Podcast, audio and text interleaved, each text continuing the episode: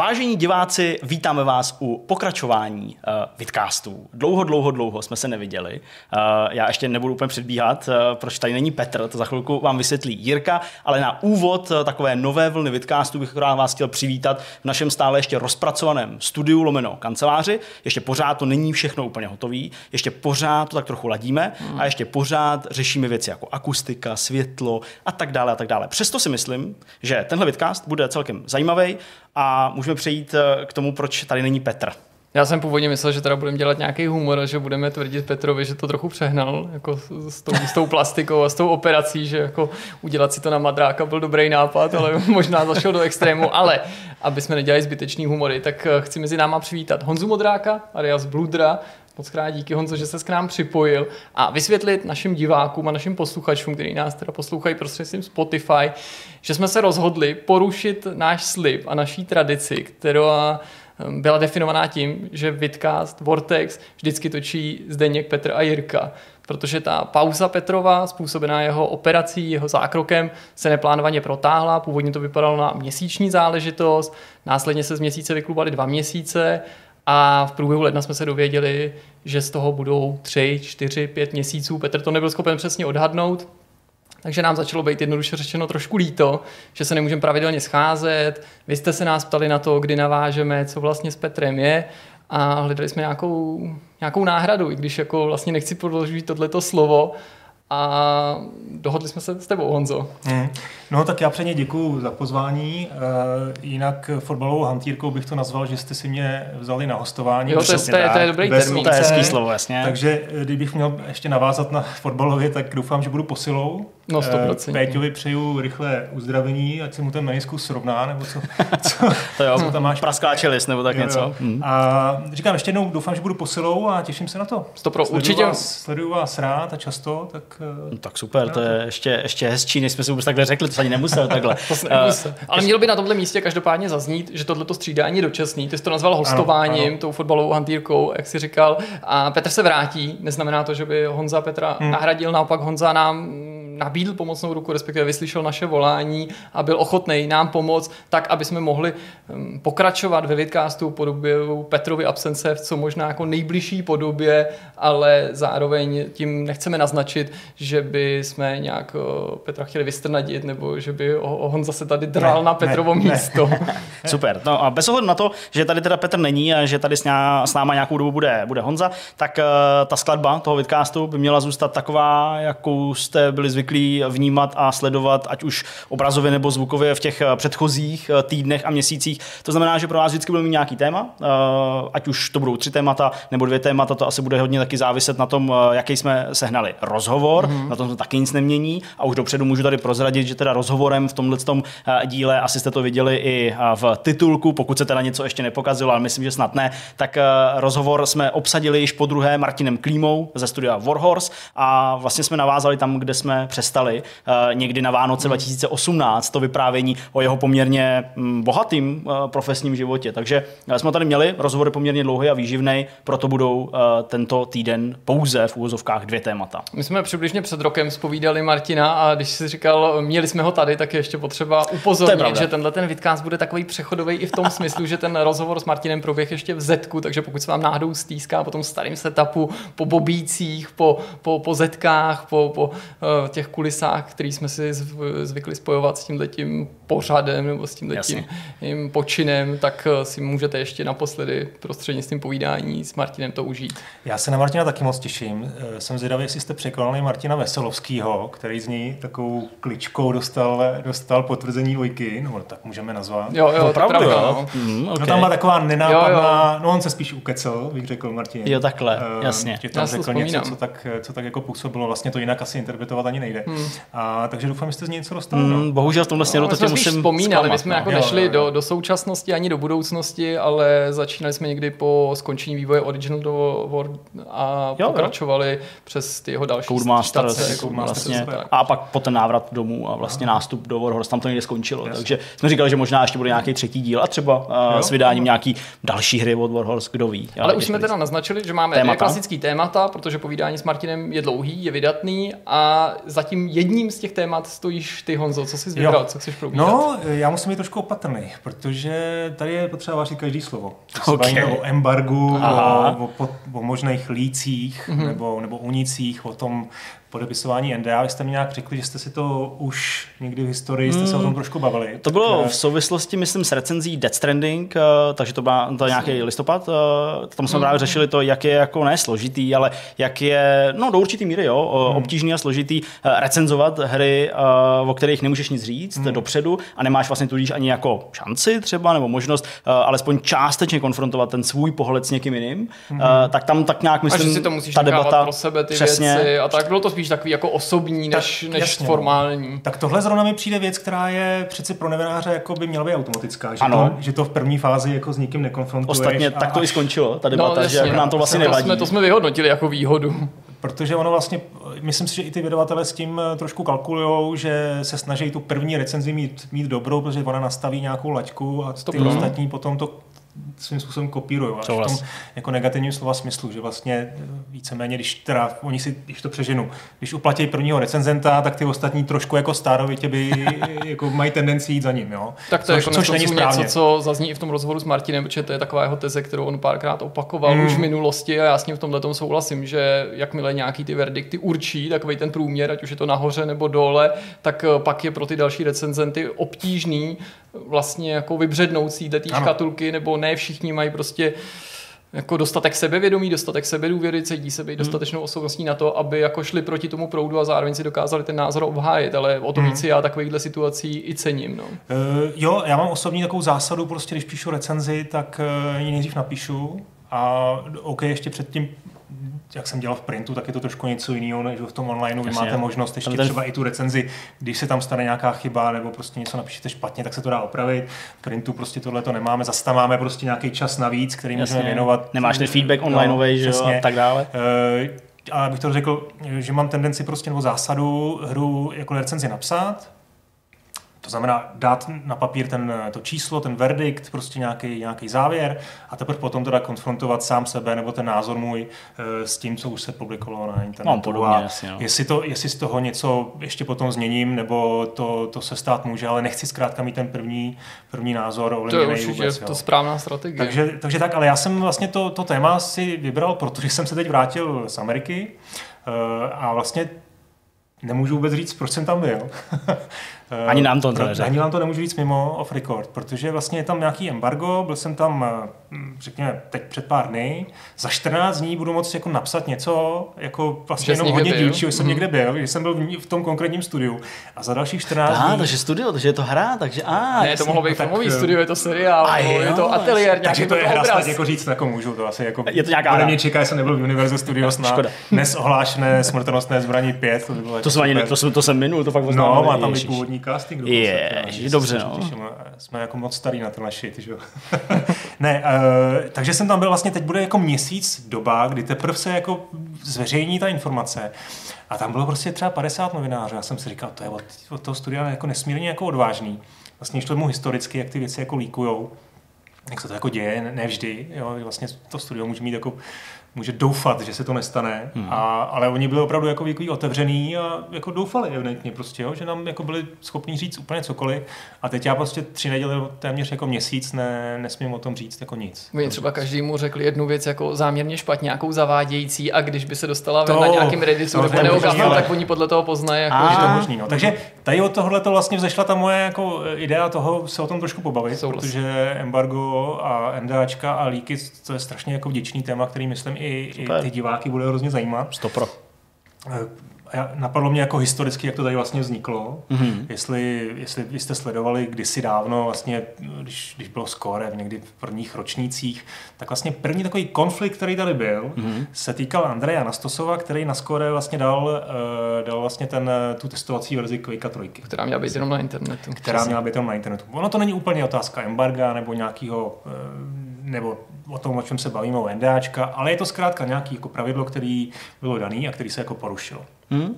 A tehdy z toho byl velký průšvih, nejenom Activision, ale vlastně i, i vlastně další jako vydavatele, kteří byli nějak provázaný s tím s českým lokálním vydavatelem, tak prostě žádali nějaký jako hlavu, že jo, a, a tak dál. A to bylo takové jako první setkání, myslím, že českých médií s pravidly, které je potřeba dodržovat. No a dneska jsme teda o kolik, o 20 let dál a vlastně dneska není hra, kterou bychom dostali na licenzi a ke který, se který by nebylo spojený e, nějaký embargo. Hmm, jasně. Typicky to embargo, to asi, asi jako není potřeba nějak moc specifikovat, ale typický embargo je, že den před vydáním v poledne nebo odpoledních hodinách prostě je možný zveřejnit recenzi. Jasně. Jo?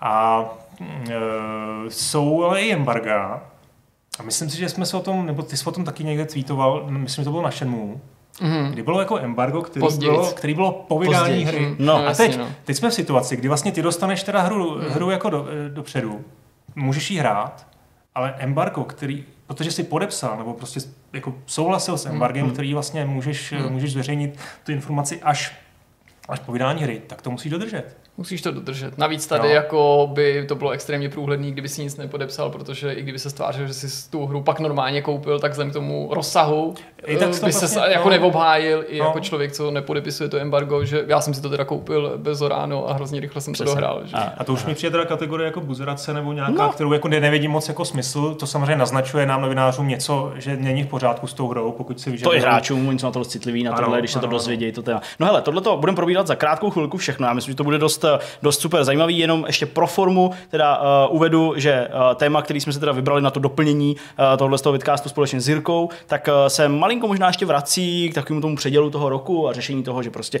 budou nové konzole a tak dále. A chtěli jsme tak nějak trochu zaspomínat, uh, jak uh, to jinak vypadalo, možná při startu těch předchozích uh, generací, nebo minimálně hmm. u té předchozí, to znamená uh, Xbox 360, PlayStation 3, ale i samozřejmě PS4 a Xbox One, jak to vypadalo na tom začátku. A budeme se bavit i o tom takovým jako vztahu mezi Sony, Microsoftem a samozřejmě mezi vztahu uh, těch fanoušků a přívrženců těchto z těch dvou stran, jak mezi sebou jako vedou takovou nějakou válku a jestli vlastně není vůbec zbytečná a, a tak dále. A tak Zkusíme si představit, jak to bude vypadat na podzim, až ty dvě nové konzole vylezou a jak to bude vypadat s těma exkluzivníma titulama. Tohle je přesně jedno z témat, který nás mrzelo, že nemáme nějaký vidkaz, ve kterém bychom to mohli probrat, protože do novinek se to nehodilo v plný šíři, teď je na to prostor. A samozřejmě úplným závěrem nemůže chybět uh, takový ten závěrečný myšmaš, hmm. kde budeme probírat nějaké kulturní typy a jiné zážitky, s kterými jsme byli konfrontováni v uplynulých dnech či týdnech. Tak jo, tak jdeme na to první téma. Uh, Honza už tady trochu rozebral, tak aspoň máme kde navázat. Jdeme na embarga a ten svízel toho, když na vás prostě vysí to NDAčko, vy nemůžete nic říct.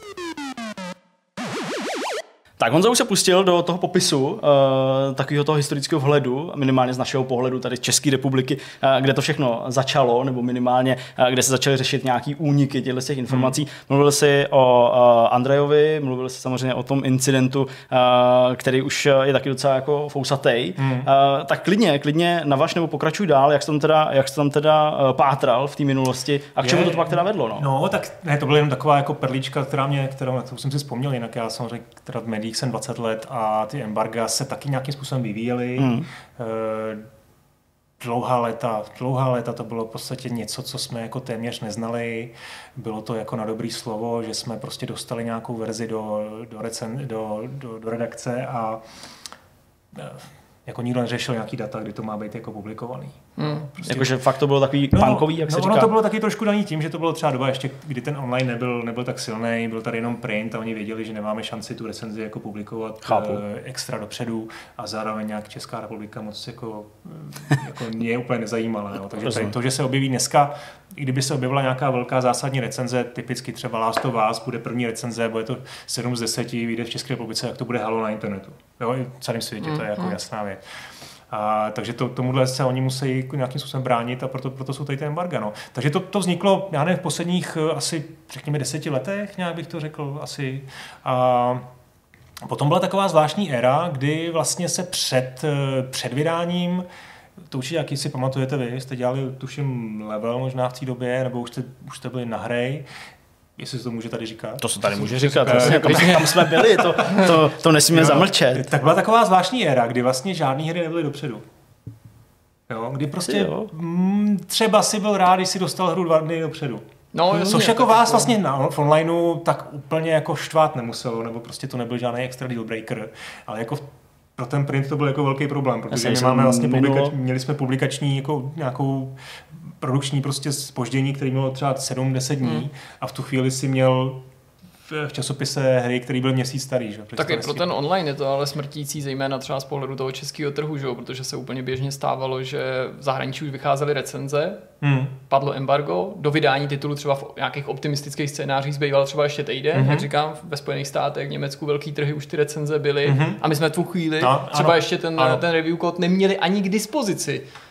Jo, že a, a, mluvilo se o tom, jo, na základě třeba informací od distributora, že možná snad dojde před vydáním té hry a přitom už v tu chvíli tě ty čtenáři samozřejmě tepou oprávněně, protože No, říkají, hele, tak no. koukám IGN, GameSpot, všichni mají recenzi, co ta vaše a ty jim vlastně říkáš, ne, že my neděláme ještě tu recenzi, ne, že jsme to ještě nedohráli, my tu hru ještě ani nemáme a dokonce nemáme ani třeba naději, že ji dostaneme zítra nebo pozítří, že jo? takže to je jako taky těžký, protože ten online je neustálý závod s těma ostatníma, kdo to přinese dřív a zároveň si dokáže obhájit tu kvalitu. Já myslím, že tam hrál roli i Metacritic, protože vlastně Metacritic eh, měl taky nějakou dobu poměrně velký eh, velkou jako velký slovo, nebo prostě ty hráči ho sledovali. Vliv, no prostě, Eh, jasně. Vliv, přesně, a, a i ty média, teda, nebo i ty vydavatelé tím pádem považovali ten Metacritic za zásadní a dávali větší přednost, dávali přednost médiím, které jsou na Metacriticu. Mm, jo, tam byla i taková ta vlastně vlna zájmu. Pamatuju si to, že jo, kdy prostě, myslím, Games, eh, co by snad jako jediný nebo první onlineový Hmm. web tady u nás, nebo onlineový por, Hmm. eh, projekt tady u nás se tam dostal. Level tam byl, to si pamatuju někde na Jasně. sklonku toho, myslím, že Radek vždycky Jo. eh, to překládal, posílal to tam ty... my, tak to Mhm. tam Přesně, bylo. posílal tam ty verdikty, no. To je pravda, že tam, jako, jo, lidi tam chtěli být. A myslím si, že i naposledy vlastně jsem se s tím setkal u Rockstaru, u Red Dead Redemption 2, když vyšla konzolová verze, teď nevím jak s PC, teď, ale před, před tím rokem, už to jsou dva roky pro boha, Ne, je to, je to říjen 2... 18. 18? No jasně. No, tak, eh, tak vlastně byla, byla jako verze s nějakým jako dopředu, kterou dostali, dostali kluci z levelu, no, jako Hmm. jediný, protože byli na Me- Metakritiku. Ono je to strašně zajímavé, to, jak to ovlivňuje tu práci a zároveň ale jak to ovlivňuje celý ten herní segment, protože oni ty embarga nejsou jako namířený nějak speciálně proti novinářům, ale neovlivňují jenom ty novináře, že jo? protože z těch Hmm. embarg, to je vlastně termín, který už dneska zajímá každýho hráče, všechny fanoušky, lecos fanoušci něco i dovozujou, že jo? když se Ano. k příkladu dozví, že embargo na recenze padá až v moment vydání, den vydání, hodinu vydání toho titulu, tak už jsou všichni jako neříkám automaticky podezřívaví, ale takový z toho trochu nesí Jo. a říkají, hele, co to znamená, co to znamená, jako proč oni nechtějí eh, ty vydavatele nebo ty vývojáři, aby ty recenze vylezly dřív, že to teda není dobrý, že to chtějí zdržovat, že chtějí ulovit těch pár lidí, kteří to koupí ještě dřív, než ty recenze vyjdou, Hmm. to se přece jako opakuje cyklicky a byla tady doba, že je to tak dva roky zpátky, kdy Bethesda dokonce nechtěla médiím poskytovat ty kódy vůbec dopředu, nebylo to jenom o embargo, ale chtěli kódy novinářům nebo prostě review verze poskytnout až eh, souběžně s vydáním té hry, což je jako možná částečně pochopitelný z jejich pohledu, co by biznisu, ale jako hází to, háže to těm médiím prostě extrémní klacky pod Je nohy. to, souhlasím, je to, je to z jejich pohledu to naprosto pochopitelný, protože ta investice, kterou udělali u těch Ačkových věcí, Ačkových her, je prostě, jsou 100 miliony dolarů dneska, jo, ty hmm. velké věci. A to, že jim to teoreticky může jako skazit jeden uh, recenzent, který se špatně vyspí, a teď to záměrně říkám z, jako z jejich pohledu Hmm. trošku jako, jako překře vůči médiím, jo, tak to samozřejmě pro ně něco, čemu se musí bránit. A brání se tomu právě tím letím a právě tím embargem a prostě chrání si svoji investici, která jako není malá a ty recenze Ale zkouší jsou... ty, ty, hranice přece a je pak jakoby fair, aby média vlastně o tomhle informovali. Říkali to všem no. těm čtenářům, Hmm, protože to- zase ty hráči, Ano. spíš než ty média, mají být ty, kdo můžou- vytvoří ten tlak, jasně udělají si obrázek, ale můžou tvořit taky tlak na ty výváře Hmm. a ty vydavatele a říkat jim, hele, tohle my nechceme, my chceme, aby to ty média třeba dostali včas, protože my chceme vědět, jaký ty hry jsou. Navíc vlastně divím této politice takového protekcionismu extrémního prostě v roce 2020. Neříkám, že to aplikují všichni, jo, protože zase ten vliv těch médií bych jako v 21. století nepřeceňoval. Prostě Hmm. v 90. letech, možná 80. to nevím, že jsme neměli kontakt s tím trhem jako na západě, byl přece ten jako to slovo toho Hmm. magazínu, toho časáku mnohem důležitější. Měl, byl to mnohem pádnější argument. Lidi se skutečně jako řídili tím, co si hmm. přečetli i v těch českých magazínech Level, Score, Excalibur, GameStar, PC Gamer, když tady vycházel. Fakt to jako lidi řešili konzolový.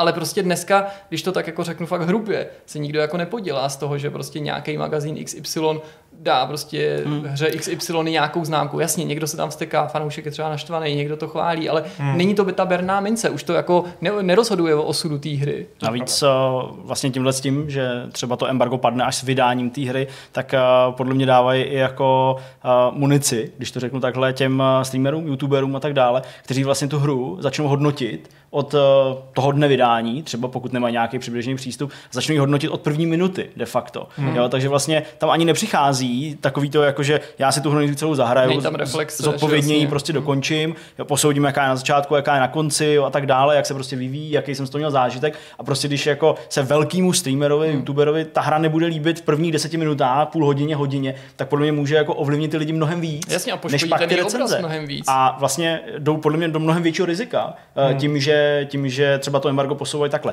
Na druhou stranu jsem ale teda uh, vždycky velice potěšený uh, a překvapí mě ještě pořád, když se třeba k nějakému titulu dostaneme jako úplně uh, strašně moc dopředu. Jo? Že tam je třeba opravdu dva týdny nebo tři týdny. Sony kdy takovýhle Sony, Sony jako... velice pravidelně tohle uh, to dělá, kdy opravdu máš ten titul, zatím ano, uh, kdy máš ten titul prostě dopředu fakt jako úplně v pohodě, tři týdny, stihneš si ho naprosto v klidu zahrát, žádný Tempem, jako kterou nepoškodí ten tvůj zážitek a nemůže to tam ovlivnit může třeba dojem z té hry, Přesně. protože to je taky jako prostě a... brutál, když to máš třeba zahrát hmm. prostě za dva dny, tak jen Jasně, jsou na místě obavy, jestli no, ten nepřirozený hmm. způsob hmm. hraní neovlivňuje ten verdikt, hmm. že musíš eh, trochu odstoupit od toho. Hmm. Já bych ještě řekl vlastně, když jsme teda nakousli Sony, uh, že mně se u Sony hrozně líbilo, jak mají vlastně ty, eh, ty embarga krásně odstupňovaný, že tam máš i termín, kdy můžeš říct, že, že, seš, jako, že držíš v ruce, nebo máš, máš to, tu review verzi. to vyfotit, třeba má to stupně, no, přesně. No, no, takže to je, to je super a v tomhle ještě jedna firma, a to asi nebudu přesně jmenovat, kde vlastně ty NDAčka jsou, jsou daný dokonce i na content té hry konkrétní, který můžeš hmm. jako nebo nemůžeš uh, odhalit. Oni samozřejmě asi u recenze už ti to nemůžou úplně jako přikázat, ale vlastně když ti řeknou, prosíme, neodhalujte hmm. příběhový zorát na konci čtvrtého levelu, ne, nestreamujte hmm. prostě obsah uh, pátého levelu, protože sám to víš, že, že tam jsou nějaké věci, které hmm by se dali považovat za spoiler, tak se to asi s tím jako problém určitě nemám jako novinář. Prostě. Ne, Ale já taky ne. Vlastně jsou to většinou jako... věci, co ti taky jako dávají smysl, když si to čteš, si říkáš, jasně, to bys tam nedal. Tam, že jo? O to víc mě ale jako někdy mrzí, jo, když prostě fakt to pak někde vidím v těch recenzích, hmm. jo, nebo v těch videích a podobně. A prostě vidím jako ty, jo, tak když, jako po celém světě, podle mýho, pokud to není nějaký speciální partnerství hmm. s těma jako top tier webama, tou návštěvností a tak dále, IGN, Polygon a tak dále, tak pokud nemají nějakou speciální dohodu, tak prostě všichni to mají stejný, jo, jako hmm. všichni tam mají prostě napsáno, jako, nebo pro všechny se ten zvrat uděje v ten moment, který by se jako teda na žádost těch vývojářů, kteří na tím strávili čtyři roky práce, jako neměl vyzradit. A o to víc se to prostě mrzí, když se to fakt stává. A stává se Pro to. ty příklady nemusíš chodit ani daleko, ani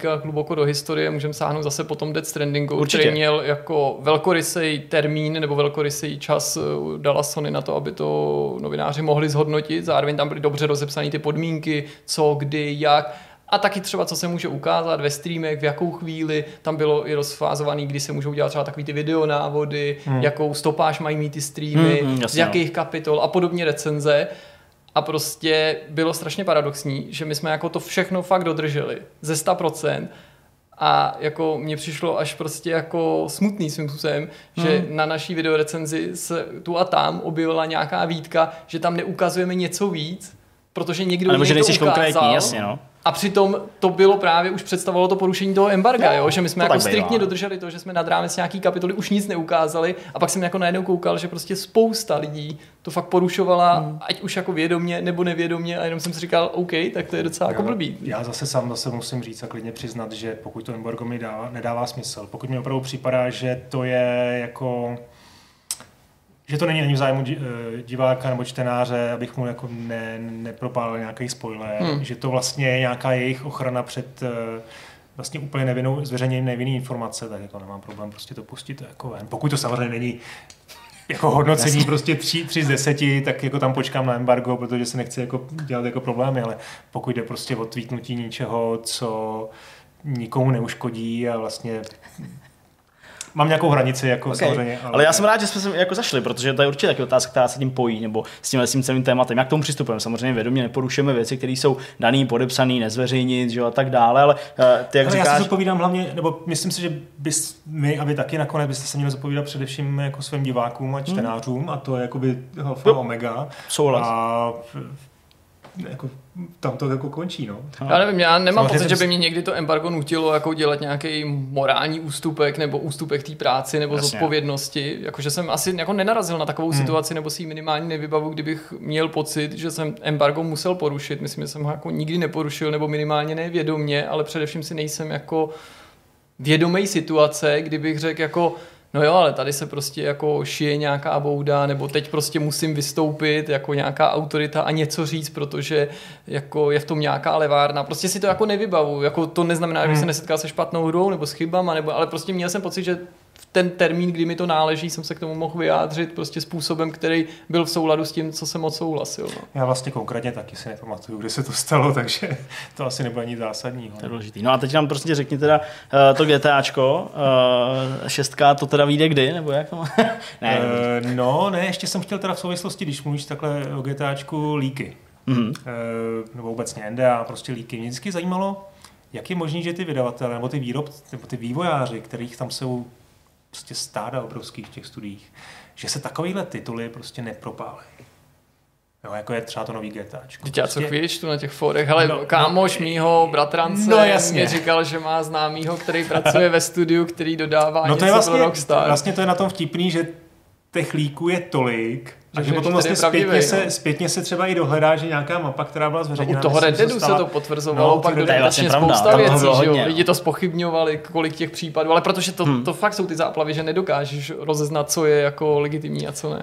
No, takže prostě všichni jim říkají, tohle, prostě to si tady nakreslil sám na tu mapu, že někdo zveřejnil mapu, ať to řekněme celý ten příběh, že tam byla zveřejněná mapa Red Deadu Mhm. budoucího Jasně. a teď celý internet prostě je posílal kam si, že to je nesmysl a pak se teda potvrdilo, že Hmm. to je přesně ta mapa, která, Hmm. která ve hře byla.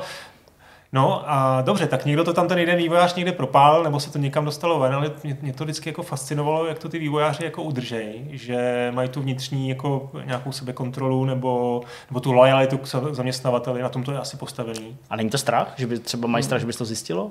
Víš, jakože, eh, jako já chápu, Asi jo, tohle se dá trošku, obejít, jo, ale myslím, prostě... že ta lojalita v tom hraje asi tu největší roli, Ok. protože prostě platí mě, myslím, že to i ta americká mentalita s tím takhle jako Asi pracuje, jo, máš že- pravdu. Vy, že- vy byste se nebáli nejvíc hrozby toho postihu, že jako to, co tím Hmm. Získáte, že něco uvolníte, i pod rouškou anonymity, jako co z toho ten vývář má. Tím spíš ten vývář, a když to dělá anonymně, není to žádný jako notorický insider, jako co by z toho měl. Dokonce si často říkám, jako kdo jsou ty zdroje těch insiderů, tím hmm. Je nějak nespochybňuji, ani ty insidery vlastně jsme na jejich práci částečně taky závislí. Jsem rád, že jako se ty věci Jo, dostanou k nám jo. dřív, ale prostě říkám si, jako kdo je teda v té firmě, že má tu potřebu. Myslím si, že to třeba většinou nejsou vývojáři samotný, myslím si, že to musí být lidi prostě z marketingu nebo i personálního, nebo lidi, co v té firmě dělají něco úplně jiného než hry a, a, že to jako někde vykecají, protože co by si tím jako ten vývojář získal, že to jako pošleš, kdybys to neviděl jako součást marketingu nějakého gerilového. No J- Jirko, ale vy- jako vývojář tam samozřejmě na tom nezískáš nic, ale představ si, že každá hra, nebo každý studio dneska testuje hru od, od jakmile se dá hrát, tak tam prostě zvou desítky, stovky jako hráčů a testují, dělají, prostě fokus testy to a, může- a to jsou lidi, kteří třeba No, k tomu žádný vztah nemají. Ty scénáře se přece objevují. Jednak mají ty lidi hrozbu pokuty a přitom tyhle ty situace se opakovaly několikrát. Byl jsem někde, jo, řekli mi, že a- jako hmm. můžu vám prozradit, že v příští hře XY budou tyhle ty featurey. Tohle se jako objevuje fakt docela často. Spíš si myslím, že záleží na té míře, jak často to ty média prostě vytáhnou Hmm. hmm. z těch forven a jako věnují se tomu víc. Hm? Ale já to vezmu ještě z jiné strany, uh, protože těch uh, líků, zaručených informací je poslední dobou podle mě ještě víc, než bylo prostě před třeba rokem, dvěma. Furt mi přijde, že jako narážím na nějaké takové spekulace. Máš nějaký ty uh, v sobě jako zaručený nebo nějaký prostě vlastní způsob, jak to jako filtruješ? Protože my vždycky se snažíme jako najít aspoň uh, jednak samozřejmě nějakou jako kredibilitu těch informací na základě toho, co už se oficiálně o tom titulu řeklo a nějak to spojit a pak samozřejmě je dobrá historie toho, toho insidera, že? nebo No toho, kdo no. to říká. Ale máš jako nějaký jako postup, kterým prostě se řídíš a řekneš si, hele, tohle je fakt úplná blbost, no tohle je jako dost možné. tak asi jak jsi to naznačil, takhle už ty eh, kredibilita toho, toho zdroje. Jasně. Potom si myslím, že i samotný lík, samozřejmě ze zkušenostmi, který máš, x letej má, tak jako poznáš, co je pravděpodobný, co ne. Já vždycky říkám, když je tam jako, jako až moc těch bodů a jako má to prostě 4 A4, říkám, Not gonna happen. Mm. No, uh, a takže to se jako těžko posuje. Pak si myslím, že tam je ještě jeden aspekt, který asi možná taky nějakým způsobem řešíte, co zveřejnit vlastně. Jo? Jestli, No jestli jasně. teda nezveřejnit i tu úplnou kravinu, No. která vlastně, že to funguje, to se budeme povídat, to lidi jako chtějí, když bude nějaký jakýkoliv No i nespolehlivý o GTAčku, tak když to zveřejníš, tak to prostě... Tomu se snažíme ale vy, jako, vy, no. jako vyvarovat si myslím, no, že Rozumím, minimálně. To, to je dobře. Ale pak je ještě podobná otázka, když říkáš, co zveřejnit. Samozřejmě tohle je jedna věc, ta jako klikatelnost, ta čtenost, ta prostě jako uh, potenciální nějaký zájem těch diváků, ale jak přistupovat k tomu, když ty máš podepsaný NDAčko a víš o něčem, o, o, No. o projektu XY. No, no. A teď je leak, který v podstatě jako je správný,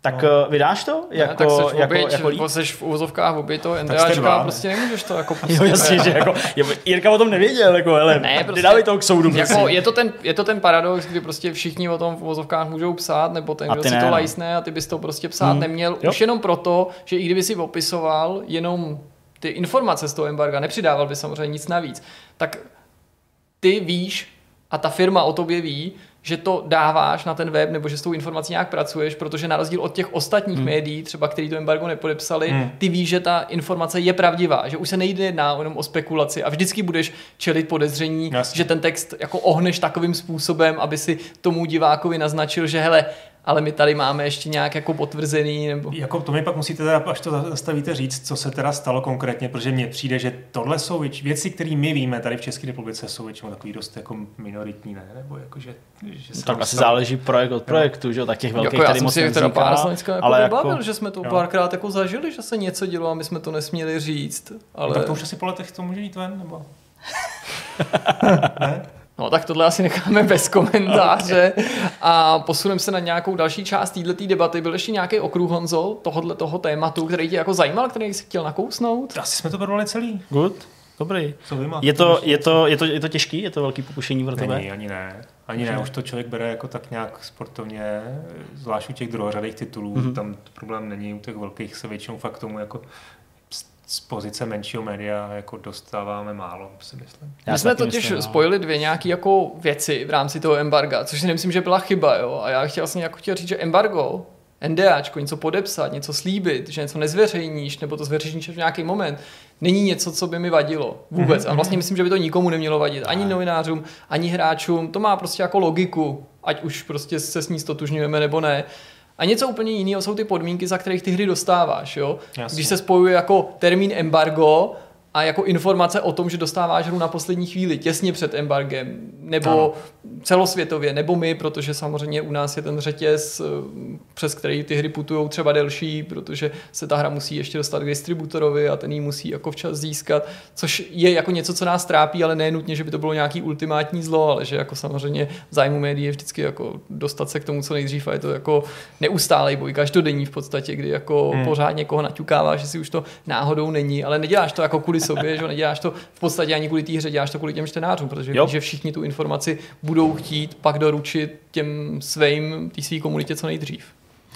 Tolik no, a ještě možná jenom takovou poznámku, která s tím nevím, jestli úplně souvisí, ale taky často, velmi často spousta čtenářů, nevím, jestli se to děje i vám, vyčítá médiím, vy si ty hry nekupujete, Je takhle. vy si je, vy si je prostě dostáváte, to znamená ten váš jako Jo, pohled na to, takže jo. my To- streameři často to říkají, ten váš pohled na to je No proto prostě to ty lidi říkají, že jo. ohnutej, že jo. Hele, my Což jsme loni... Jako reálně na tom něco je, co si budeme povídat, jo. Prostě když utratíš svoje peníze za něco, tak eh, To už je pak o tom to zohlednit v té recenzi, No, no. tu jistě. cenu, ale navíc jasně. my za spoustu peněz za hry utrácíme, že jo? To je my taky nehrajeme pravda. jenom hry, které dostaneme jasně. na recenzi, nebo navíc kolikrát si musíme koupit hru, kterou recenzujeme, protože třeba tady nemá oficiální zastoupení, nebo Aha, prostě ji nejde včas získat. To se stalo xkrát paradoxně u věcí třeba z typu Silent Hill Downpour, že jo? Česká hra, kterou jsme nemo, nebyli Hmm. prostě schopní, nebyli tady nikdo schopný získat na recenzi a byli jsme si ji koupit normálně v jistém obchodě jako s videohrami.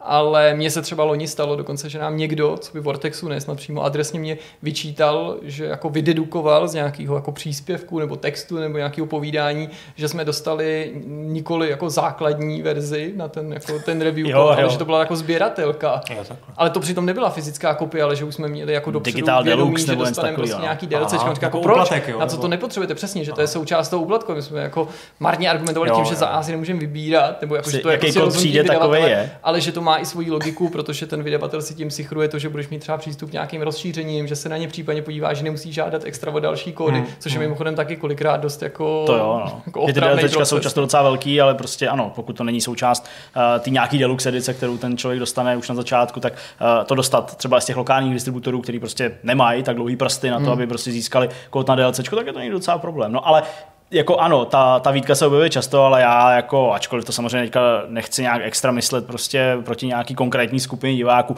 já si prostě myslím, že tohle pochází zejména od jako mladších uh, hráčů, který prostě pořád jsou jako ovlivněni tím, že ty peníze jako nemají, nevydělávají, ani si to třeba nemůžu to jako pořádně představit. Myslím, že od jako dospělých lidí takovýhle poznámky hmm. uh, jako nám v zásadě nechodějí a je to prostě součást té práce.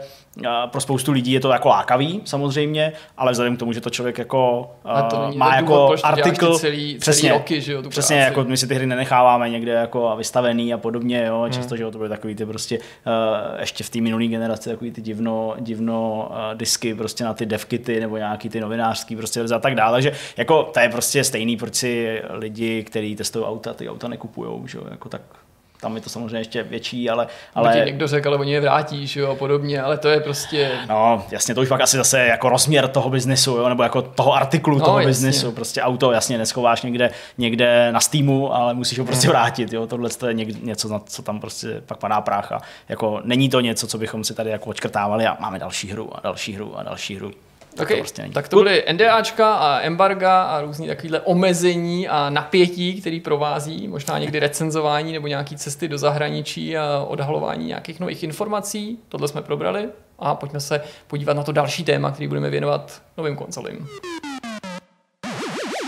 Jak jsem říkal už na začátku, v úvodu, tak eh, tohle je přesně téma, který mě trápilo, že ho nemůžeme probrat, když jsme nedělali vidcasty, když mm. Petr už eh, prostě absolvoval ten svůj zákrok, protože je to téma, který je příliš velký na nějaký povídání do novinkových souhrnů a přesto jsem jako strašně toužil popovídat si o tom, probrat to společně, podebatovat o tom, jaký bude ten nástup té nové generace konzolí a jak se nám začínají už teďka ukazovat, že se v něčem ty strategie těch jednotlivých eh, výrobců liší. A abych nemluvil příliš obecně, abych to od někud jako začal, tak bych se vás dvou rovnou zeptal, co říkáte na skutečnost, že společnost Microsoft na rozdíl od Sony řekla, že se minimálně po dobu jednoho roku nechystá dělat klasický exkluzivní tituly na Xbox Series X, že ty její exkluzivity, nebo spíš first party tituly, budou i nadále vycházet prostě na stávajícím Xboxu, to znamená na Xboxu One. Je to něco, co tě překvapilo, Honzo? A jak to podle tebe vstoupí do uh, vůbec jako uh, té adopce strategie nějaký, konzole? jasně.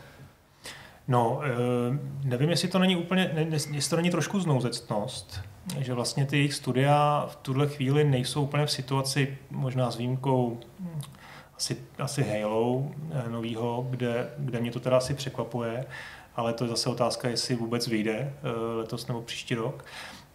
Tak vlastně tam ty tituly jako nevidím, ty first party, nebo potenciální first party tituly, které by měly vyjít na next genu. Jenom Mhm. na to next Jasně. Myslíš, eh, že, jako, že chceš tím jinými slovy říct, že během těch prvních 12 měsíců neočekáváš tolik jejich jako věcí od Xbox Game Studios, že by si vlastně mohli vybírat, tohle dáme ještě na starý Xbox, tohle na novej? Ne? No přesně tak, nevidím tam prostě ty AAA tituly, který teda historicky, když to srovnám s, s největšíma titulama od Sony, tak já je o Xboxu prostě nevidím. Ani tam Hmm. nevidím, vlastně když se podívám na seznam těch studií, tak tam vidím, mm, OK, Obsidian, Initiative, ještě jsme- myslím, že se to jmenuje ta, no, to nová velký Jasně, to je to, co kterým ještě asi ještě nic nedělali. nevíme. Mhm. Možná takový jedno, dvě studie, ale vlastně i když tady ty studia velikostí srovnám uh, s Guerrillou, nebo se Santa Monikou, nebo s Naughty Dog, tak bych je po, posadil trošku, pokud jde o velikost, nemusíme se teď bavit o konkrétních titulech, Mhm. o tom, jak se nám líbí, to Mhm, věřím, mhm. že jsou tady i diváci, kteří Obsidian, Obsidian jako nedají dopustit, tak zkrátka je vidím o trošku níž. A nepřijdou ti silnější ani po těch akvizicích, protože já nemám problém zase uvěřit tomu, co Microsoft říká, minimálně ústy Phila Spencera, že jako z období té akvizice, ačkoliv oni říkají, že pořád nějaký jako studia i hledají namátkou v Ázii, přechází do, tý, do toho stádia té exekutivy a že mně přijde jako uvěřitelný, že v příštích letech ten příval těch jako silných, silných uh, Xboxových first party her bude výraznější než v těch letech uplynulých, kdy třeba oprávněně Xbox čelil té kritice, že ve srovnání s PlayStationem nenabízí tolik výrazných vlastních značek. No ale já tam prostě v těch akvizicích nevidím žádný ty velký studia, o, o, tom právě teď mluvím, jo? že tam jsou samý prostě menší říkám šikovní, Jo, no jasně, šikovní ale- Jasně. ale já tam vlastně nevidím nikoho, kdo by byl schopen udělat hru, jako je Horizon, Spider-Man, nebo, nebo nedej bože Last of Us. Prostě to tam nevidím.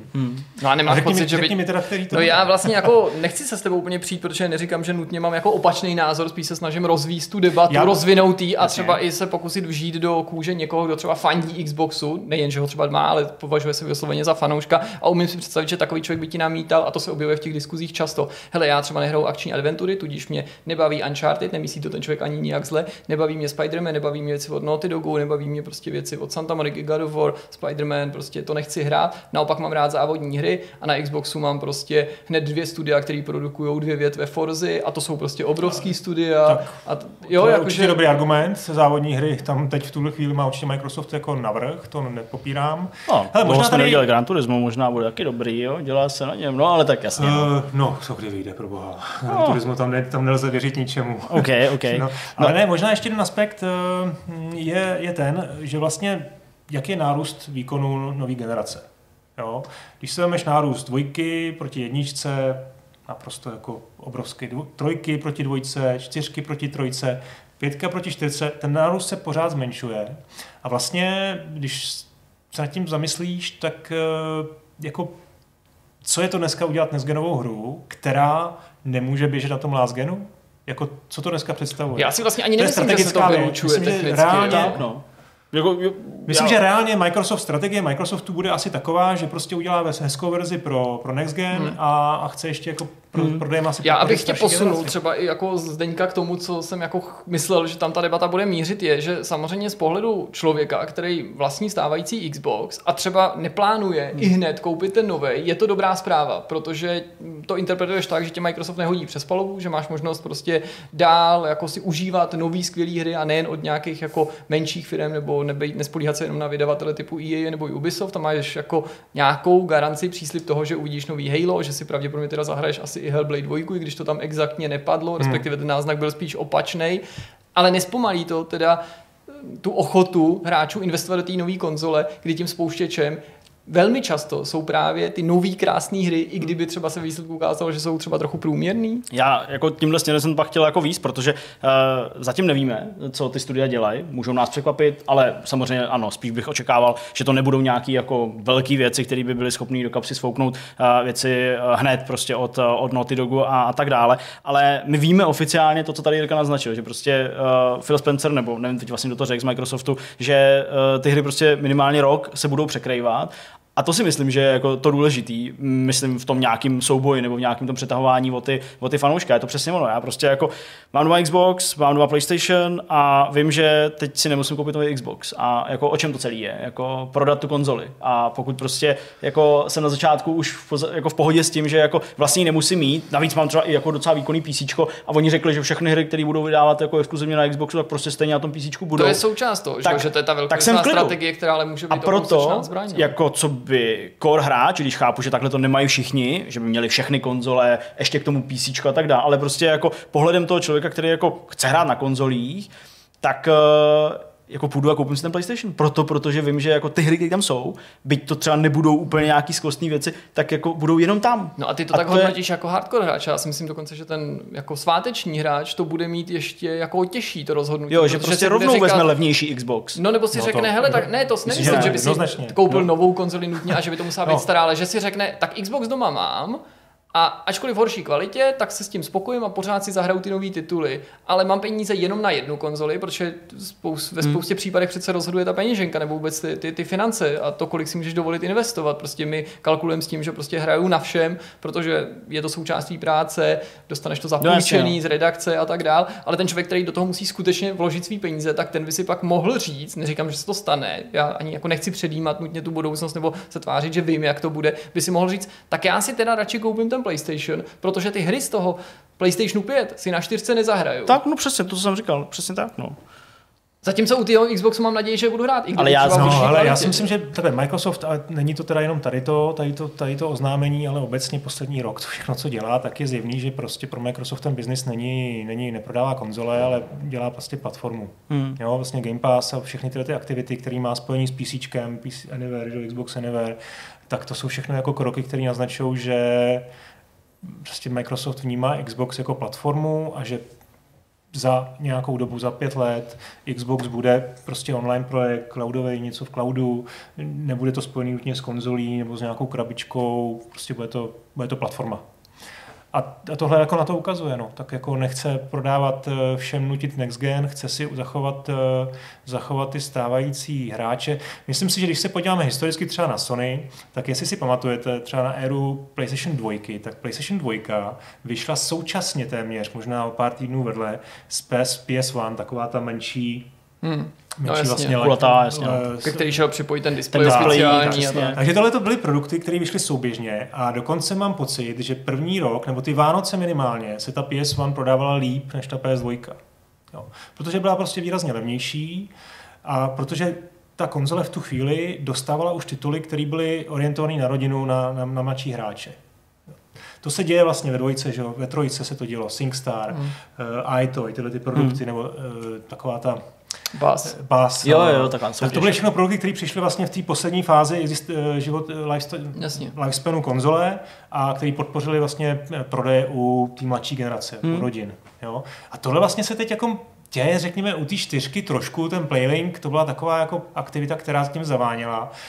Teď tam toho jako moc takového nevidím, ale možná. A o Xboxu vlastně vůbec. Hmm. Tam je prostě ten target pořád stejný jako na ty, hmm. na ty core hráče. Já, já to vůbec jako nerozporu, to je pravda. Mně spíš přijde zajímavý, že ta strategie jako by šla, byla přímo opačná, protože Aha. zase Sony sice jako, ne, že by nás nutně musela utvrdit v tom, že PlayStation 5 hry budou jenom pro PlayStation 5, to je prostě jako daný, oni se k tomu nevyjádřili, já to tak beru, že to tak bude, ale třeba řekli, při opakovaných příležitostech, objevilo se to například v tom magazínu Wired, ale mám pocit, že to říká ještě Sean Layden, než odešel, že jejich cílem je tentokrát dostat co nejrychleji z majitele PlayStation 4 na PlayStation 5, že to vnímají jako eh, rezervu této aktuální generace, ten pomalejší rozjezd, že spousta hmm. lidí zůstávalo na trojice a pomalu jim přecházejí na čtyřku, případně to byli mm, tehdejší majitele Xboxu 360. No je z jejich pohledu to tak Aha, jako bylo. Tak řekli, že to, že to no oni říkají, že kromě jiného, že jo, ta zpětná kompatibilita, ačkoliv nevíme, jak to přesně s ní bude a jak široká ta podpora bude, že to má být jeden z prostředků, který má umožnit přetlačit ty svý stávající zákazníky co nejrychleji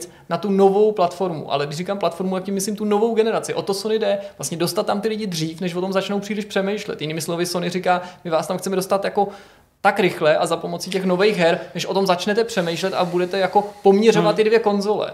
Což je přece jako kolikrát strašně důležitý, protože když máš ten čas, že jo, když tě netlačí třeba ty nové hry, ty exkluzivní tituly, ať už svojí kvalitou nebo jakoukoliv tvojí subjektivní přitažlivostí, tak pak vlastně děláš mnohem racionálnější rozhodnutí při tom nákupu. Pak začneš poměřovat, pak teprve začneš hmm. říct, počkej, tak mých víc kámošů hraje na tomhle, tady mám příslušenství, to můžu použít nebo nemůžu použít, tady jsem slyšel, že se to rychleji instaluje, jo, ale tady není vychytaný to nahrávání, tady mi cpou kinek, tady ne, ale je tam zase bundle a začneš jakoby řešit tyhle věci a uděláš jako kvalifikovanější rozhodnutí, lepší rozhodnutí, ale vlastně v zájmu těch firm obou je jako nenechat tě moc přemýšlet, že oni chtějí jako hmm. dostat na to, že jsi fanoušek a zejména chtějí si udržet ty svý stávající zákazníky, že jo, nechtějí přijít o ty, ty chtějí nějaký nabrat a tady Sony má prostě zjevně jako opačnou strategii. Já nevím, já jako uh, vlastně to, co říkal Honza, ve smyslu toho, že uh, to berou jako platformu Microsoft, uh, svůj, svůj Xbox, to jako jo, to asi může být nějaká odpověď na to, proč to vlastně udělali, ale pro mě je to do určitý míry záhadou. Jako já myslím, že prostě jdou proti tomu, aby ty lidi měli o tu novou konzoli zájem a to mi vlastně přijde i škoda. Takže jako uh, já ten krok upřímně, ne, jsem nechápu, ale prostě nerozumím, že ho udělali. Přijde mi to jako špatný rozhodnutí. Jestli to jako se projeví správně, jestli ten přechod plynulej prostě bude výhodný pro ten Xbox, nebo až prostě za rok řeknou a teď je to tady, teď tady prostě máme ty velké tituly, konečně se to jako narodilo v těch hmm. našich studiích, jo, a jestli ten rok nebude hrát roli, ale my víme, že jako ten náskok je strašně důležitý. Z těch předchozích generací se to projevilo mnohokrát, jo, že prostě kdo byl dřív, tak prostě neříkám, že snad jako úplně to vyhrál, ale prostě měl ten náskok a prostě už se to s tím táhlo, jo. Takže hmm. jako v tomhle hledu já prostě fakt to nevnímám hmm. jako, jako dobrý biznisový rozhodnutí, ale na druhou stranu jako dobrý zákaznický rozhodnutí. To rozhodně to, to, to stopro. Já vlastně bych ještě chtěl říct jednu věc, a sice, že bych nerad, aby to vyznělo, že nějak jako orodu za exkluzivní hry, ať už exkluzivní ve smyslu jakýkoliv platformy, nebo exkluzivní, jakože ta nová hmm. generace, takže na ty hry mají právo jenom ti majitele těch nových generací, ať už je to jeden systém nebo víc u nějakých multiplatform. Naopak myslím, že kdo nás sleduje pravidelně, tak ví, že jako, že nejsem žádným velkým zastáncem exkluzivit a vlastně mám nejradši, když titul, který mě si líbí nebo ho považuji za kvalitní, aby si ho mělo možnost zahrát co nejvíc lidí. A vnímám to spíš jako prostě takový jako jako součástí politiky, že jo, nebo toho, toho image, kterou ta, ta, ta, ta, ta, značka buduje, prostě, že to má být něco takový ten prostě tahák, jak se o tom říká, prostě to je ten jako uh, ten, ten, ten titul, který ti prodá tu danou hmm. prostě platformu, jo, nějaký ten killer titul, ale prostě současně si kladu otázku, jestli ten krok, který si popsal s tím PC, jestli jako to neukazuje na nějakou jako divnou roztříštěnost u toho Microsoftu, protože té současné generaci končící, let kdo Microsoftu vyčítal, že nenabízí dostatek exkluzivních titulů nebo dostatek atraktivních exkluzivních titulů. A už tu jako exkluzivitu, která byla jako spochybňovaná, ať už tomu věříme nebo ne, nebo ať už si to myslíme nebo ne, oni narušili tím, že ty svý tituly začaly dávat na to PC, což byl z mýho pohledu jako velmi diskutabilní krok. No a teď je to jako, když konečně teda jako získali ty studia, ačkoliv třeba Honzovi nepřijdou tak silný Jasně. a rozumím tomu, jako proč si to myslí nebo proč to říká, tak jako kdyby ty, ten čas a to úsilí hmm. a ty peníze, které investovali do zisku těch studií, zase jako částečně promarňovali tím, že jako to nevloží tedy jako do toho nového systému. No. Hmm. Jo. Hele, uh tak to, že si udělali z Microsoft eh, z Xboxu platformu, to, že nerozumíme tomu, proč to provázují, provázují z PC, že všechno dělají na PC, to prostě hráčům je naprosto nepochopitelný. A vlastně my ani nemáme přístup k těm datům nebo k těm výsledkům, Jasně. jak ten Microsoft s tím vlastně pracuje, jestli s tím je spokojený, jestli to funguje, jestli to nefunguje.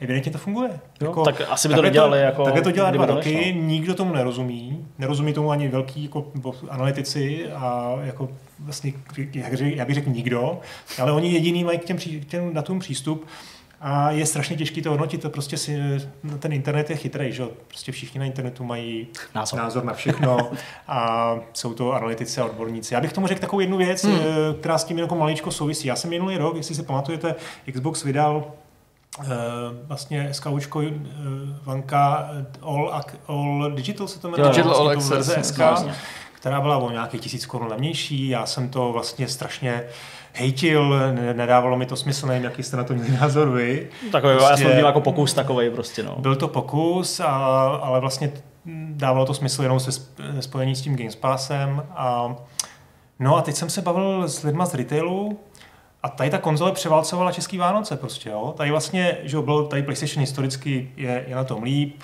360, řekněme, 360, řekněme, měla byla jako sou byly prostě ta, ta, ta éra té trojky, že se podařilo Microsoftu dát tu nohu do dveří, řekněme, čtyřka zase jako dominovala. No a teď přišly vlastně Vánoce, očekávalo se, že PlayStation 4 to zase, zase převálcuje a tady ten digital prostě vyprodal, vyprodali úplně všechno a vlastně převálcovali český Vánoce. Ono s tím teda pak byla ještě spojena další věc, že spousta lidí nevěděla, co si kupuje. No, a Takže to je, si k tomu jasně, koupila prostě normálně Xbox. hry prostě no, na krabičce a pak byly hmm. prostě 24. překvapený, že tam není jako, nemají to kam strčit. No ale uh, jo, a tohle je věc, kterou normální člověk analyzuje, tohle prostě nemůže fungovat, to si nemůže nikdo koupit, já teda rozhodně ne, ale rozhodně ani nikdo jiný, kdo je no. příčetný. A ono jo, prostě najednou to jako funguje. A hmm. asi to fungovalo nejenom u nás, ale i kde, kde jinde. Takže jako hodnoťme samozřejmě všechno nějak jako střízlivě a hlavně z pohledu toho, že ty informace, které máme, jsou prostě jenom částečný, no. částečný a že teda zatím musí být nějaká dlouhodobá strategie. A ještě k těm studium jenom bych chtěl říct, že mě třeba ty studia, jenom jsem to hodnotil z toho pohledu, že mi nepřijou tak velký jako Ačkový věci, že nevidím v nich prostě potenciál, aby mohli konkurovat těm největším studiím Sony. A jinak ale tam vidím jako spoustu nadějných, nadějných studií. Uh, ale to, taky jako, tam vidím nějaký přehmaty chápali, třeba, že, no, jako, že a doufám, jenom se je jasný, že In Exile je prostě velikostí úplně jiný tým ano, prostě než a hlavně, jako, a hlavně jako doufám, že, že, že, to, že to vidím Microsoftu uh, vlastně tu snahu ne, neskazit ty, ty studia. Že jim prostě snaha, je tam prostě vidět, že jim dávají tu svobodu, poskytují jim nějakou jako volnost, samozřejmě může to být jenom na venek, ale jako mm-hmm. já si mhm. do dneška pamatuju, já jsem byl velký fanoušek Rareu, prostě féře Nintendo a koupil to Microsoft a hrozně jim to jako vyčítám do dneška, co s tím studiem udělali. Jo. Takže doufám, že se to nestane. Jsou, jsou horší příklady, Ensemble, Určitě, no, tak, Fasa, že jo. Ano, a EA s tím má taky, jako, bychom mohli jako pokračovat. Ale, takže tohle doufám, předpokládám, že se neděje, že tam nějaká svoboda, svoboda je a takže tohle vidím jako celkem optimisticky. No. Eh, když bychom uzavřeli tenhle ten blok té debaty, poslední věc, co by mě zajímalo, my se tady bavíme o tom, jako jestli ty hry jsou exkluzivní, jestli budou dobrý, špatný a kdo je má jak silný tak možná Microsoft si třeba říká, že na tom vlastně ani v tom prvním roce nezáleží, protože když si vzpomeneme na ten launchový line-up těch jednotlivých generací, hmm. tak i když tam objevují jako některé jako výjimeční tituly, jako dejme tomu Halo, nebo tituly, které minimálně jako něco definují, tak možná jenom dospěli v Redmondu k rozhodnutí, že prostě ty hry, které jako na tom launchovém line-upu jsou a honosí se tím štítkem uh, exkluzivní počin, nový hmm. generace, že na tom až tak nezáleží, protože jsou to hry taky třeba jako NEC na PS4. No jasně, no, to, je, to je pravda. Nebo uh, ne úplně vydařený Shadowfall, když to už byla aspoň hra hra no, v porovnání, jako přesně. uh, s porovnání s tím, s tím nekem. Uh, taková další věc, která se točí kolem těch konzolí a jak říkal Jirka, nemohli jsme to nějak extra rozebrat, protože prostě nebyl ten prostor, tak uh, se týká vlastně toho, co v tuhle chvíli oficiálně víme, co je potvrzený, co prostě uh, teď máme jako danou informaci, na základě který mně přijde, že až příliš lidí a pro mě jako taky velice překvapivě, já se furt divím v tomhle tom vidcastu, tak uh, že jako usuzuje, že prostě Microsoft jako je, je jako na koni. Teď v tuhle chvíli prostě Microsoft jako jede a Sony fakt jako zaostává, protože jako hele o, o, o novém PlayStationu nevíme vůbec nic, jako máme prostě pár nějakých slov nějakého architekta, jo, který prostě o tom něco řekl, ale vlastně... Mlčí, protože nemají co říct, Přesně, lidi, že... nemají co říct, jo, nestíhají, bojí to se. A teď, ale, ale jako opravdu, jo, já fakt tady jako trochu, trochu komicky, jo, ale jako, jako opravdu tohle to se objevuje v těch komentářích. Nekontrolovali k výkonu, takže to znamená, že jsou Přesně, jednoznačně mnohem pomalejší. Nějak to nekomentovali, vůbec neukázali žádnou Godfall, to je jako launchová hra pro PlayStation Ale 5. Já jsem Viděli jste ten Hellblade? Řada lidí, kdo myslí, že je to záležitost, kterou Sony vydává, takže jako no, jasně, nemůžeš spousta lidí absolutně netuší, když jasně, ani jako nejsi schopen pojmout tu informaci, že to jako takže, vydává prostě Gearbox. Přesně tak, takže jako já bych chtěl jako vyjádřit jako prostě takový nějaký prostě postoj, nebo něco takového, že ty konzole se neprodávají. Jo, a začnou se prodávat pravděpodobně schodně nebo v nějakým velice podobným termínu na konci letošního roku. A já si myslím, že jako přece to, že už někdo o té konzoli něco řekl a můžeme se dál jako bavit o tom, co vlastně o tom Microsoft řekl. Ukázali animaci prostě na, na Game Awards a ukázali prostě pěkný trailer z Hellbladeu. Eh, on to tady ve svých poznámkách má napsáno, že to není ale jako systém seller příliš. Uh, takže, no myslím, že tam něco takového bylo. Uh, tak to, tak uh, neukázali, neukázali v zásadě, v zásadě nic moc jako, nic moc navíc oproti, oproti Sony. A přece, kdybych se jako den před zahájením prodeje, kdyby byl ve stejný den, dozvěděl, že prostě PlayStation, anebo opačně, kdyby to bylo, eh, má, že, že, že prostě ta konzole má něco jako navíc, něco, co mě jako fakt baví, nebo jako fakt je pro mě rozhodující, tak přece jako si neřeknu, no jo, ale já už teďka jsem ty peníze, které mám na tom účtu, jako vlastně věnoval Microsoftu přece, že to já nemůžu udělat rozhodnutí, jo, jako, jako kdyby na tom záleželo. A prostě teď až přijde Sony a pravděpodobně teda někdy odhalí tu konzoli, že on za už to viděl, teďka v Los Angeles, jo, tam teďka byl, takže eh, ten už ví prostě, jak ta konzole bude vypadat, tak eh, až to odhalíte přece jako se to vyrovná, nebo zase, zase to třeba jako přeskočí, nebo něco takového. Takže, takže tomuhle fakt nerozumím. Zase, zase nerozumím. Je to zase to, co jsem říkal před chvílí, že každý na internetu všemu rozumí, no, to analytik a vlastně to dělá to líp než ten, než, ty, než ten CEO té firmy mm. a nevím, z mého pohledu je to úplně jednoznačně to prostě nešťastný a si to myslet, eh, zase to můžu obrátit, Sony je teď v konkurenční výhodě, prostě reaguje, bude reagovat. A může si říct přesně, co ukáže a v jakém množství. A jasný, že vždycky ne Sony, nebo ne Microsoft vždycky, ale ten, kdo bude mít to poslední slovo, nebo kdo bude mít tu nejčerstvější informaci, hmm. takže jako bude hrát vyšší kartu že se pokusí no, jako dorovnat všechno to, co padlo do té doby ze strany konkurence a hodit tam něco navíc. Takže já vlastně nepochybuju, že v této fázi, kdy my se ještě ani neblížíme tomu finále toho přetahování, Aha. ta Sony to nepochybně přebije, ale tím neříkám, že PlayStation nakonec z toho bude mít víc těch plusů třeba než Microsoft a Xbox. Jenom se jako domnívám, že budou ty karty odhalovat postupně a teď si může úplně v pohodě Sony dovolit vyníst jako docela vysokou kartu, zdánlivě převít Microsoft, ale to neznamená, že prostě Xbox nemá v rukávu další dva trumfy, které no, budou ve výsledku třeba ještě silnější. Takhle, to se bude měnit. Já k tomu řeknu příklad. Byla generace, myslím, že první generace Sega Saturn na PlayStation 1, na E3 v Americe se prostě oznamovaly ty konzole nebo představovaly poprvé definitivně a přišel prostě Saturn. Eh, myslím, že Tom Kalinsky se jmenoval, eh, oznámil na, na tiskovce Segy, Eh, jdeme ze Saturnem na trh zítra. Prostě navezeli prostě do celé Ameriky eh, Saturny, obrovský halo, všichni z toho byli jako perplex, protože tehdy jako to, to potom, že udělal Apple, že, že měl jasně, iPhone v tuhle chvíli, dneska si to můžete koupit, jo, to je ale vlastně strategie. v 90. letech jako prostě super, super jako hmm. akce, čekalo se, že to bude za, za, za měsíce. Druhý den měl Sony, měla Sony uh, tu svou konferenci a to je ta památná věc, kdy tam nastoupil ten CEO Sony a řekl 299 a odešel.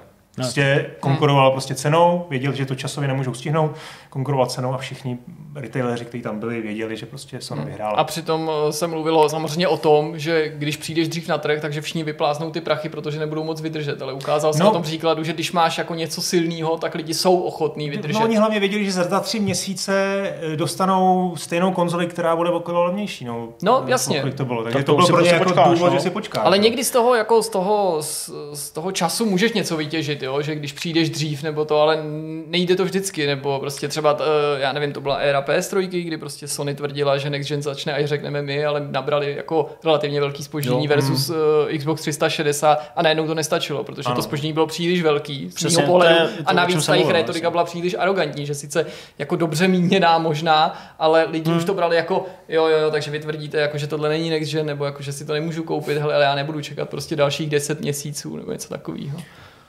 No, tohle zase jedna věc je, že jsme řekli teda, že ty lidi na internetu jsou strašní chytráci, nebo my jsme všichni chytráci, že jo, máme to- na všechno my názor, jsme nechtěl nejvíc to zlé, chytráci. ale za, na, druhou, na druhou stranu jsou tady i historické případy, kdy vlastně když se podíváš na jednání těch firm, tak si taky říkáš, krutíš hlavou, jak se něco takového mohlo stát. Konkrétně teda u té PS3 tam bych Sony úplně nevinil, tam to bylo způsobené, tuším, tou Blu-ray mechanikou, kterou jako dopředu nemohli tušit, že, Jasně, tam byl že nebude delay. tak zásadní, Jasně, že no. prostě oni řekli, počkáme si na ní, tam byl problém, Mm. že jo, s nedostatkem nějakého Přesně. Teď se to zrovna řešilo, že Čekala byla ta laser. dioda pro ten Přesně, modrý laser, ten která laser. vlastně stojí Takže- jako 0,0 nic. Protože měli zkušenost s DVDčkem, který prodal dvojku, tak prostě čekali na Blu-ray a Jasně. netušili, že už jim jako u tom Blu-rayu vlastně taky ujíždí vlak. Takže tam bych ještě řekl Sony, OK, tak udělali jste chybu, prostě to jste nemohli vědět. Ale co se stalo třeba u Xboxu One s tím Kinectem, to si myslím, že byla jako fakt chyba, Jo. jako velká a No, nepochopitelná. protože chyba, Jako když něco lidem vnucuješ, že jo, lidem No, se to- nelíbí, když jim jako diktuješ, kdyby jako to metrik, hráli na to který tam- multimediální centrum, tak jakkoliv bych tomu ani tak nevěřil, ale byl by Kinect volitelná periférie, tak bych řekl, hele, OK, můžeme to zkusit, budu uvažovat, jestli si to koupím s nebo bez, ale prostě jako lidi si u PlayStationu řekli, hele, já, jako, já ten Kinect prostě nechci, tady mi to nikdo No, nevnucuje, no. tady prostě tak dostanu to jenom bylo, no. konzoli a nemusím jako řešit, jestli si to pak oblíbím nebo ne. Ale co na tom bylo zvláštní, že oni dokonce, myslím jako Microsoft, dokázali přesvědčit část těch loajálních fanoušků, že byli po nich ochotní opakovat tu věc, kterou samotný Microsoft vlastně jako časem jako uznal, že to byla hloupost nebo, nebo, nebo jako zesměšnil tím, že ten Kinect přestal prodávat. Dneska neseženeš ani tu redukci na tu aktuální prostě jako verzi těch Xboxů Hmm. One. Ale myslím tím takovou tu hámotinu o tom, že jako ten Xbox ani nejde plnohodnotně používat bez toho Kinectu. Hmm. Že to je celý od A do Z navržený na, na, na ten Kinect. A Hmm. třeba, že jo, ale jako tady prostě jako to si čet na internetu úplně běžně, že fanoušci Xboxu a nemyslím to vůči ním nějak vezle, prostě tohle to opakovali, tuhle tu mantru, že prostě to je nedílná součást Xboxu One, to je Xbox One Experience, prostě bez Kinectu to nejde používat, protože to musíš uh, zapnout tím, že to řekneš tomu Kinectu, hmm. přihlásíš se samozřejmě přes kameru, většinu věcí děláš prostě gestama, pak něco hraješ na gamepadu, ale to je beznadějně zastaralý, navíc to máš připojený do televize, máš tam televizní aplikace a já bych to nezesměšňoval, jako to není jako hloupý koncept, nebo není to jako mimo. Hloupý bylo to, že lidem říkali, tohle je jediný způsob, jak to můžete používat. A ty lidi na to naskočili. Ale tam, byla zase, tam je zase už taková trošku, ta, ne ta fanboyovská, to je možná špatný slovo, ale to prostě ten pocit, když si něco koupíš, nechceš být sám před sebou okamžitě za, za hlupáka a vlastně si to sám zdůvodňuješ. Jasně, Takže ono, když ti ten Microsoft nabídl, legitimizuješ, nabídl no. tu, tu legendu kolem toho, tu pohádku, že teda že to je takový to, Hmm. že to k tomu patří, tak to taky šíříš. No. Ale, ale bylo to jako vtipný, že v rámci té generace po pár letech z toho sami jako vycouvali, jo? že ani nepotřebovali držet tu tvář, nebo nechtěli držet tu tvář. Já jsem Tak myslel, že se tvář idei tvář, nev, že se to neprodává. nevda, ne, nevzdají. No, Prostě. to museli, to museli. No. Jako, bylo to blbý, no a tak oni vyhodili to Metrika, že jo, který na začátku prostě o tom taky nablil spoustu věcí ve smyslu toho, jako, že si nesmíš půjčovat hry a, a, a tomu taky věci. To taky bylo špatný PR, velice A- a špatný. Sony z toho Lidi vytěžila tomu- podobným způsobem, totálně, jako to, co si popisoval, protože že jo. přinesli Pojďme si krabičku, půjčit hru, že jo, Pojďme si půjčit hru, vždyť já si pamatuju to vtipný video, že jo, přesně, kdy jako tam jako ukazovali. Takže jo, jako tyhle z těch rozhodnutí tam bylo spoustu, ale pak asi opravdu tváří tvář tomu neúspěchu jako i s novými lidmi prostě musíš jako vystoupit a říct, hele, jako jo, byla to prostě blbost a pojďme dál. A já myslím, že jako Microsoftu v těch, jako ještě, se to říká, jo, zase fotbalová antýrka, kdyby se hrálo ještě další 10 minut, jo, tak že by se to asi těžko vyrovnalo, ale jako Microsoft prostě zpětnou kompatibilitou, Game Passem, xCloudem, nákupem těch studií, jo, změnou trochu té rétoriky, prostě Philem Spencerem, který je velký hráč a tak dál, tak jako se jim to podařilo trochu narovnat. Já jo? myslím, že dokonce hodně. Já myslím, že ty Já- poslední dvě generace, a teď hodnotím jenom souboj Microsoft versus Sony, nepočítám Nintendo, ne, protože by to nezasloužili, trochu ale jinde, jako jasně. tím ty výkonnostní hráči, že to bylo jako vyrovnanější než kdy jindy. Prostě PlayStation 3 a Xbox 360 a PlayStation 4 a Xbox One byly jedny z nejvyrovnanějších jako konzolových generací ve smyslu prodejů a vlastně bych řekl, co by jako hráč mm, eklekty, který hraje jako na Let's Champs, že i jako ta kvalita se nakonec srovnala a že ty handicapy těch obou platform vzájemně byly kompenzovaný, respektive od sebe ty výrobci To odkoukali. je, to je jedna věc. A druhá věc je, že vlastně každá ta firma má nějakou svou strategii, zároveň se docela odlišují. Myslím si, souhlasím s tím, že Phil Spencer a ještě bych k tomu přidal i Jim Ryan, prostě v Sony jsou, jsou lidi prostě na svém místě, že tu mají jako tu strategii, každý má svojí a líbí se mi teď, jak jsme prostě na té startovní pozici, jsou zas, zas, zasedlí v těch, v těch startovních blocích a hrozně se na to těším, protože tady vidím, že už snad nedojde k takovéhle nějaký velký chybě, a oni si to rozdají prostě každý po svém. No. Tak co se stane na podzim? Tak teďka jako odložme stranou jako takový ty věci, které tohle se se většinou těšil. jako vzdáváme a tvrdíme, že je to prostě hloupý, jako leštit křišťálovou kouli, tak pojďme ji teďka jako vyleštit a nechme se v budoucnu konfrontovat s tím, jaký jsme naivní pitomci, že jsme No, řekli něco hezký. úplně jiného. Pojďme si zkusit jako typnout, která konzole přijde dřív na trh, eventuálně kdy, kdo třeba získá na začátku nějakou převahu, jestli nějaká z těch platform bude mít nějaký teda jako skrytý trumf. Obě platformy o něčem mluví, jako že tu jsou ještě nějaký jako tajné věci, které chceme jako na No, vás budeme teda hodně odvážní.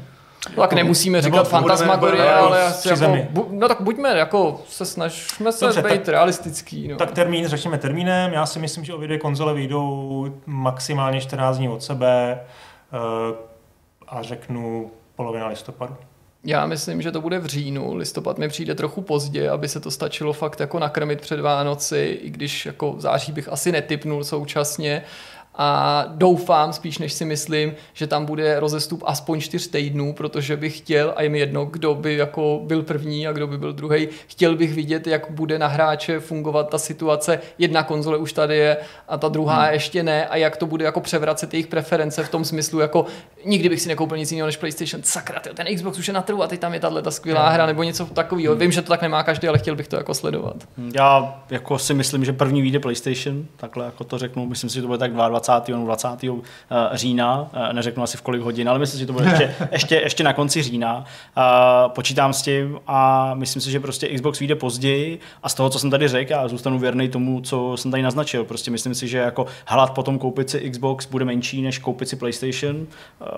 Eh, Jenom díky těm hrám prostě, no. nebo kvůli těm hrám, pokud to mám brát z pohledu PlayStation. Nikdo, eh, nikdo si teda nemyslí, že by nějaká z těch firm to nestihla, nebo nepřipouštíte si, že by já se si někdo... že vyjde. měli konzole vít. Ne, já fakt výjdou letos a jak říkám, fakt si myslím, že PlayStation vyjde dřív. No. Já si dokonce myslím, takhle, t- ta produkční fáze podle mě je taková, že v tuhle tu chvíli už prostě oni vědí všechno, mají tu konzoli někde uvnitř zamčenou v trezoru tak, jak bude vypadat a dokonce už jako kolik máme měsíců, eh, no tak už teoreticky by měly být už skoro i produkční linky jako postavený. Bude No. nějaká z těch konzolí podle vás nedostatkovým zbožím, jako bylo Víčko před Vánoci, když vyšlo první, anebo jako byla PS2, hmm. která taky nebyla jednu dobu před Vánoci k dostání vůbec v Evropě a nestačila se sem navážet z Japonska. To bude ten fail pro Sony. Oni to začnou prodávat v říjnu a dojde jim to. A na Vánoce to mít nebudou v takovém objemu, jako to bude Microsoft. A tam možná se to trochu vyrovná, ale myslím si, že, že to nebudou schopní pohlídat. Jaký budou podle vás launchové hry? Myšleno, jako, že jsme tady vzpomněli pár titulů, který jako vybočili z takového toho průměru. Čekáte, že vás v tom launchovém line-upu, ať už to bude exkluzivní titul, nebo záležitost od velkých vydavatelů, že vás to překvapí? Přenechám ti to, Honze. Ale pak řekneš taky svoje, Dobře. ať si, ať si to za ten... A pak taky Jirka musí taky říct, že Já jsem takhle jako já vyvázal, že nám tady nadhazuje otázky. No, já teda Mi- Microsoft popravdě řečeno zase tak přesně úplně nes, ne, ne, nesleduju. Myslím si, že tam jako nevidím nějaký konkrétní jako tituly, který Ani to Halo, který informuje, že prostě No no vyjde já- i na 300, uh, no jasně, na, na, na Xbox One. To je ještě lepší Tak jako Halo by samozřejmě 360. jako bylo, bylo jako zásadní titul, který by... A já myslím, vlastně že to, to- asi jediný, co, co takového dává smysl. No. A Forza? Jako, tak Forza asi téměř jistá. Já bych na to Halo navázal, protože si myslím, že to Halo stihnou, ale myslím si, že to nebude ten grandiozní úspěch, ve který všichni doufají, protože myslím, ačkoliv no. to není zdaleka první No. od 343, tak tady 343 mluví otevřeně o tom, že to je ten jako jejich teďka velký krok do té plnohodnotné samostatnosti a myslím si, že to bude buď příliš jiný, nebo to nebude dostatečně jiný. Já budu úplně upřímnej, Vím, že to nebyl reprezentativní vzorek, ale mě teda jako vůbec nepřesvědčilo to, co tehdy ukázali na té E3. Já jsem jako tomu výběru toho, co se prezentovalo, Myslíš, jako první video z Halo Infinite. Ano, jako mě to přišlo jako velmi jako zvláštní, ale tím netvrdím, že z To toho vím, jaká bude ta hra, jo, jasně, prostě no. o tom jako nemluvím, ale myslím, že tahle ta jako mm, to, jaký dojem, dojem na mě udělal tenhle ten výběr, že jako velmi podobně by mohli volit další věci v rámci třeba té produkce toho titulu. Že by to nemuseli úplně tak jako chytit Jasně, eh, jo. jako za správný místo. Ostatně srovnejte přijetí traileru Halo Infinite a to je Halo a Hellblade 2.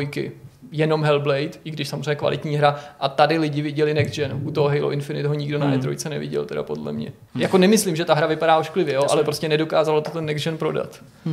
Tak a když si projedu tady ty studia Microsoftu, eh, tak zaprvé to, co koupili letos, tak tam jako co, budem, co můžeme čekat jako na launchový tituly. Double Fine asi nic. Asi, asi jako téměř nic. Loni už, A- 2019. Už 2019, vlastně, jo. No, jako prostě Ninja Theory, já je mám hrozně rád. Compulsion Games ty nic jako- neudělají teďka, protože to je moc brzo na ně. Po vydání No, Happy Few je to a to relativně malý tým. Vlastně In Exile vydají teďka Wasteland 3, takže to je jasný. Ninja Theory, tak ty mají X projektů, ale ani ten Hellblade nebylo jasně řečeno, že to je launchovka, takže a to je přitom titul, který je s výjimkou Bleeding Edge, který vyjde ještě teďka samozřejmě jako nejblíž, takže to je těžko říct. No, ale tak eh, to ani nemůže být launchovka, prostě když to vyšlo, když Hellblade vyšla před, před rokem. Ne, ne, ne, to je tak dva nebo tři a půl. roky jako No, na, to už na těch původních no. platformách, že jo, prvně to bylo prostě PlayStation 4. Já no, skoro řekl pak 2016, dodatečně- že to vyšlo, nebo možná... No, 17 bych 17 řekl, ale jako je to, není to rok prostě. No, Obsidian by dělají mohl prostě mít něco Edge, dělají teď ty naš, další projekty, takže těžko říct, jestli, Hmm. jestli jsou schopní jako mm, stihnout za, i za tři roky takový velký titul. No. no tak nějaký ty závody tam budou, no to se docela těším. A co když Playground Games udělají ten Fable, jak se o tom furt mluví? To je taky dost možný. No, to by bylo hezký. Prostě oni musí jako vrátit tyhle značky svoje, prostě, které tady skoro celou generaci prostě nebyly. nebo Initiative jako... Prey dělá jako nový tým nějakou jako starou věc na Xbox nebo nějakou jako legacy IP, tak ten tým je jako složený zjevně taky z veteránů. Samozřejmě Jo, to- my ho ten neznáme, protože to je prostě nový tým, tak eh, je těžký jako z toho něco Ještě usuzovat. Undead Labs, jako to, tak ten State of Decay, Decay To byl, byl jako Tomu celkem Ty nedělají tříáčkové slabý, věci ale, a ta dvojka se prostě nepovedla. ale tam to časově, řekněme, trošku jako štimuje, že by to možná jako Hmm. mohlo, mohlo... Navíc taky na Xboxu, eh, ať už teda tom stávajícím, nebo tom novým, a současně taky na PC se budeš moct zahrát taky nejhezčí letecký simulátor, že jo? To No. taky na PlayStationu nebude. To taky podle mě pro spoustu lidí může být to, docela to, fajn. To, to, nevím, jestli úplně jako věc, která na konzolích jako zarezonuje. Hele, jako já si myslím, proč ne? Jako lidem se to docela líbí, bych řekl, Jako vypadá system to fakt. seller? Ne, to určitě to nebude No, tak seller. Já minimálně mluvím je o to, tom, že by to jako mohlo být nasměrovaný, je to věc, která jako umí prodat tu technologii. přesně nasměrovaný na ty, na ty Vánoce. No a kdybychom teda otočili list od Microsoftu, teda pokud tam máte ještě nějakého koně, Už jsme tady projeli. tak uh, já teda jenom jako hodím do placu věc, která asi je, bych řekl, taková jako očekávaná nebo celkem zjevná. Já prostě si myslím, že Horizon 2 vyjde a bude launchovým titulem, prostě jako, že to lidi možná překvapí, ale nebude to žádný Uncharted, Last of Us bude výjítý, že Tak jo, to to dávalo jako smysl i z toho důvodu, že Guerrilla po několik generací připravuje launchový hry. Přesně že tak, jo? jako byl to, mají byl to to Killzone, Killzone Shadowfall, Shadowfall. a byla to i samozřejmě Killzone předtím na PS3. Přesně tak. A vzhledem k tomu masivnímu úspěchu eh, toho prvního Horizonu a prostě tomu, jak jako na tom fakt eh, udělali tu kariéru v téhle generaci, nebo prostě jako vydobili si to renomé dál, tak já bych jako očekával, že ta dvojka prostě přijde. Asi by to fungovalo na druhou stranu jako Je to možná podobně jako Hellblade. pokračování, No. jako že bych chtěl něco jako původního, jenže pak třeba ty původní věci neuspějou, takže si nemůžu Právě, příliš jo. vymýšlet. Jako, No takhle, rozhodně vylučovací metodou, když se vezmeme ty ostatní studia velký, tak eh, to je to, co jako sedí nejvíc, ta Jasně. děla, že to je jako nejdelší čas od, od, od vydání. Eh, Na druhou stranu já jsem si teda dohledal i nějaký spekulace o multiplayerové střílečce, kterou dělají Guerrilla. Protože oni Mhm. najali, To je pravda, to se řešilo, no. vlastně šéfa eh, Siege, Hmm. eh, Rainbow Six. A to si myslím, že možná jako dává smysl větší jako a nechtějí titul. prostě zakomponovat nějakou online složku do Horizonu? Nebo myslíš, že by to byl jako čistě multiplayerový Killzone?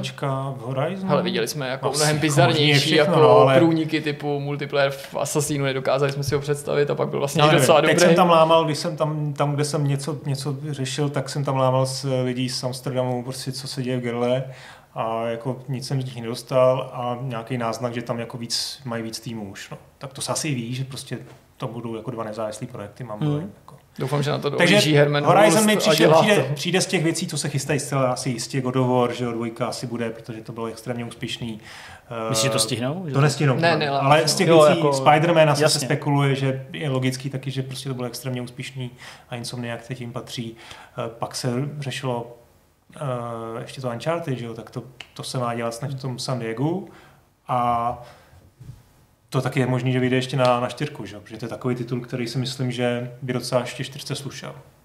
Jako A fakt. nebo jo. na, na, obě, ty, na obě ty. Ty jo, to já si právě myslím, že asi jako vzhledem k té jako nastavený nějaký filozofii lomeno strategii by prostě to Sony chtěli dát jenom na tu pětku, že, jo, že jako Hmm. proč, proč vlastně druhý, Jo, takhle, jestli, druhý to, Uncharted jestli ta strategie, pro tohle jsem třeba úplně nezaznamenal, že by to jako fakt hnali všechno Hmm. na tu, Oni na tu, řekli, na že tu jo. pětku. Oni reagovali tak, na eh, Microsoft, okay, že jo. pak jo, Řekli, ano. uvidíme. No. Ono taky ještě asi čas, já si A myslím, je že... otázka, jestli tyhle ty hry rozhodnou. Jestli Fakt, jestli těm exkluzivitám nedáváme příliš velkou váhu, jak jsem říkal, já nejsem jejich fanouškem, ale uvědomuji si jejich jako potenciál, jejich důležitost z toho Mhm. obchodního hlediska, ale nejsou to nakonec hry jako nový Assassin, Jo, možná Watch Dogs, ačkoliv se někdo třeba chytá za hlavou, nejsou to nakonec ty hry prostě od EA, od Bethesdy, od velkých vydavatelů, který ty konzole prodávají stejně dobře, ačkoliv ty konzole ne- nebo tyhle ty tituly nedefinují to, pro kterou jako konzoli se rozhodneš, ale že jsou to nakonec stejně ty nejúspěšnější hry, dokonce i mezi těma launchovejma, jakkoliv je ten line-up tam obecně slabý, jestli prostě, já nevím co, prostě v případným nějakým, nějakým rozdílu nebudou rozhodovat věci jako FIFA, Já si myslím, že o ty Vánoce tak nejde, mm. že vlastně tady máme, teda, i kdyby to byl ten ří, půlka října, tak to jsou dva a půl měsíce, tam stejně oni vyrobí dva miliony kusů, plus minus, o moc víc to nebude a prodají asi víceméně to, co vyrobějí. Hmm. Tam prostě půjde o ten příští rok a já si třeba myslím, že i Horizon je prostě příliš velkorysý titul jako na, na, na launchovou hru. Že tam prostě můžou být ty, ty, ty obyčejnější věci, zajímavější, jak říkáš, Call of Duty, eh, věci od Ubisoftu, něco malého k tomu přidat. Vzpomeň si na dvojku, já prostě si myslím, že k dvojce, co to bylo za launch titul? SSX. Ne, S- PlayStation 2, no, no. tak to bylo SSX třeba, SSX. Ridge Racer tam byl ještě... Pětka, no, tak ten, ten launch byl, nebyl kdo ví, jaký je vlastně další Vánoce. Vyšlo rezi- najednou Metal Gear Solid 2 a GTAčko a bylo hotovo.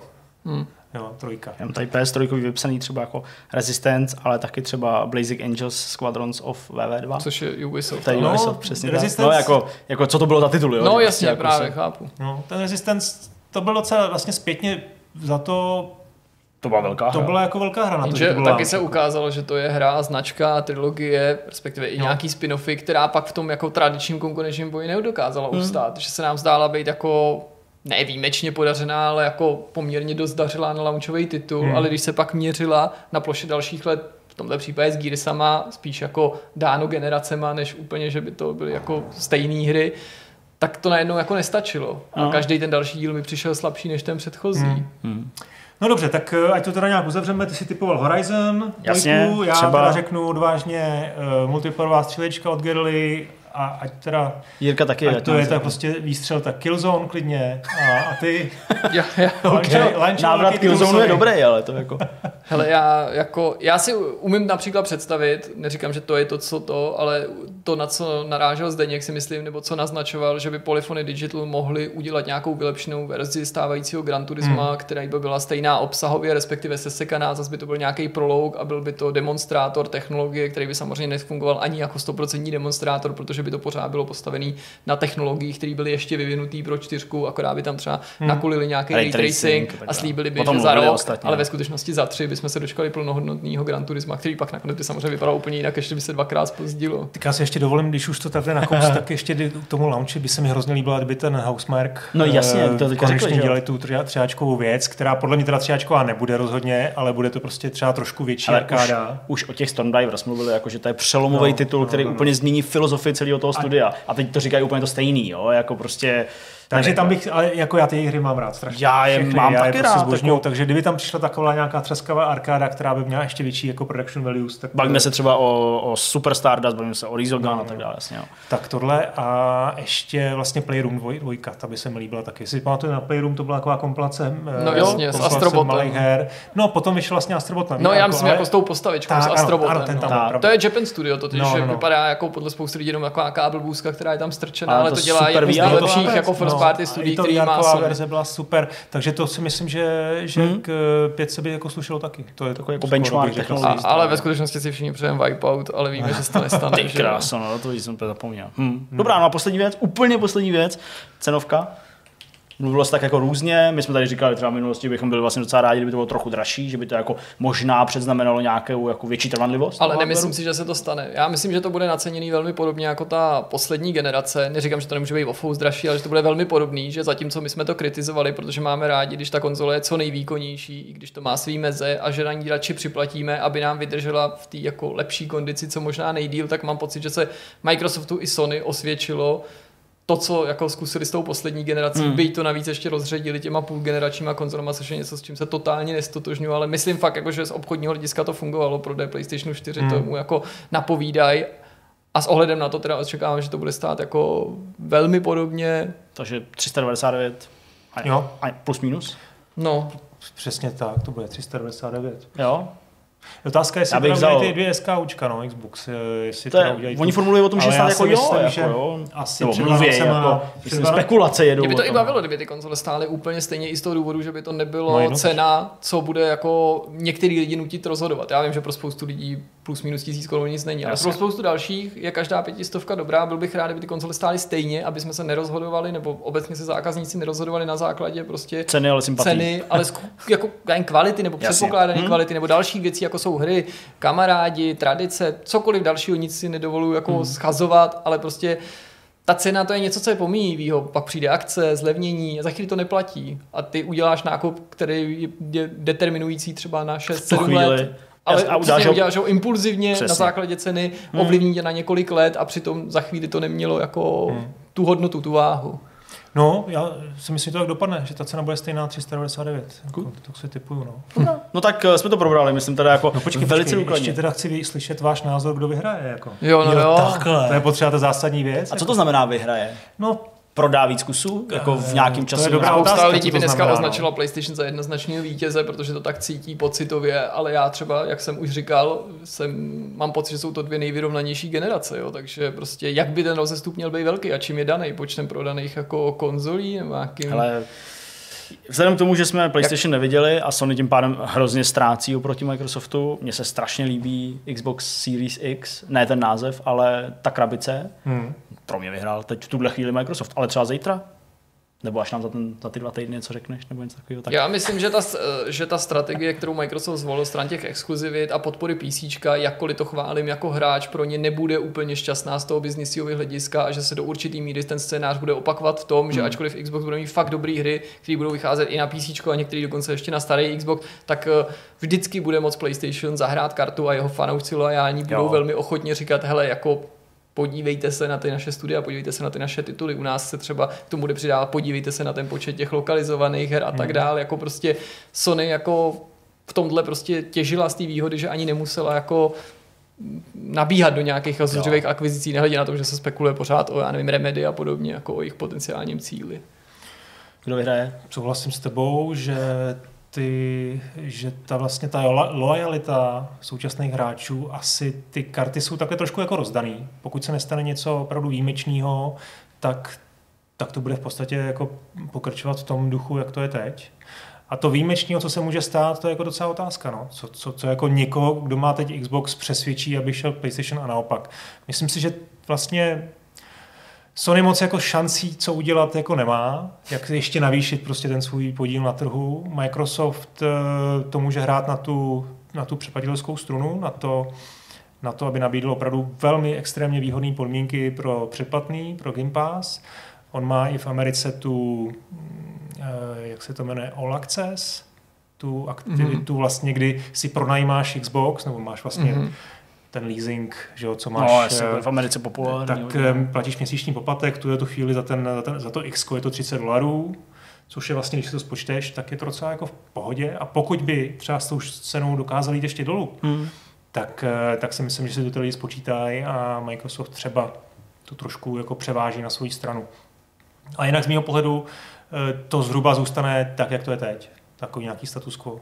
Takže jako PlayStation lehkej, lehká výhoda, lehká jako, eh, lehký vítězství. A tak si to pustíme v prosinci a uvidíme, až do toho dividle no. Intellivision Amico s Wargamem nejprodávanější hrou Vánoc 2020 se ještě budete divit. Prostě Horizon na PC jednička samozřejmě nejsem blázen, dvojka, já se těším, jednička. Že? Já se těším na ty komentáře, jak nám to teď lidi dají. To nám dají. Dají pak pořádně sežrat, co To bude takový komentáře, kdo to sleduje o Vánocích Přesně, se vrátí, přesně, jako. to, jsou, to jsou chytráci, ty vole. Prej Sony vyjde dřív. Ale jako jak jsme mohli vědět, že se PlayStation 5 vrátí prostě k 3D televizím, to nikdo nemohl vědět, že má prostě Přesně. Sony ale připravený všechny ty Můžou si to s náma diváci zahrát taky, napsat do komentáře svoje typy, prostě, Napiš, ať si teda napište hejt na nás Přesně. a napište do komentáře, jak to vidíte vy, datum, eh, cena, to je pravda. hry a, a aspoň za, máme za, taky. Rok, za rok si se hrajeme, se, zahrajeme spolu všichni. Se čemu smát, už ani ne za rok. Dobrá, tak uh, to je konec tohohle z toho tématu, rozhodně ne konec tohohle vidcastu. Teď eh, se pohodlně usaďte, čeká vás rozhovor s Martinem Klímou. Jdeme na to. Naším dnešním hostem je Martin Klíma ze studia Warhorse. Vítej Martine. Děkuji za pozvání. No, je nám ctí, děkovat bychom měli my, že si tohle pozvání přijal, protože my navazujeme v podstatě na rok starý rozhovor, který jsme přerušili v půlce, v momentu, kdy jsme se bavili o tvém působení ve společnosti Altar, a následně už nám stopáž vidcastu neumožňovala pokračovat a slibovali jsme tobě, ale i divákům, že v tom povídání budeme jednou pokračovat a ten moment konečně nadešel, takže můžeme navázat. Jsem si jist, tedy, že diváci nemohli ani dospat. Ten... Já myslím, že určitě. To... No, to je podceňuješ. Já si myslím, že tam bude pár lidí, kteří si to dobře pamatují, že jsme zatím, zatím tenhle ten slib nesplnili. My jsme uh, rozebrali uh, tu poslední věc, teda, kterou jsme rozvíjeli v tom předchozím, uh, rozebrali jsme Original War, to je, uh, pokud teda uh, moje paměť funguje správně, rok 2001, uh, hmm. předpokládám. Ale to ještě nebyl úplný uh, tvůj konec v Altaru, to ještě nebyl uh, konec toho příběhu, který se teda váže k tobě. Uh, byly tam ještě další tituly, na které hmm. jsi podílel. A ta situace v Altaru, uh, jak vypadala v té době, kdy jste vydali Original War? Tak um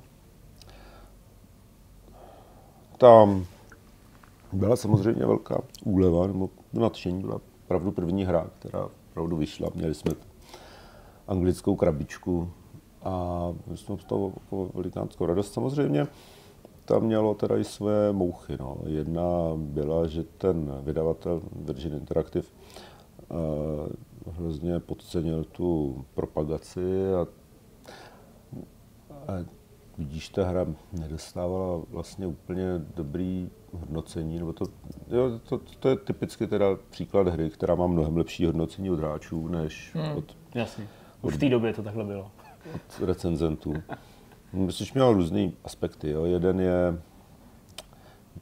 jeden je dubbing. Jo. Ta, ty, ta, ten Virgin byla anglická firma a chtěli teda to nahrávat v Anglii. A my jsme tomu vlastně tehdy nerozuměli, to teda byla naše chyba, nebo měli jsme si to, já jsem si to třeba měl nad tím víc zamyslet, hmm.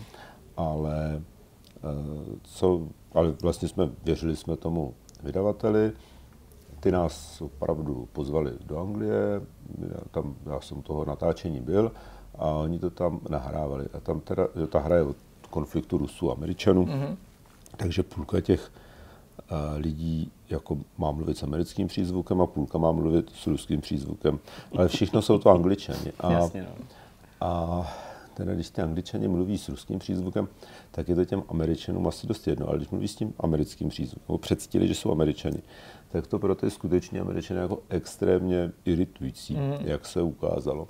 Takže ty, pro ty americký, pro, to, pro ten americký tisk, americké recenzenty, to byla opravdu deal breaker. Jo? Všichni hmm. tam slyšeli Johna McMillana, co předstírá, že je američan a, a vlastně už to dál neposlouchali tu hru a dávali nám pak těch 60 nebo méně procent, hmm. což hmm. to myslím jako nebylo úplně spravedlivé.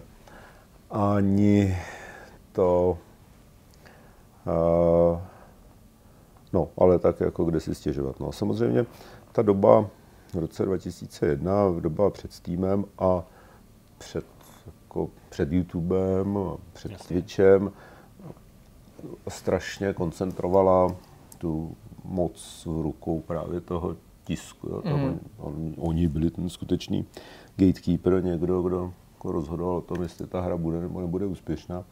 A ve chvíli ta vaše hra začne dostávat jako špatná hodnocení, tak zase se projevila jako státní mentalita toho tisku. A to teda já nechci to vyznělo, že si jenom stěžuju na herní novináře, tak ta hra samozřejmě měla i svoje chyby.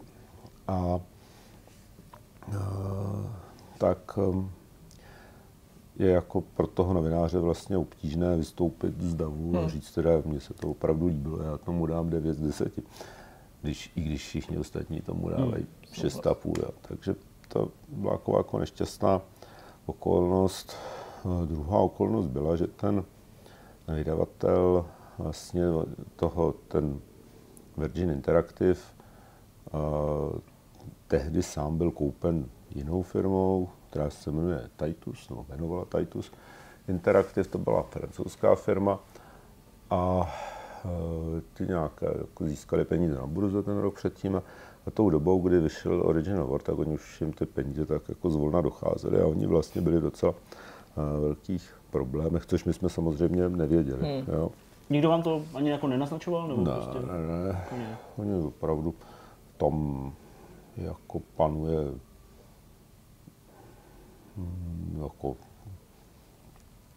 tam nejsou žádní kamarádi, tam Jasně. prostě.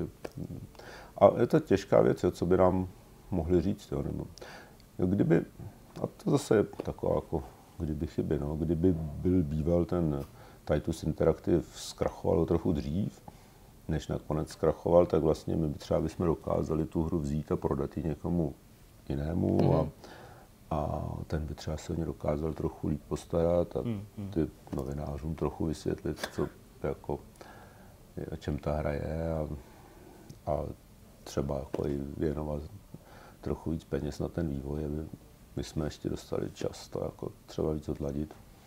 Nemáš ale... pocit, že třeba ten nedostatek schovývavosti ze strany, dejme tomu recenzentu, ale možná i některých hráčů byl způsobený třeba i tím, že ten trh byl, co se týče strategických her v té době saturovaný, na rozdíl od současnosti, kde ta poptávka po RTSkách je strašně vysoká a mají se šanci právě prosadit i hry, které prostě nejsou bez chyby, tak předtím člověk měl pocit, ano, ty strategie se na nás valí ze všech stran a proto jsme vůči nim jako kritičtější? No a teď mají co chtěli, kdyby bývali. Jasně, teď, tak teď jsme mohli nejsem. dělat strategie do dneska v Brně.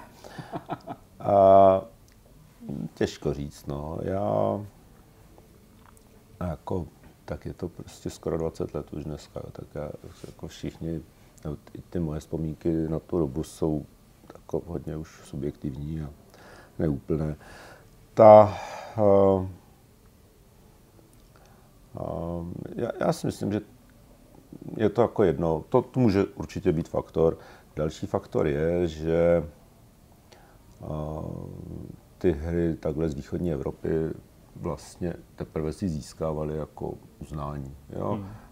Byly hry už teda před námi Hidden and Dangerous, třeba Flashpoint vycházel zhruba stejně hmm. jako my, tak to určitě byly hry taky z východu, které se prosadily a našly si uznání u těch uh, recenzentů ale typicky se k ním ten tisk stavěl jako spíš přezíravě. Jako, jako ta defaultní pozice toho recenzenta byla, to je zase nějaká, nějaká taková divná, úchylná hra z Ruska hmm. a, a nebylo jako, no to, to, jako, ten předsudek si myslím, že nebylo úplně jednoduché překonat. Hmm.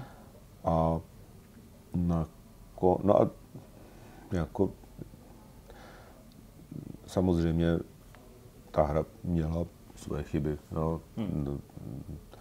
Ten multiplayer v ní nefungoval úplně dobře, když jsme ji vydali, měla bugy, trochu padala. Nakonec teda se nám ji podařilo opravit, respektive našim polským přátelům se podařilo ji opravit vlastně docela dobře. Dodnes se na Steamu prodává a má tam dneska, jak jsem říkal, úplně skvělé hodnocení od hráčů a dnes ji někdo hraje a svým způsobem je to moje nejmilejší hra z těch, eh, na kterých jsem pracoval, jo, jako jedna. A samozřejmě, což hodně teda souvisí s tím, že to byla první hra, tak jako to byl vlastně, to, nebo druhá po Fishfilec, ale první taková Vážnější. opravdu velká hra mm. a tak eh, to samozřejmě k tomu má člověk trochu sentimentální vztah, ale myslím si, že to ve skutečnosti byla jako opravdu dobrá hra. A pak ji teda opravdu docenili až dějiny, jak se těm pravým uměleckým dílům vždycky stane. Já vím, že takhle trochu předbíháme uh, tu dobu, ale po uh, vydání Original War a když uh, tam těma okolnostmi, které teď budeme dál probírat, uh, vznikla ta skutečnost, že prostě na to nebylo nikdy navázáno. Jak ty vnímáš uh, to, že ty hráči to i po těch letech furt chtějí, to pokračování, furt to zmiňují, furt si to někde přejou. Uh, je ti to třeba líto, mrzí tě to, nebo jak se k tomu stavíš? No jo, takhle, že ta Original War byla hra Vládi Chvátila. Ten ji vymyslel, nadizajnoval a byl jako zásadní postavou toho vývoje. Mm-hmm. Takže kdyby někdo měl dělat pokračování, tak by ho musel dělat vládě. To si myslím, že jako není reálné, ale je to vlastně teda otázka spíš pro ně. A, a, a je to jako člověk prostě nevstoupí po druhé do stejné řeky. Jo. Dneska, kdyby to někdo měl dělat, by to nutně byla jako úplně jiná hra. A, jo. a je to samozřejmě svým způsobem zajímavá myšlenka. Já si jako dovedu představit, že a, by se to dalo udělat, ale a, ne, ne, není to prostě, aby se to udělalo pořádně, tak to jako vůbec není jednoduchá věc. A je prostě otázka, kolik těch lidí vlastně, jo, tak samozřejmě těch je pár lidí, co o tom pořád mluví a já si toho vážím a jsem jim za to vděčný, ale je ta otázka, jestli opravdu uh, bychom ji pak prodali hmm. prostě 10 tisíc, 100 tisíc nebo milion. Jo. A to Jasně. teda je, jo, a ta, faktor, no a, a, a nutně ta hra musí prostě oslovit hlavně ty hráče, kteří nehráli a vůbec nikdy neslyšeli. Jo. To Original War 1, takže vlastně jo, jedna věc je, že si vezmete nějakou hru na, jako třeba teď um, před pár lety vydal vydala Bohemka Career Command, pokračování mm-hmm, Career Commandu. A ty to dělali opravdu úplně legálně, koupili ten brand mm-hmm. od těch původních majitelů. A to byla hra, která přiší teda úctě k Original War byla asi známější je přece jenom víc uh, zapsaná do, do dějin počítačových her a vlastně je vidět, že to jako nestačilo. Hmm. Jo, že hmm. ten, I když hmm. ta hra třeba byla docela dobrá, nebo nějakým způsobem se snažila dostat tomu, samozřejmě jako přechod teda jako od 8 bitů k moderní hře ještě složitější. Jasně, než, tak to je velký skok.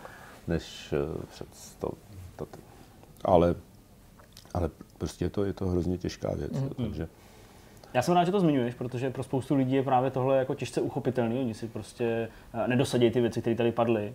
Vláďová hra, eh, samozřejmě to cílový publikum, vidí to z pohledu těch fanoušků a jak už teda i bylo naznačeno, tak eh, pravděpodobně to takhle zůstane pořád nějakým jako neuskutečeným přáním.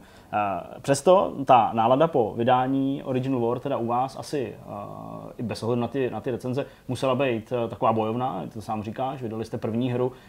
Jak jste pak přistupovali k těm dalším projektům? Mm, čekali jste, že to bude ještě lepší? Cítili jste, že jste zkušenější?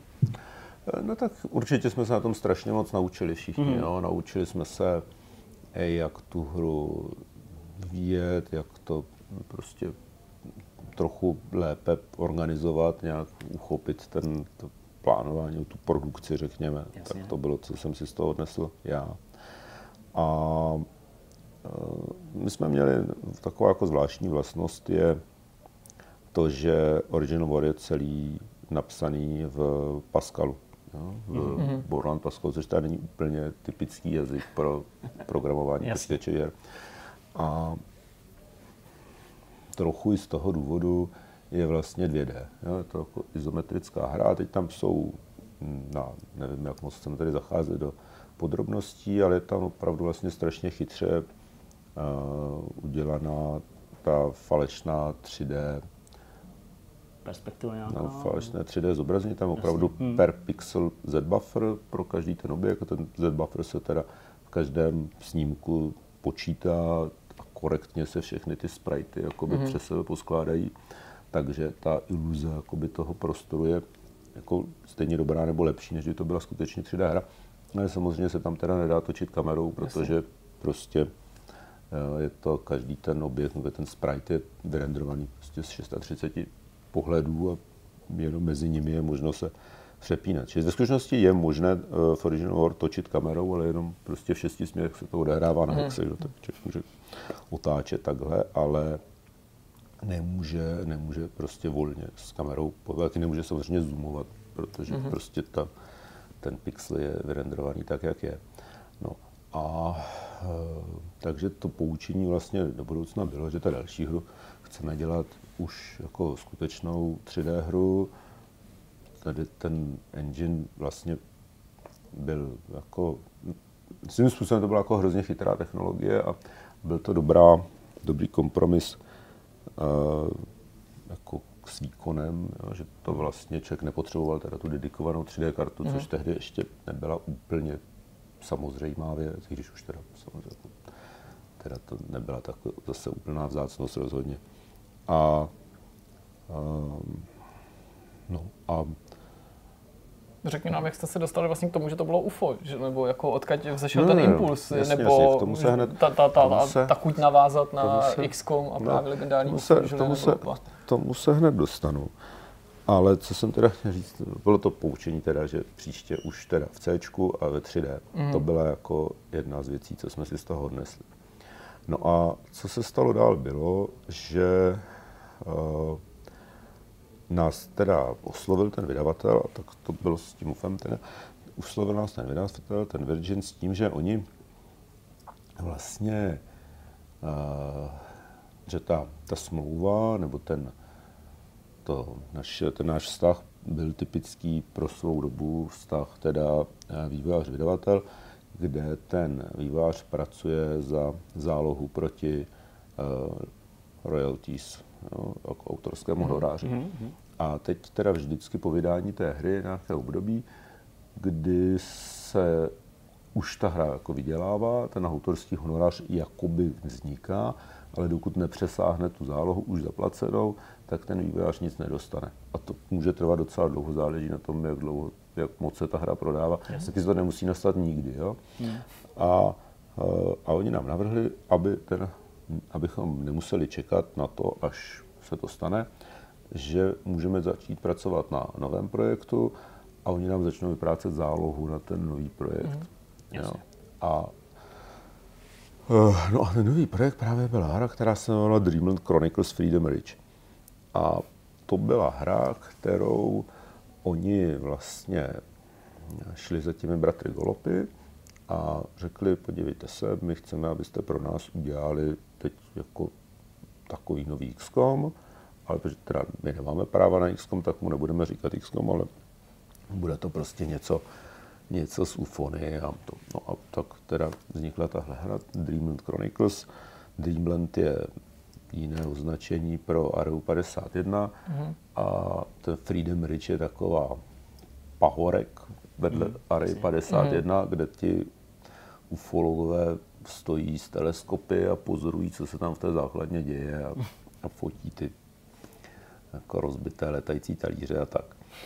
A ten, no a ti bratři Kolpové teda to vyjeli na PlayStation 2 tu hru a byla to taková jako super hra, jako vlastně hrozně ambiciozní a možná jako zajímavá, která právě byla hodně jako 3D, taková hodně, asi teda měla být hodně jako skutečně z pohledu toho konkrétního vojáka, že to mělo být méně ta jako globální strategie mm, a méně možná i taková ta jako taktická hra, kde jako prostě tahám těmi figurkami, ale víc jako tady já jsem člověk opravdu teď, který bojuje s těmi alieny, mimozemšťany. Tady je můj granátomet, teď z něho vystřelím a vidím, jak ta raketa letí a ten vybuchuje ten vetřelec a to je, jako je ta cool věc na tom. A to je jako vlastně třeba zajímavá myšlenka a, eh, a prostě taková hra třeba vlastně by byla docela zábavná. Každopádně oni utratili nějakou značnou sumu peněz a žádnou hru neměli. A tomu Virginu tedy definitivně došla trpělivost a řekli, podívejte se, dejte nám všechny svoje materiály a my si to doděláme sami. Hmm. A dostali teda nějakou hromadu CDček A pak přišli za námi a říkali, podívejte se, my jsme teda chtěli tuhle hru, byste vzali a dodělali. My jsme teda ty, ta CDčka vzali a říkali, no ale tady není žádná hra, tady prostě jsou nějakou, nějaké jako náhodné věci. Jo? Tady je nějaká něco, co se třeba dá spustit, tady je něco, co se dá spustit jenom na PlayStation DevKitu, který nemáme.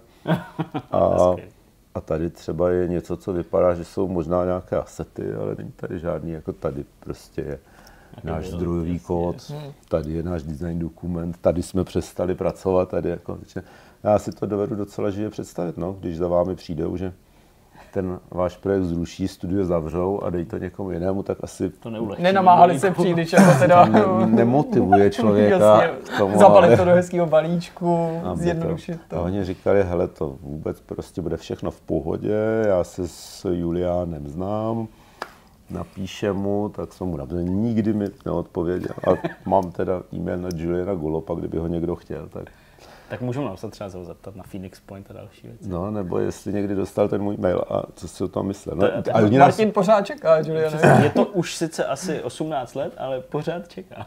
no a já si myslím, že jako oni nás asi teda neměli rádi. Jako, tak samozřejmě my jsme jim nic neudělali. Jo? Nebo to jako nebylo tak, že my jsme šli za Virginem, říkali, dejte nám to, my to strašně chceme udělat. A ta, ty, ty se na vás, ty to pro vás nikdy neudělají. Ale a, no, představuju si, že, že teda to nás jako asi ne, ne, ne to. Pokud tedy zaznamenali naši existenci, tak asi ne, nechovali k nám žádné vřelé city. Čili dostali jste se k projektu, který rozpracoval někdo jiný, nicméně ještě byla relativně dlouhá cesta, protože výsledkem byla následně ta trilogie UFO. Tak eh, kde se z toho cizího No. projektu stal ten No, váš? no, no, takže oni to nám dali a jak jsem říkal, takhle nám řekli, že nám Julian všechno vysvětlí a to pak se stalo.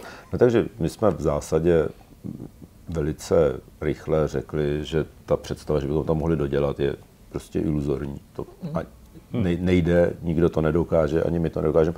A ostatně by nás to ani moc nebavilo, popravdě řečeno. My jsme vlastně měli, to je možná jako třeba říci trošku důsledek toho Original War a trošku důsledek té historie. Vlastně už od dračí do pěte jsme eh, hrozně měli pocit, že my jsme ti lidé, kteří ty hry vymýšlejí a ne, dělají nějakou práci na zakázku. V tom samozřejmě není nic špatného, dneska to vidím, myslím, třeba trochu jinak, než jsem to viděl tehdy. A vlastně bývalo by bylo třeba tohle jako správné a rozumné řešení. Jo? Začít se jako schánět potom, jestli někdo nepotřebuje něco udělat, nějaké větší studio, jestli nepotřebuje s něčím pomoct. My jsme tohle vůbec dělat nechtěli, řekli jsme, my chceme dělat ty vlastní. A už, a, a teď jsme řekli, teda my žádnou hru dělat nebudeme, ale jestli chcete, tak my vám vymyslíme vlastní hru. A už to nám přišlo vlastně jako hrozně velký kompromis, jo? že mm-hmm. místo toho, aby jsme si dělali to, co jako opravdu chceme dělat, tak teď jako nám někdo vnutil, že budeme dělat pokračování UFA. Když samozřejmě svým způsobem tak, jak to ze začátku vypadalo, tak to byla úplně snová příležitost. To UFO je super hra, my jsme ji všichni znali samozřejmě. Ale taky a- výzva, že jo? Nebo ta zodpovědnost vůči No, těm no fanouškům. jasně, jasně, ale tak to, to chceš, že jo, chceš, když už teda mm-hmm. máš pracovat na nějakou, na, na, remakeu nějaké hry, tak chceš, aby to byla jako dobrá hra. A takže určitě to vlastně byla skvělá příležitost a, a my jsme se k ní stavili vlastně a, a přitom jsme vlastně dostali úplně volnou ruku, jo? mohli jsme si říct prostě, jak to chceme udělat, jo? nikdo nám to nepředepisoval, nemuseli jsme právě se držet třeba toho designu, co si udělali ti golopové, takže eh, to vlastně byla skvělá příležitost, kterou my jsme se k tomu stavili hrozně vlastně dneska vidím, že jsme se k tomu stavili hrozně tak jako negativně zbytečně. Nám, už to nám přišlo, že, že to, že pracujeme na jiném IP než svém vlastním, jako hrozný ústupek, ale vlastně to byla jako, jak říkám, to, to vlastně výjimečná příležitost. A e, nicméně teda jsme řekli, že uděláme hru vlastní a, e, a tak vznikl ten UFO Aftermath. A my jsme teda začali tím, že jsme ho přejmenovali na UFO Freedom Ridge. A začali jsme tu hru teda vyrábět. Začali jsme tím, že jsme si napsali ten vlastní 3D engine, hmm. který jako byl jako, byla to PC hra. A u- engine byl napsaný na to OpenGL, byl jako docela základní, jako žádná plně sofistikovaná eh, engineová architektura, nebo ale nicméně jako engine fungoval moc hezky, běžel rychle, dobře, a dělal to, co jsme chtěli. A přišlo nám taky na jedna nebo dvě platby od toho eh, Virginu, respektive Titusu, slíbené zálohy. No a pak teda oni na, no se to jako ta, ta platba, platby přestali chodit a my jsme začali zjišťovat, co tady jako mm-hmm. se děje. A tak a tak postupně teda jako jsme pochopili, že teda vlastně už žádné peníze od nich nikdy neuvidíme, ani za Origin War, ani za to UFO, protože ta firma prostě nemá eh, peníze na nic, už tam ty lidi tam přestávali pracovat, prostě přestali brát telefony.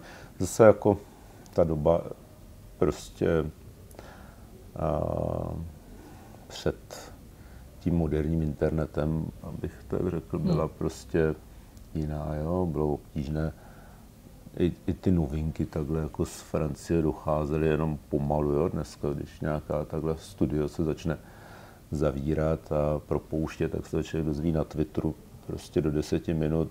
Hmm. Tehdy Od těch lidí, jako, se to týká, jasně. Tehdy to jako nebylo tak uh, přímočaré. No. Takže nám vlastně trvalo třeba čtvrt roku, než jsme opravdu pochopili, hmm. že, že to už uh, nejde a pak jsme teda začali hledat toho vlastně nového vydavatele pro tu hru, kterou jsme měli rozdělanou, to bylo to UFO Freedom Age. A respektive, pardon, říkám to špatně, jmenovalo se to Aftermath, se to Dreamland Chronicles Aftermath. Nebo ne? Ne, já si myslím, že ne. Asi tam měl jmenovat UFO Freedom Age, ale ten název Aftermath navrhl ještě ten e, náš producent z, z Virginu. To hmm. Bylo Říkal, že mu přijde jako aftermath, že je super slovo a mělo by se použít v názvu hry. A my jsme říkali, tak jo. A teď se nám to právě hodilo, protože jsme potřebovali, nebo chtěli jsme, jsme se maličko jsme se báli, že by mohli ti věřitelé nebo právníci toho titusu přijít za námi a říkat, že ta hra je vlastně jejich, že nám zaplatili na těch zálohách něco. A teď jako jim zase to dáme, tak to jsme, tomu jsme chtěli se vyhnout, tak jsme tu hru přeměnovali jinak. Samozřejmě jsme na nic nezměnili hmm. a začali jsme hledat toho nového vydavatele. To nám teda trvalo nějakou dobu a nakonec jsme našli Cenegu, což je, nebo byl teda vydavatel, který sídlil v Praze, a, ale působil teda vlastně v, v různých středoevropských zemích.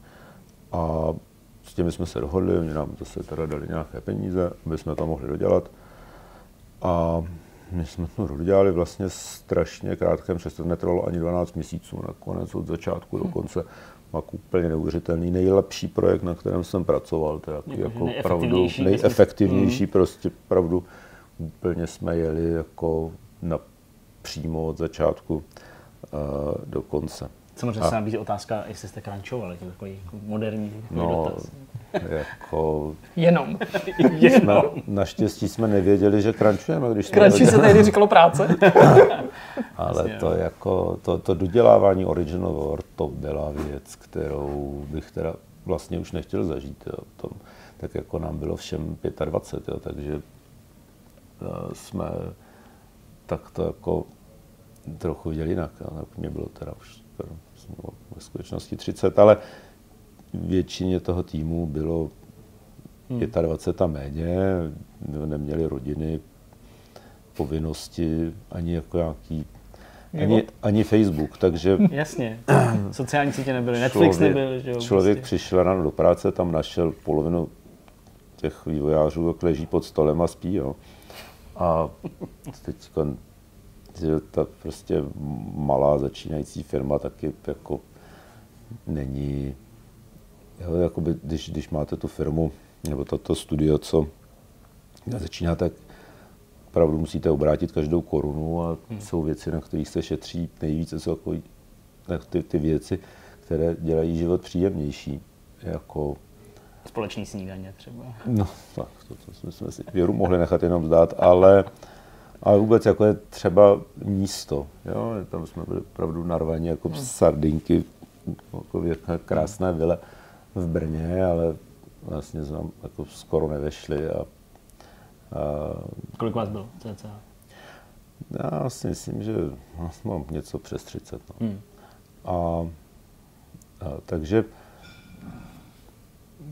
no, a, ale ta, ta naše jako víra v ten projekt a, a v to, že to má smysl, byla zase jako mnohem větší. Jo.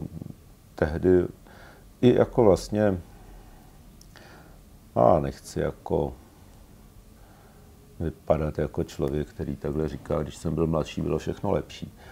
Ale a myslím si, že jsme k tomu opravdu přistupovali jinak, už třeba proto, že těch herních firm bylo mnohem méně hmm. a zaměstnávali dohromady mnohem méně lidí. Jasně. Takže ti lidé, kteří se do toho průmyslu dostali, mohli něm pracovat, si toho svým způsobem víc vážili. Hmm. Bylo to jako hmm. vlastně mnohem obtížnější se tam dostat a mnohem víc jsme měli pocit takový, že jsme jakoby jako, že to nějaká elita avantgarda. Jo, jo jasně. Jako my hmm. teď tady děláme dějiny. Hmm. A, a děláme něco, co nikdo vlastně nedělá v té naší zemi a, a teď hmm.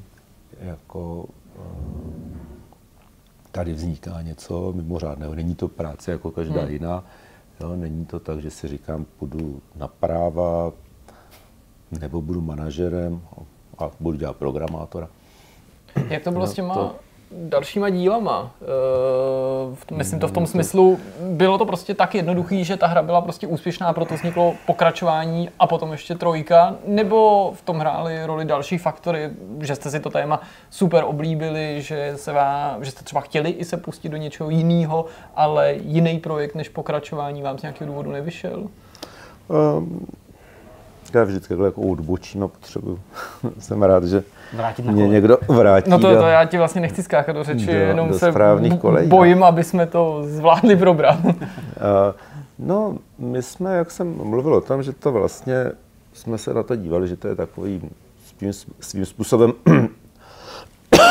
pardon, jsme se na to dívali, že to je vlastně svým způsobem jenom taková práce mm, na zakázku nebo práce jakoby na projektu, který je cizí, není to ten náš projekt, tak jsme samozřejmě chtěli mít nějaký náš projekt a o tom jsme přemýšleli a tak a nakonec jsme se rozhodli, že chceme, si, že chceme udělat uh, vlastně počítačové RPG, vlastně svou vlastní uh, hru na hrdiny a my jsme přemýšleli, to byl vlastně ten jako další vládův projekt. My a on nám jako pomáhal s tím UFem, nebo nějakým způsobem jako určitě na něm zanechal nějaký kreativní otisk, ale jeho hlavní projekt byla hra, která pak se jmenovala Vision a to byl projekt, který jsme vyvíjeli a snažili jsme se pro něj najít vydavatele. No a když jsme dodělali ten Aftermath, tak ten Vision teda rozhodně nebyl ve stavu, že bychom ho mohli někomu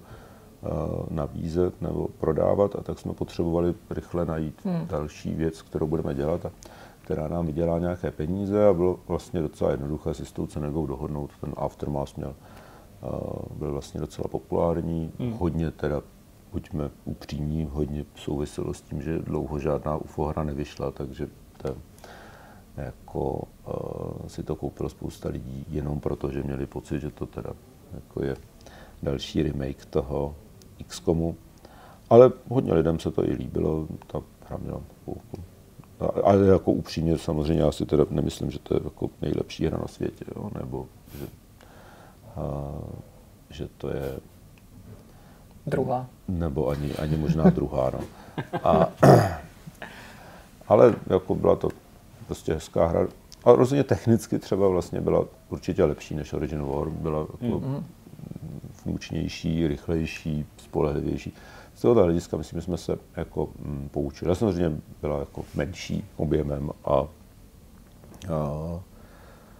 no a, a tak gameplay vlastně mě přišla jako zajímavá, ale tam ten problém UFA, jestli můžu trochu tady ho zabrousit, problém UFA, je to vlastně původního UFA je v tom, nebo XCOMu, jsou ty generované mise. Jo, a to se někomu se to hrozně líbí, protože teda vlastně žádná mise není stejná. Každý člověk má vlastně jako úplně unikátní ten průchod hrou, ale, ale je to vlastně hrozně těžká věc, no, jako to udělat dobře. A třeba to vyžaduje opravdu hodně kvalitní umělou inteligenci u toho, u těch nepřátel, aby teda vlastně ne, aby člověk vlastně, protože jako člověk nemůže ovládat, je vlastně musí jako vložit do toho prostředí a teď jako oni si musí najít tu jako optimální strategii.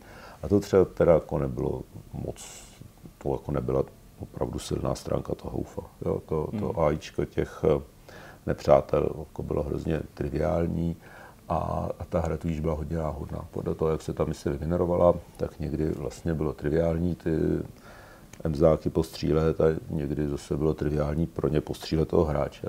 Jako, to bylo jako, a, a to byla taková jako slabá stránka té hry. A ten a to, to řešení toho by bylo uh, ty mise skriptovat a to by prostě nebylo UFO. Jo? Takže Přesně. to bylo, to bylo dilema, hmm. které jsme měli a my jsme vlastně jako si řekli poměrně cynicky, že ta umělá inteligence je věc, která je jako nejméně vidět v té hře. Hmm. To, co je vidět, je, jak to vypadá, jak hmm. to chodí. Věnovali jsme velké úsilí tomu, aby jsme tam měli destruovatelný terén, což 3D hře s lightmapama není jednoduchá, uh, jednoduchá věc. Jo. Prostě ta, všechny hry tehdy jo, měly uh, statické posvětlení, jo, protože prostě ten hardware tehdy jako uh, nic takového neuměl, jako dynamické světlo. A uh, takže když člověk zbourá kus té geometrie v levelu, tak si musí lokálně přepočítat tu lightmapu, protože hmm. jo, tam Jasně, jako není barák. Prostě. Tak, no. Jasně. A to by jako netriviální problém.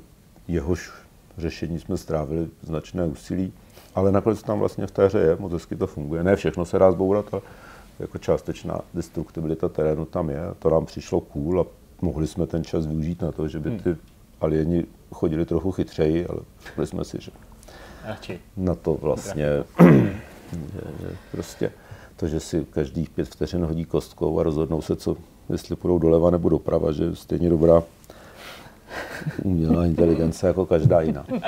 A... Přicházely pak s těma dalšíma dílama uh, nějaký jako myšlenky, nebo spíš takové ty pocity, jako že už to děláte co by rutinu? Uh, že už to pak třeba i mohlo přestat ty lidi bavit? Jsme se hodně snažili, aby každý ten díl měl nějakou jako vlastní... Jasně. I třeba jednak trochu jiný vizuál, jo? tam mm-hmm. je vidět, že se trochu posouvá ten, ten, ten grafický výraz, i jako jinou zápletku mm-hmm. a a vlastně třeba tomu příběhu jsme věnovali o hodně větší pozornost, než třeba v originálním XCOM. Mm-hmm, ten jasně. je jako vlastně opravdu, tam teda vlastně žádný příběh není. Jo. To je vygenerovaná, jasně. No a, no a nakonec člověk přiletí na Mars a tam je základné základ, ty všechny postřílí a tím to skončí. Jo. A teda, to je 30 letý. to je mi líto, jestli to někdo ještě neví, tak tak to pak prosím vystříhněte. ne, já myslím, že to je dobrý.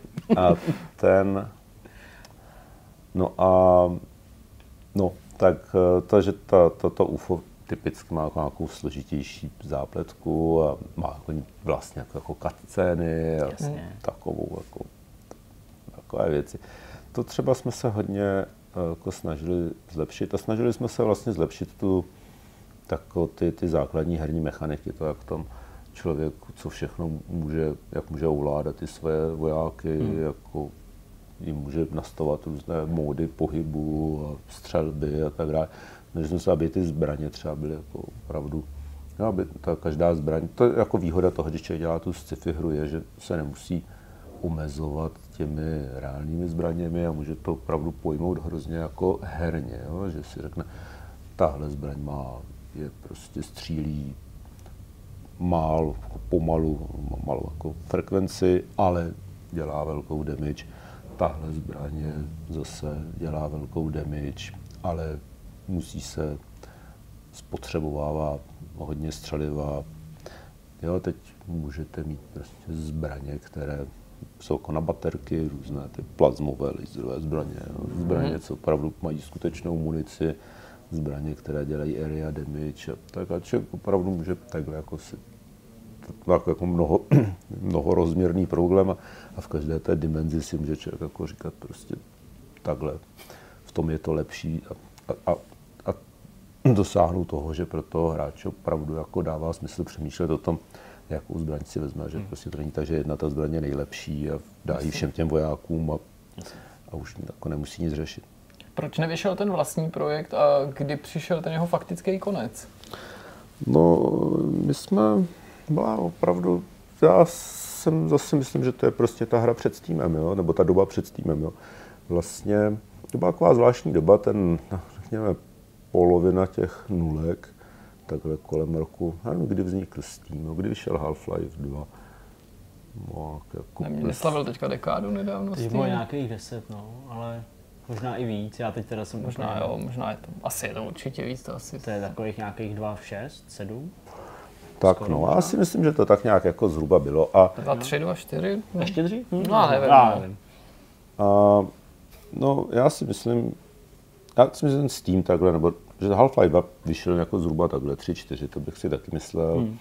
A, a ten Steam vlastně vznikl současně s ním, ale z začátku to byla platforma jenom pro hry od Valve. Hmm. A to, když se ten Steam otevřel těm jako hrám třetích stran, byl někdy tak těch 0,7 třeba, hmm. 0,8 a, a, a mezi tím byla ta jako těch 90. letech vlastně takový ten zlatý věk, no, takový první zlatý věk počítačových her, bylo hrozně, nebo bylo opravdu relativně hodně těch vydavatelů. Byly firmy jako IDOS, nebo ten Virgin,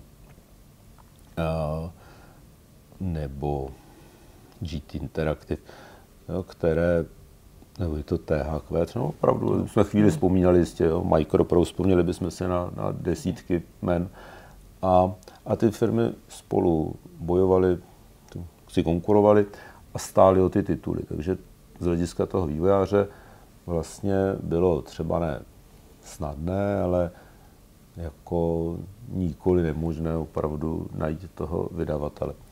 A, a vlastně v době, kdy my jsme vydávali Original War, tak, ta, tak už tahle etapa se chtěla ke konci a a, byl to jako, a to jako, že my jsme toho vydavatele našli, byla jako jedna z takových jako posledních uh, jako butí píseň té epochy. Jo. A, a z čemu došlo je, že se ty firmy prostě krachovaly a navzájem kupovaly a pak jako zůstalo vlastně relativně malé množství těch opravdu silných hráčů, jo, různé takové Ubisofty, EA. To jako nutně vede k tomu, že se změnila dynamika vztahu mezi tím vydavatelem a vývojářem. A vlastně bylo mnohem víc lidí, kteří chtěli dělat hry, než bylo lidí, kteří je chtěli kupovat. A z hlediska toho vydavatele to samozřejmě dává smysl. A vy nechcete vydat pět real-timeovek ročně, no, no, jenom konkurovala jedna druhé. Jo. Chcete vydat jenom jednu a to tu nejlepší. A svým způsobem to vlastně chtějí ty hráči, jo, protože hmm. taky vlastně chtějí jednu hru, která opravdu funguje, než pět, které fungují jenom částečně. Takže, eh, takže vlastně v té době bylo opravdu strašně obtížné toho vydavatele najít. Prostě s těmi velkými vydavateli, když člověk mluvil, tak to jako ta, ta, ta nabídka byla hrozně veliká, když člověk mluvil s těmi malými vydavateli, tak eh, nevěděl ne ani hodiny. No. My jsme najali si dokonce nějakou firmu americkou, by nám pomohla s tím hledáním toho vydavatele to nějak ničemu nevedlo.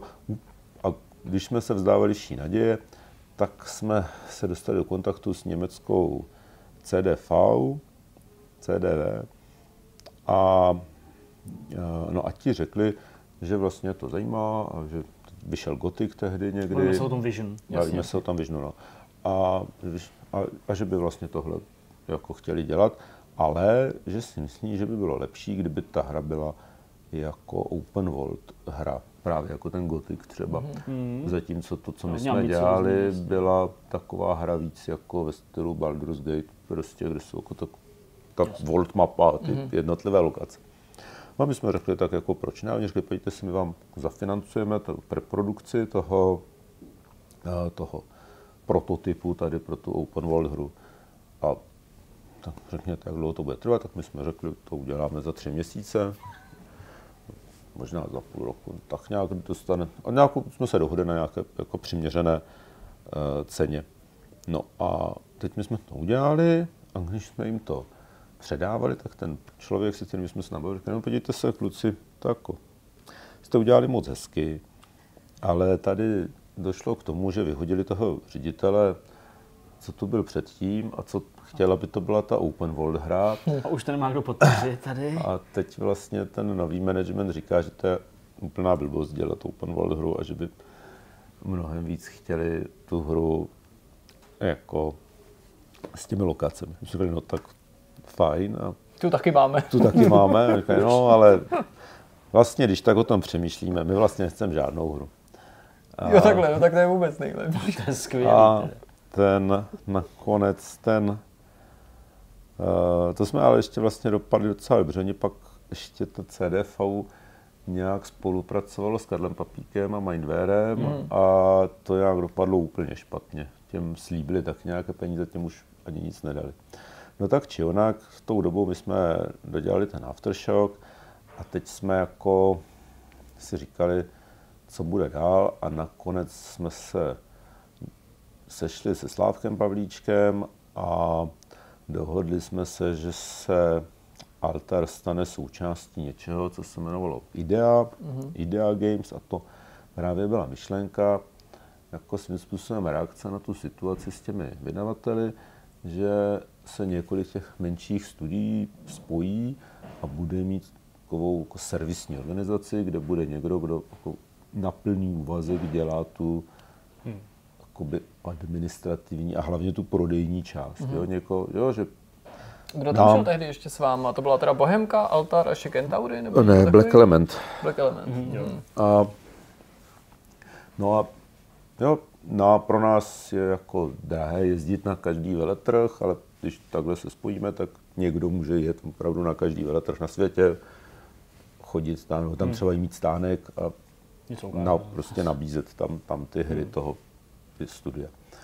No, takže takhle, no a takhle vlastně vznikla ta Idea Games a to bylo, já si myslím, někdy v roce 2004 třeba, jo. Mm-hmm. pět, nebo tak nějak. Hmm.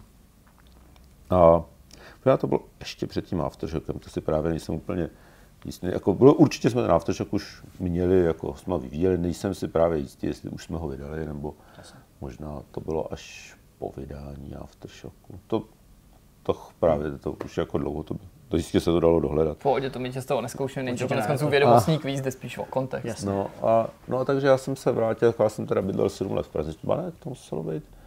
Ne, v roce 2006, podle toho se to dá snadno poznat, protože jo, muselo v roce 2006.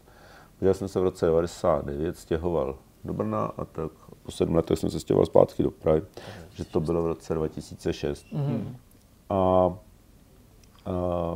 no, tam jsem teda začal pracovat v té a, ideje, kde jsem dělal producenta jakoby pro víc titulů na jednou. Jeden z těch titulů byl ten Afterlight, který se začal dělat v Brně.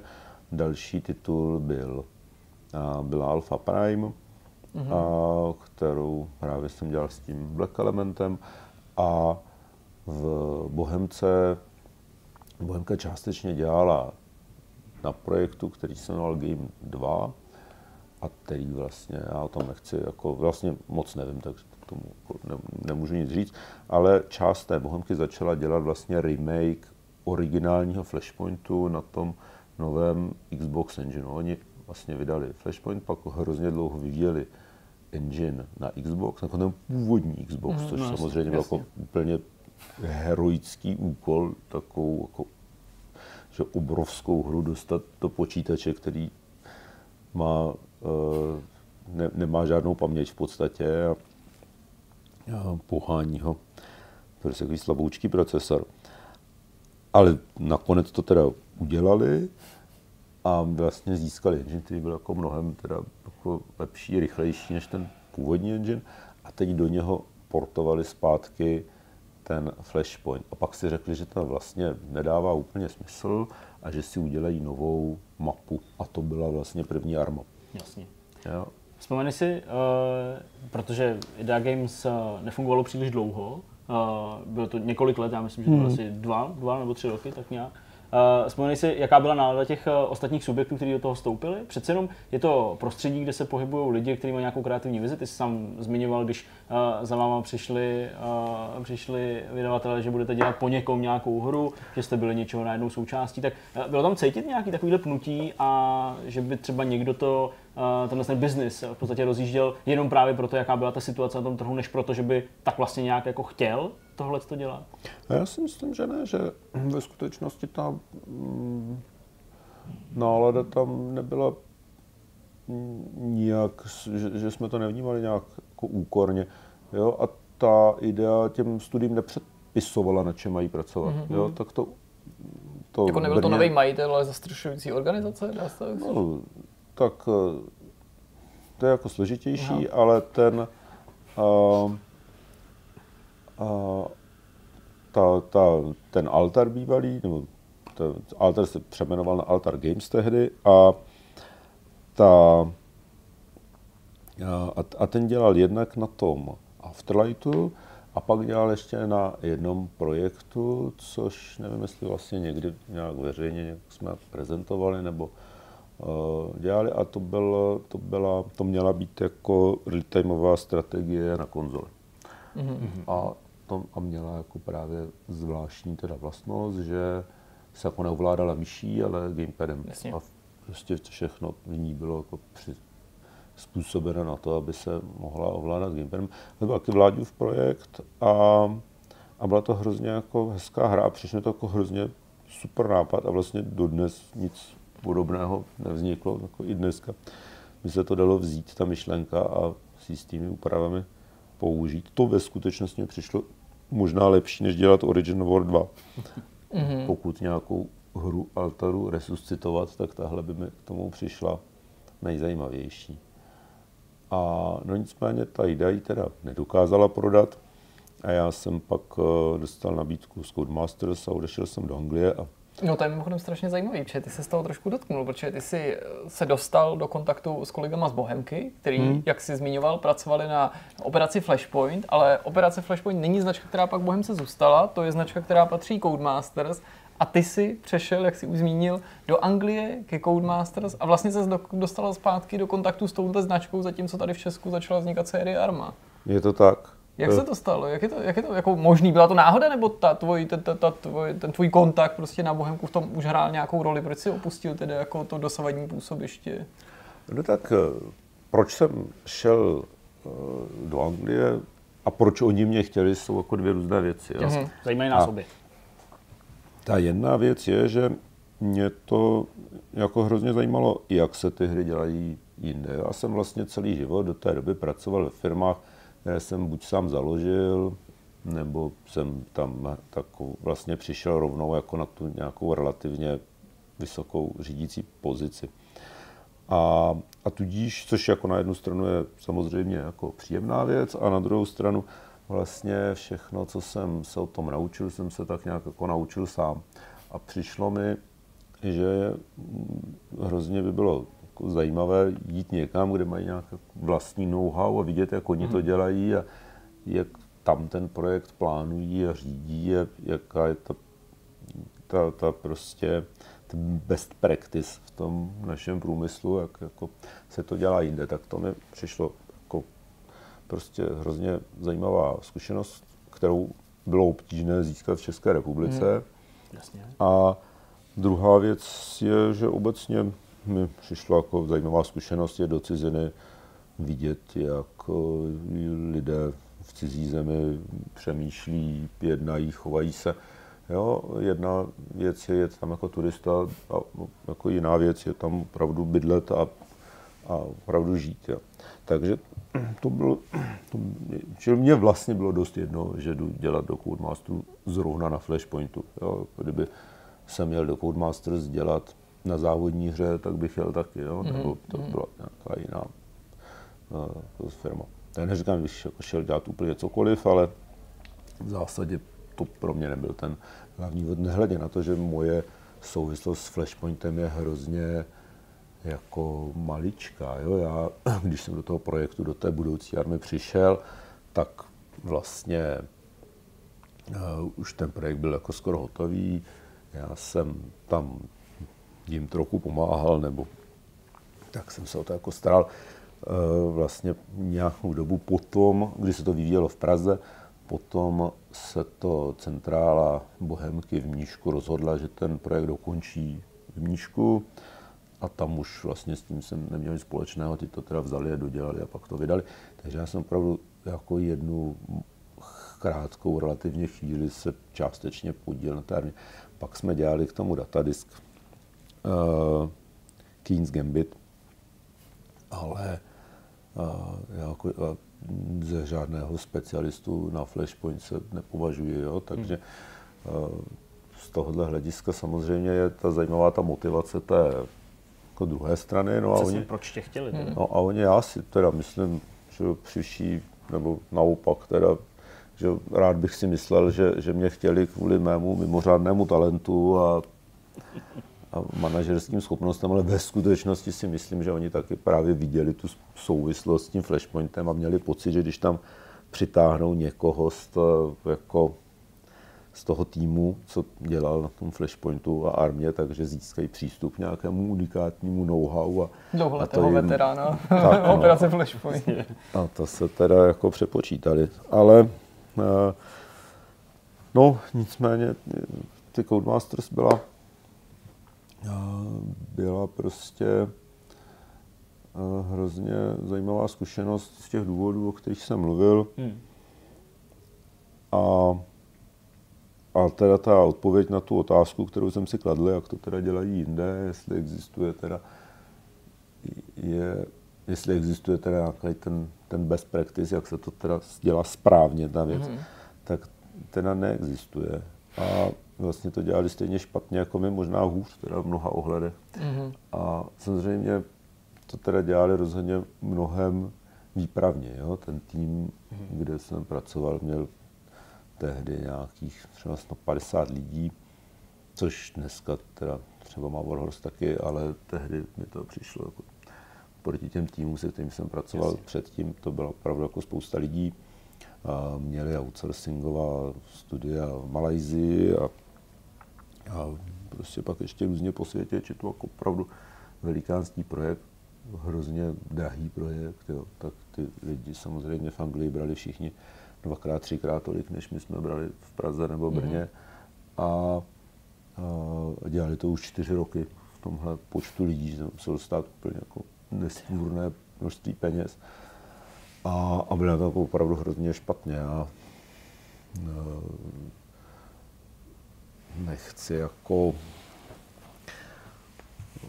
to nechci pomlouvat své bývalé zaměstnavatele, to si myslím, že je jako hrozně špatná věc to by člověk neměl dělat, ale... No působí to jako, že na to nespomínáš úplně jako ne, rád já, ten projekt. Ne, ne snad přímo na tu práci, ale jako na ten no byli to právě jako by to hrozně milí lidi. Jo? Jsem tam hmm. jako opravdu rád chodil do práce. Uh, I v, v Anglii se mi líbilo, vlastně všechno tam bylo hrozně jako, hrozně příjemné, ale objektivně za to teda to prostě nebyl moc dobře řízený a vedený projekt, což je to hmm. vidět na tom, jak dlouho to trvalo a jak jako úspěšná nakonec ta hra byla nebo neúspěšná. A, ehm, a to mělo jako několik aspektů. Jo. Jeden byl to jako určitě by je věc, se kterou by třeba Dan Vávra se mnou souhlasil, je, že základ úspěšné hry je dobrý design. No, ta hra prostě není dobrá tím, že má dobrou technologii, ale tím, že prostě zajímavá na hraní. Ta technologie je jako až sekundární tam právě to bylo tak, že ta technologie byla úplně neuvěřitelná. Fakt skvěle udělané, byli to prostě strašně chytrý programátoři, strašně dobře tomu rozuměli. Bylo jich teda taky opravdu jako hrozně moc, jo, na tom hmm. projektu prostě dělalo, já nevím, 40 programátorů. Opravdu, bylo opravdu jako super a strašně tomu dobře rozuměli. A teď tam byl ten, se to, že odehrává tom ostrově, jako všechny flashpointy, ten měl 35 km na délku a hra dokázala na tom Xboxu 360, což teda taky nebyla žádná jako úplně jako z dnešního hlediska super stroj, tak tam prostě perfektně dokázala no, jako jezdit, streamovat bez loadování. Jo. Ty postavit a ty AIčko si dokázalo hledat cestu přes celou tu, ten obrovský ostrov. Člověk někam kliknul na druhém konci světa to, to NPCčko tam prostě odešlo mm-hmm. instantně. Nemusel přemýšlet, co bude vlastně dělat. No fakt prostě ta technologie úplně super špičková. Jenom teda jim nějak jako nikdo neřekl, že ten Flashpoint se neodehrává na ostrově, který má 35 x 35 km, protože je to prostě nutně pak jako strašně řídce ubydlený ostrov. Jo? Prostě jako v zásadě ve většině měst nebo ve většině ostrovů, kde je nějaké letiště, trvá třeba hodinu dojít toho letiště někam, na, někam do civilizace. Tak hmm. jsou prostě čtyři kilometry. V Praze jako dojít pěšky z letiště na hrad by trvalo jak dlouho?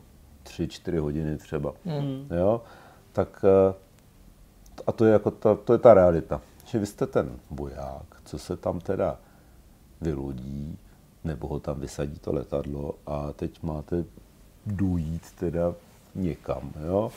A, no a teď prostě teda držíte šipku dopředu nebo páčku dopředu tři hodiny a ten voják prostě jde a je to krásně, všechno funguje. Streamuje se to, jo, je to krásně dynamicky nasvětlený, všechno je vlastně perfektní, jenom je to opravdu doslova simulátor chození, jo, co tam prostě se bude dít ty tři hodiny, co hmm. jako uh, jdete z letiště na základnu.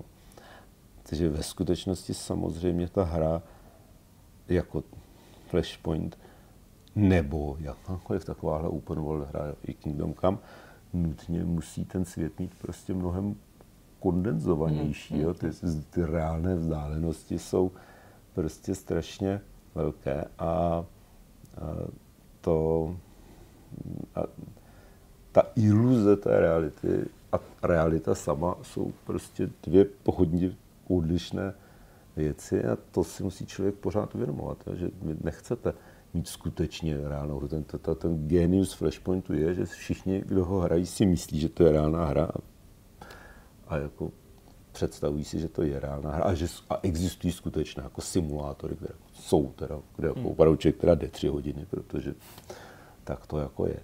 Ale v tom Flashpointu tak není. V tom Flashpointu je ta, ta dokonalá iluze reality, která je ale dost kompaktní a dost hustá na to, aby uh, vás nepřestala bavit. Jo. Samozřejmě jo, máte hru jako Flight Simulator, kde prostě to hraje ta komunita těch lidí, co mají jako rádi tu skutečnou realitu a prostě jako vzlétnou, zapnou autopilota, hmm. sedm hodin se dívají na monitor a pak přistanou. No. Jasně, no. ale i tam ten čas jde zrychlit, přeskočit něco nebo prostě obejít. No, a, no, takže to byl jako zásadní problém teda toho, toho Flashpointu, bylo tohle, tahle jako, že, že jako vlastně vůbec nepochopili ten design toho skutečného Flashpointu, toho jako českého Flashpointu. A druhá věc byla, že tam jako z toho, z toho produkčního hlediska, co mě vlastně zajímalo nejvíc, byla, že oni měli hrozně,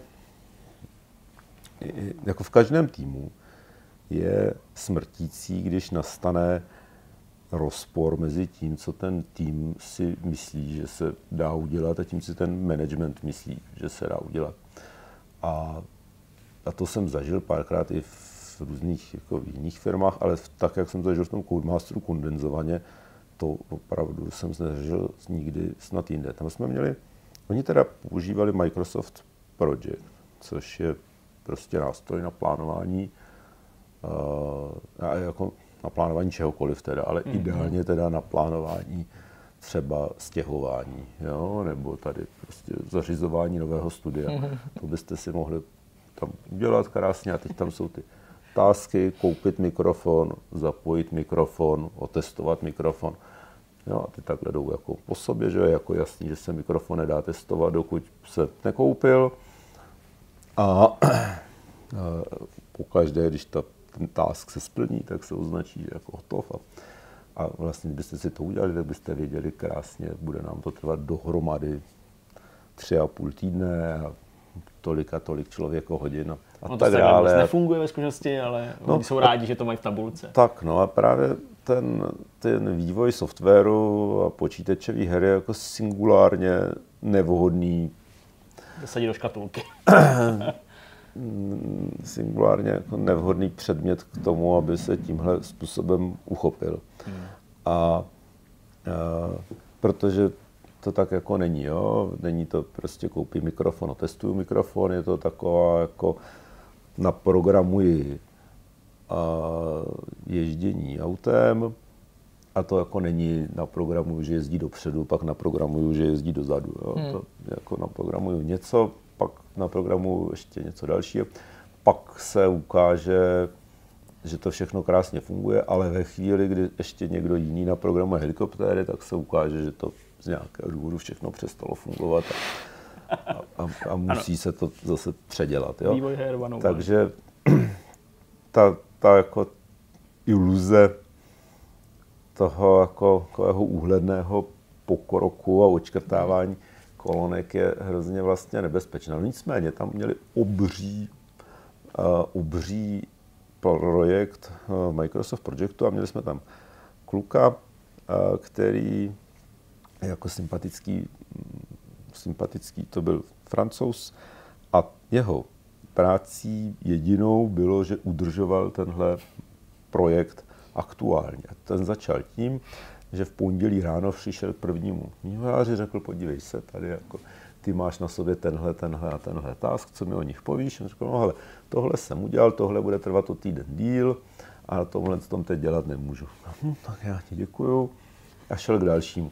A, takhle to, a tohle dělal těch 40 hodin, jako celý pracovní mm-hmm. týden a v pátek skončil ten, ten aktuální projekt, mm-hmm. tak jak jako může být aktuální a přišel k nám na ten zasedání toho, těch jako vedoucích toho projektu a říká, podívejte se, mně tady vychází, tady prostě z toho to úplně jako jasně vychází, že to doděláme za tři roky. A, po čtyřech letech vývoje. Jo. A říkal, my ti moc děkujeme, Vincente, a teď si pojďme povídat, jak to teď na Vánoce vydáme. Chápu. Jasný, jo. A tak jako hleděl a říkal jsem to, já, jako jste si jistý? A oni říkali, hele, a všechno dobře dopadne. No a, no a takhle jsme tam jako vyvíjeli, já jsem tam byl asi rok a půl. A, a, a jak, jestli můžu jako se odbočit, nebo trochu jenom, tak to vlastně byla hrozně jako dobrá věc. Jsem tam s ženou, dětmi, děti tam chodili do anglických škol, naučili se perfektně anglicky, jako dodnes vlastně z toho žijí trochu, takže no, jako vidím opravdu jako čistě, to bylo hrozně pozitivní zážitek. No nicméně na konci dne jsme se uh, rozhodli, že se teda vrátíme do Čech a uh, ten, když já jsem odešel na podzim teda uh, 2008 asi, a ta hra vyšla opravdu na ty Vánoce 2004, vyšla úplně přesně, jak Vincent předpovídal. Kdyby ho bývali poslouchali, tak no. si mohli ušetřit spoustu problémů.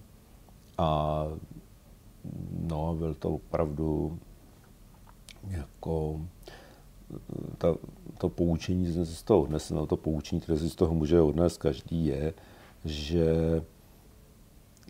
jediný aspekt, který určuje rychlost dokončení herního projektu, je zkušenost toho týmu s tím konkrétním projektem. Jo? Tu hru, co už jste jednou dělali, uděláte líp. Když jste ji udělali dvakrát, tak ji uděláte ještě líp. Jo? Kromě toho týmu akční her, který to jsme byli my, a pak ještě v Guildfordu byli ty lidi, co dělali Black. Ne, ne Black, Body Count dělali. Mm-hmm. Takže teda byla další super úspěšná hra. A tak tam byl že ten sportovní, ten, ty lidi, co dělali ty závodní hry. Jasně.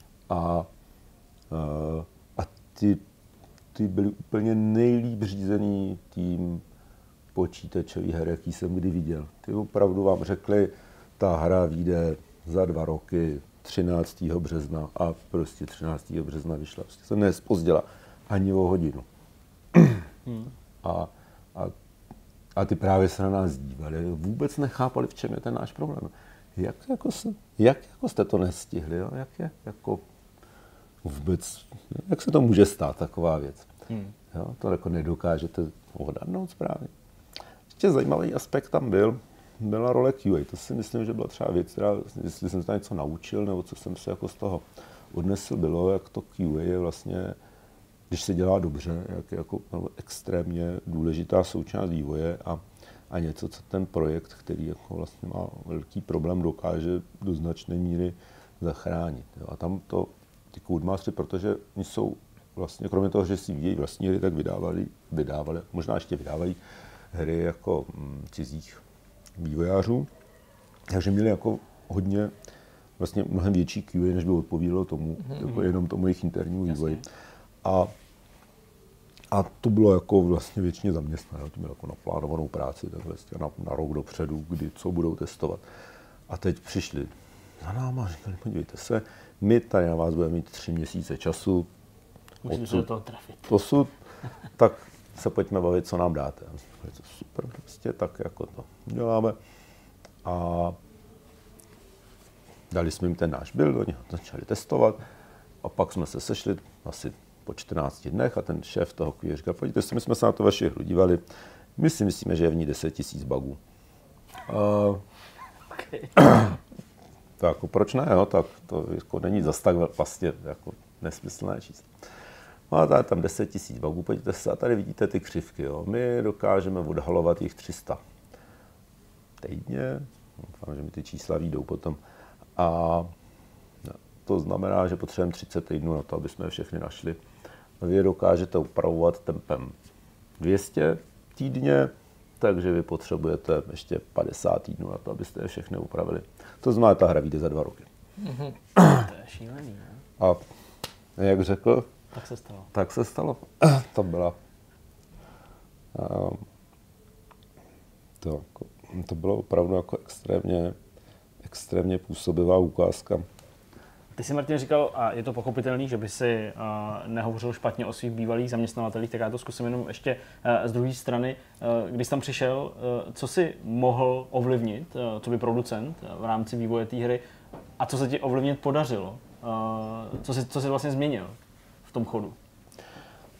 Uh, no, jakoby já jsem se tam napřed staral o lidi, co uh, dělali umělou inteligenci. Hmm. To mi přišlo vlastně, že bylo jako, to bylo jako taky zajímavá věc a myslím, se tam jako podařilo trochu jim vybojovat nějaký prostor v rámci toho týmu, nebo v tom, jako, že oni měli nějaký design, který vlastně, jak to tak bývá, ti designéři si jako považovali mnohem, jako mnohem důmyslnější, než ve skutečnosti byl, takže tam jsme Jasně. jako trochu se museli dohodnout, co teda vlastně to má znamenat. A pak jsem tam hodně dělal věci kolem automatického testování. Jo. Tam vlastně jeden z problémů, který ten problém, projekt měl, byl, že spousta těch věcí fungovala jenom tak jako na papíře jo? a v takových jako obzvlášť kontrolovaných, kontrolované situaci. Mm. Tady vezmu tohle jedno konkrétní auto, tady dohodám na to jedno speciální místo v levelu a podívejte se, jak krásně jezdí. Jo? Ale mm. když se vezme jako jiné auto a dá se někam jinam v tom levelu, tak vlastně nejezdí vůbec. Já jsem tam pak vyvíjel, nebo jsem tam s těmi lidmi spolupracoval, jsme vyvinuli nějakou sadu testů automatických, které jako se spouštěly a testovali, jestli ta hra funguje a pak jsme nad tím dělali nějaké jako hmm. přehledy a ukazovali jsme tomu týmu, jak na tom vlastně ten projekt je, kolik těch testů už funguje, kolik ne, kolik tam máme bugů teď, jak jako jsou ty, jak nám ty bugy přibývají hmm. a ubývají. A vůbec jako jsme se snažili víc ten uh, projekt uh, takhle jako víc jako dosáhnout to, že, že jako všichni vědí, co se vlastně děje. No, pak jsme taky zahodili ten Microsoft Project, to nebyla jako jenom moje zásluha, ale já jsem byl teda jeden z těch lidí, co tam jako od začátku říkal, že to teda není jako dobrý nástroj na to. Přešli jsme na Hansoft, což je určitě lepší věc a tak nějakým způsobem se Hmm. jako podařilo trochu, myslím, posunout ten vývoj od toho takové, jako, že, že každý dělá to, co jako uh, mu říká ten jeho pohled do toho Microsoft Projectu k tomu, že hmm. jako ví- víc, hmm. myslím, spolupracuje jako tým. Ale nechci to teda v žádném případě přehánět. Jo. Já si myslím, že tam, a, že, že ten, jako ty lidi byli vlastně, většina těch lidí byla hodně zkušených a, hmm. a vlastně jako ten tým pracoval jako dobře, už když jsme tam přišli a, a myslím si, že to, ten problém jejich opravdu byl hodně ten, jako to podcenění toho designu a všechny další problémy dost jako plynuly z toho. I když eh, jsme se nedokázali dostat až do současnosti, mám pocit, že ten, to naše povídání se chýlí ke konci. Možná bychom to jenom nějakým způsobem formálně uzavřeli. Je potřeba teda aspoň v závěru připomenout, proč nebo za jakých okolností se teda vrátil zpátky do Anglie, teda zpátky z Anglie k nám. A mm, ty jsi nám mimo záznam i říkal, že to bylo ještě před ukončením toho projektu, tak snad jenom, jenom ty si bys tohle připomněl a mm, eventuálně nastínil, že tu vlastně byla nějaká kapitola před Warhorse. Jasně, no tak já jsem pak se vrátil uh, do Prahy a nastoupil jsem a, a, tam, a vlastně hned, jak jsem se vrátil, tak mě oslovil Viktor Bocan s tím, že mm, Dan, Dan mě oslovil mě Viktor Bocan s tím, že Dan Vávra schání nebo chce vlastně založit studio nebo vyvinout hru, která teda posléze je ta hra, která říkáme Kingdom Come, tehdy se jmenovala Hammerheart a, a byla to teda jeho vize, ale vlastně byla hodně už blízko tomu, co nakonec jsme udělali, to, ten příběh, prostředí, Jasně. realismus, všechno už tam bylo a mně se ten projekt se hrozně líbil a s Danem jsme se rychle dohodli, že on je ten člověk, co jako chce dělat tu kreativní práci hmm. a, tak, a, a chce, potřebuje toho producenta, někoho, kdo Jasně. bude se starat o tu organizační, o, o ten Excel, jak on teda říká s oblibou. A tohle A- se dělo ještě v době, kdy jsi teda uh, vlastně nepracoval s Danem, to všechno se odehrávalo v době, kdy jsi ještě pracoval v té neherní firmě. Ne, ne, jsem právě nepracoval nikde. Jsem Aha, přijel, jo, takhle, to byl bylo jsem bezprostředně, jasně. Aha. přijel, nikde jsem nepracoval. Jo, chápu. A, a s tím Danem jsme vlastně začali schánět peníze na Mhm. mm-hmm. Warhorse. A to jsem dělal asi tři měsíce a teď to tak jako padalo vždycky, že už jako z toho něco bude a pak z toho zase nic nebylo. A pak jsem říkal teda, že už takhle to dál nejde že musím si najít nějakou poctivou práci, která mě bude živit. A, a našel jsem teda místo v, v, v SASu, což je velká americká softwarová firma, která vyrábí software na statistickou analýzu. No, tam jsem, no a v něm jsem teda začal pracovat. Normálně jsem tam dělal projekťáka, jo, místo teda her jsem se staral o banky a pojišťovny, kam jsme dodávali nějak to, to naše řešení. A to je určitě zajímavá zkušenost, ale e, pak teda se ukázalo, že jeden z těch kontaktů, no vlastně jsme jako nepřestali s tím hledáním. Jasně. A nakonec se nám teda opravdu podařilo se spojit se Zdeňkem Bakalu a, a od něho získat tu investici na, na založení Warhorsu. No a zbytek už naštěstí pokrývá i ten dokument, který jsme společně tvořili pro vás, tedy samozřejmě na zakázku. Ten making of. Making Ten, of. ten byl krásný. Dneska jsem na něj generoval klíče na Steam. Opravdu? Tak to znamená, že na něj pořád někdo Že to kouká. lidi kupujou. to je dobře. To jsme samozřejmě rádi a neméně jsme rádi, že si nás poctil, Martine, svojí návštěvou. Bylo nám potěšením s tebou mluvit a zaspomínat na ty okamžiky a milníky v tvý kariéře.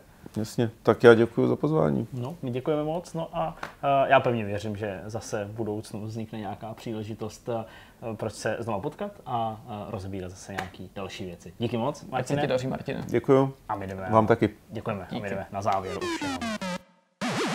Tak, jsme na konci, přichází čas uvolnění, když já mám pocit, že jsme se docela uvolnili už v těch předchozích tejcích a s Martinem jsme se rozhodně taky uvolnili. Pojďme ale probrat, co jsme prožili nebo viděli nebo četli zajímavého v uplynulém období. A období, tento termín používám záměrně, protože už jsem kluky upozorňoval, že jsem plný dojmu a musím se s vámi podělit o všechny zajímavé filmy od posledního vidcastu. Hele, já myslím, že můžeš jako klidně začít. Eh, To bude takový, jako taková bezpečná varianta, protože tě bude pohánět to, že nám taky musíš dát nějaký čas. Okay. Takže uh, pojď, pojď do toho, pojď nám, pojď nám o tom Star. Treku. Ne, já se, já se pokusím držet při zemi, ale jak už Zdeněk naznačil, uh, Honza má tu čest bejt tady, kdy budu hodnotit nový Star Trek.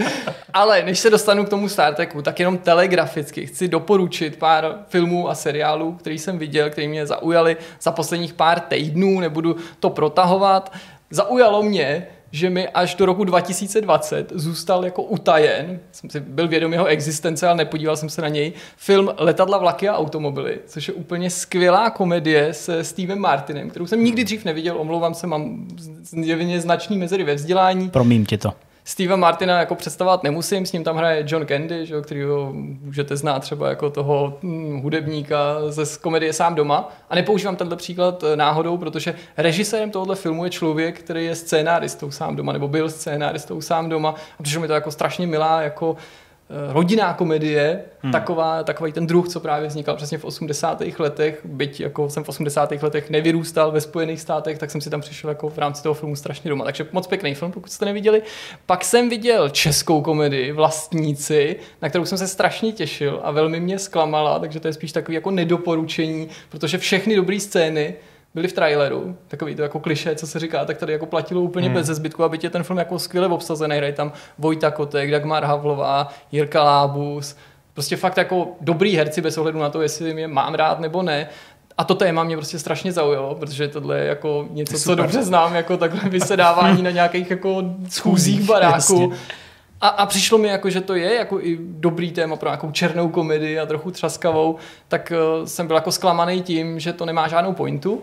A především, že ty postavy prostě se pak stanou úplným jako kliše, sami o sobě kliše, že prostě ty věci, co oni řeknou v tom traileru a každá má nějakou věc, tak já jsem vůbec netušil, že oni pak budou ty stejné věci, ta stejná postava říkat celých těch 90 minut.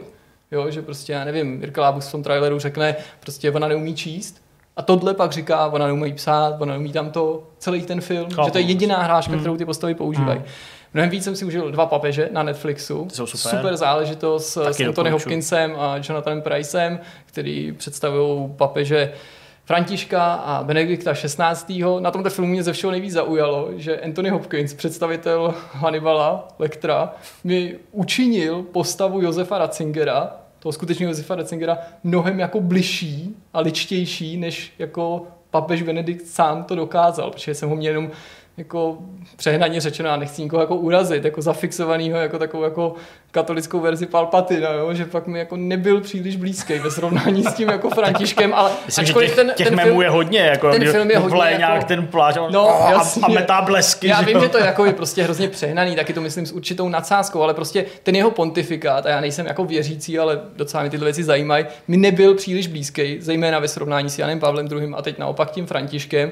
A ačkoliv se ten film hodně jako spochybňuje, protože to samozřejmě není jako věrná dokumentace, já nevím, někdo No říká i z prostě nejedli, někdo prej, říká no. z duchovních, jako, že to vlastně jako může být docela autentický, někdo to naprosto rozporuje, tak já jako žiju s tím, že to je fikce, nebo minimálně částečná fikce, ale zaujalo mě prostě tohle, že Anthony Hopkins dokázal tohoto člověka Hmm. jako velmi zličtit, i kdyby se to nezakládalo úplně na skutečnosti. Já jenom takovou vsuvku, mě se na tom filmu velmi, velmi líbilo, že oba ty herci uh, jsou těm svým předobrazům strašně podobný, ale jako Dobře jsou hrozně podobný. Jo? Mhm. Jonathan Price je jako skoro jedna ku jedný. On mně se teda hrozně líbil už ve hře o trůny, kde hrál uh, taky vlastně pape, no, papeže, ne, nějakýho, nějakýho uh, co to byl? Uh, no, farář nebo něco takového, nebo prostě, prostě představený tý jako Mhm. církve, který tam byl a byl takový jako, jako při zemi, že jo, a snažil se všechny jako očistit. Tak jako to bylo v pohodě, a tady velice podobný, ale prostě mě tam spíš překvapil ten Hopkins, který jako, jako samozřejmě tou maskou a tak dál, to jak byl, jak byl namalovaný, jak byl prostě připravený. Ale to je i ten tak- herecký výraz, on je fakt chameleon, že se umí přehrát do prostě neskutečných Fakt to bylo jako hrozně, postav. hrozně podobný. Samozřejmě pak, když jsem si dal tu fotku vedle sebe a zjišťoval jsem to už během toho filmu,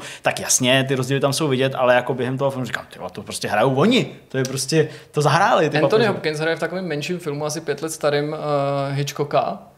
A taky je tam jednak dobře namaskovaný, ale zejména je tam vidět, že to není o té masce, že on Hmm. prostě jako tou mimikou, udělá, tou no. gestikulací a způsobem, kterým hraje, to dokáže fakt jako neskutečně věrně zachytit.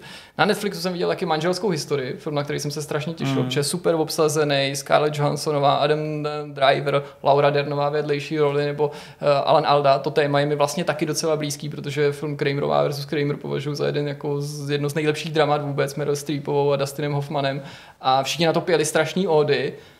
A jako já si myslím, že to je docela dobrý film, ale upřímně řečeno mi přijde, že Kramerová je jako o level úplně jako jinde, hmm. jo? že to je mnohem jako pravdivější, uvěřitelnější, není to teda 100% současný, ale ty problémy jdou velmi dobře aplikovat i jako na dnešní společnost nebo dnešní vztahy a, a, a z- z- vlastně by mě zajímalo, nespochybnuju ten úspěch, ale zajímalo by mě, čím to je, že se ten film tak jako lidem trefil do vkusu, nebo čím jim přijde jako tak ohromující, protože mě přijel dobrý, ale jako ne úplně odzbrojující. Jako je to dobrý horor pro rodiče v tom smyslu, jako, že jako sledovat ten rozklad té rodiny, když jako něco takového jako bys měl sám prožít. Nevím, viděli jste to? Já ne, Já bohužel. jsem to nedokoukal. Ty jsi to nedokoukal? Ale jako ne, protože by se mi to nelíbilo, nebo prostě bylo to hezký, ty herci jako fakt hráli oba skvěle, nebo všichni vlastně skvěle, ale prostě bylo to jako fakt, jak říkal, horor, no. Jako pro mě to bylo jako K neukoukání. k neukoukání, no. Hmm. Prostě bylo to tak jako skličující, že tohle se někde řeší, že Hmm. prostě ty děti jsou trošku jako rukojmím Jasně, a, určitě, no. a tak Jako prostě tohle bylo podchycený fakt super, no, ale prostě... No já a mám poslední... problém obecně vůbec sledovat jako věci, které mě takhle dostávají do nějakého jako tranzu, nebo se mě dost- dostávají do situace, kdy se necítím úplně jako komfortně. Prostě ne, já to sleduju proto, abych se pobavil, abych se zasmál, aby prostě tam byla nějaká akce nebo, nebo thriller nebo něco takového, ale, eh, ale prostě jsem nedal. No. No a poslední věc teda před tím Star Trekem. Jo, takhle, já už myslím, že. Star Trek, Ale který to je čas fakt už jenom rychlovka. Jsou filmy našeho dětství, dokumentární minisérie, která je k dispozici taky na Netflixu, dokonce s českýma titulkama. Teď jsou tam momentálně čtyři díly věnovaný hříšnímu tanci, sám doma, krotitelům duchů a smrtonosný pasti. Strašně dobrá záležitost, která na ploše celá hodiny, hodiny 20 minut zmapuje ten film ale nerozhodně to není jako making of, je to jako velmi netradiční jako vzpomínka, spíš to připomíná jako herní postmortem, je prostě jo. návrat do té doby, jak se to dělalo, kdo se to dělal, je to často velmi nostalgický, protože kolikrát ty eh, účastníci, herci nebo filmaři jsou už mrtví, Hmm. Ta- je to právě případ třeba toho Johna Hughese, scénaristy toho sám doma, Petrika Swayzeho v Říšném tanci, ale fakt to není žádný jako kliše, vypraví se na ty místa, říkají tam věci o těch filmech a třeba jako Hříšňák dost znám, Já taky. ale jako No, fakt, prostě. fakt hodně. Hele, no. Omlouvám se, prostě fakt ho jako znám a mám ho jako dost načtený a samozřejmě máme biografii Petrika Swayzeho doma, což bych tady Artbook, neměl jako říkat, jo. Ty. A byly tam věci, které mě jako překvapily a to platilo Třeba, to o všech, natáčí o na všech dvou těch místech. jako dílech. Ale já jsem myslím, Jirko, tohle už říkal v tom úplně posledním, že jsem na to myslím lákal. Jako tím neříkám, že Jo, jako to to, je nemůžeš tady jako zmínit, to- to- ale to teď jsem jako na taky přemýšlel, já jsem vlastně vyřadil z toho svého, ale možná ne, možná jsem to jako sugeroval, jak se mi to jako překrývá, ale to taky můžu teda potvrdit, že je jako dobrý. Ne nutně teda ten říšňák, mě třeba bavil víc ten sám doma Ten super. a všechny ty věci u toho, ale jo, jsou asi pěkná Já, teda, série. já jsem to viděl o Vánocích, protože já si o Vánocích pouštím sám doma a, a smrtonosnou pás. Tak to máme podobný a myslím, že to takže jsem viděl tady ty dva díly. Spoustu. A musím trošku říct, že jsem byl, protože to hypovalo spousta kamarádů na Twitteru, tak jsem z toho byl jako zklamaný. Mně to přišlo, hlavně jako technicky, mi to přišlo nezvládnutý, že to byl prostě takový Fakt? strašně rychlý střih, takový, To mě to mě to přišlo, přišlo, že to má vracečky jako tam velmi, často. mně to jako- přišlo jako prostě na YouTube, kdy někdo fakt jako hodně šikovnej uh, jako youtuber se stříhá hezký věc. sestříhaný. Akorát ne, on to těžilo z toho, že měli super jako přístup k těm lidem. Ta produkce byla Ty- ty to hodnotná v tom, utáhli, že se no. dostali k těm informacím a jakoby sestavili to jako dramaturgicky zajímavě. Ale jako produkce a Hmm. byl takový divný střih. Jako Tak na to mě já nevím, na mě to právě udělal velký dojem to nevadilo. té jako produkční stránce. Ani ne jako, že OK, jak to jako zní od Zdenka, jako že ne, že bych s tebou chtěl jít do konfliktu, ale že jako se nebojím říct, že i mě to jako po stránce Hmm. Asi kvalit velmi to příjemně tady, nevím, jestli překvapilo. padlo, že to na- navazovalo na ty hračky. Ano, Nepadlo, ale Nepadlo. navazovalo, To je to pravda. Tam us, pořád jsou, no. Ano, Tam tohle je jediná sezóna, ty, ty hračky už mají dvě nebo tři, nebo to, to pořád vzniká, takže doufám, že se dočkám dalších příspěvků. No, taky No a jako pak pojď. Picard, no prostě, hele, nový Star Trek, jako musím říct, že jsem teda jako se na to těšil způsobem přímo jako nevýslovným, ale zároveň jsem měl obrovský obavy, ale Se budu nad tím číst. ne, ne, ne, jako byl jsem vel, jako velmi příjemně překvapený tím výsledkem. Fakt jako velmi příjemně a zaujalo mě na tom prostě to, jak to táhne jako Patrick Stewart, že jakkoliv ho považuji jako za velmi, velmi, velmi kvalitního herce, tak se jako v mých očích posunul ještě o úroveň vejš. Jsou tam jako velmi dojemný momenty, je to i takový jako částečně skličující sledovat mm. toho jeho o 18, 18 let staršího Picarda, který je jako ze Starley doma přímo v tom dílu padne prostě, že jako nežije, že jenom čeká na smrt nebo že jako umírá doma. Je to úplně úžasný sledovat konečně, jako, že ten Star Trek někam pokračuje, protože to se od Nemesis prostě z roku 2002 nestalo. Mm-hmm. Fakt jako ten svět se nikam neposouval. Jediná výjimka byly komiksy některý, prolog k Star Treku prvnímu od Abramse, té nové trilogie, a samozřejmě Star Trek Online, který ale ještě o kus dál a ne, navíc, ačkoliv by to mělo být jako v souladu s tím, co se ve Star Treku má stát, tak to je prostě takový polokánon jenom do momentu, než to někdo zruší. A já nechci mluvit vůbec o tom příběhu, nechci to nikomu jako kazit, nechci ten příběh nikterak jako hodnotit, ale těším se prostě na ty další hostující postavy, že se tam vrátí prostě Will Riker, Diana Troy, se tam objeví sedma, že tam objeví i menší jako postavy, které hostovali v některých jednotlivých dílech, jako je Tim z jednoho dílu uh, z nové generace a mnohý další. Hup. Překvapila mě ta Hugh, přesně Hugh.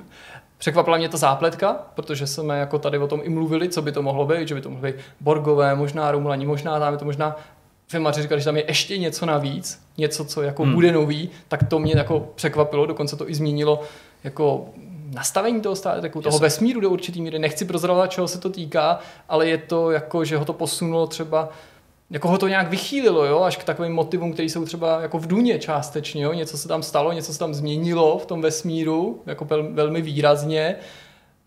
A je to přitom jako zásadní zásah typu, typu ty augmenti, že jo, takový to, že se nesmí jako v tom státekovém vesmíru podle jako zákonů federace upravovat lidi, vylepšovat lidi za pomoci genetického inženýrství a jsem strašně jako zvědavý, co z toho vznikne, co z toho vzejde, Kolik jak to bude dlouho pokračovat. Já mám za sebou jeden díl, dneska má premiéru, když mi natáčíme další. A ta samozřejmě tato řada jako bude menší, druhá sezóna by měla být automaticky, bavili jsme se tady o tom před natáčením, že by se v ní měla objevit Whoopi Goldbergová, co by Guinan, že jí to Patrick no, Stewart nabídnul. Felej bylo teda hodně billboardů, jako já jsem právě přemýšlel nad tím, uh, promiň, že ti skáču mm, řeči, ne, že uh, jako vlastně mě to přišlo, mě to, já nevím, v Americe to je mainstream podle tebe Star Trek? Dneska si myslím, že už to mainstream úplně není. Paradoxně si myslím, že z toho mainstream ale víc dělali ty jako poslední věci, jo? Jako, jo. který no, se ale vzdalovali tím tomu tým mít představě o tom, co by Star Trek jako měl být, jo? ale tohle jako zase ten Star Trek je, protože to je Tohle je to, co ten Picard podle mě představuje, ačkoliv se to velmi odchýlilo nebo liší od pojetí třeba nové generace, nemáš pozna- problém v tom ten Star Trek poznat, protože to hmm. vypráví ty komorní příběhy, ty, který patří na televizní obrazovku. Je to ten protipál té Abramsovské vize, kterou částečně přejalo i to Discovery, ačkoliv je to televizní projekt, ale snaží se tě ohromit trikama, akcí, prostě velkolepostí.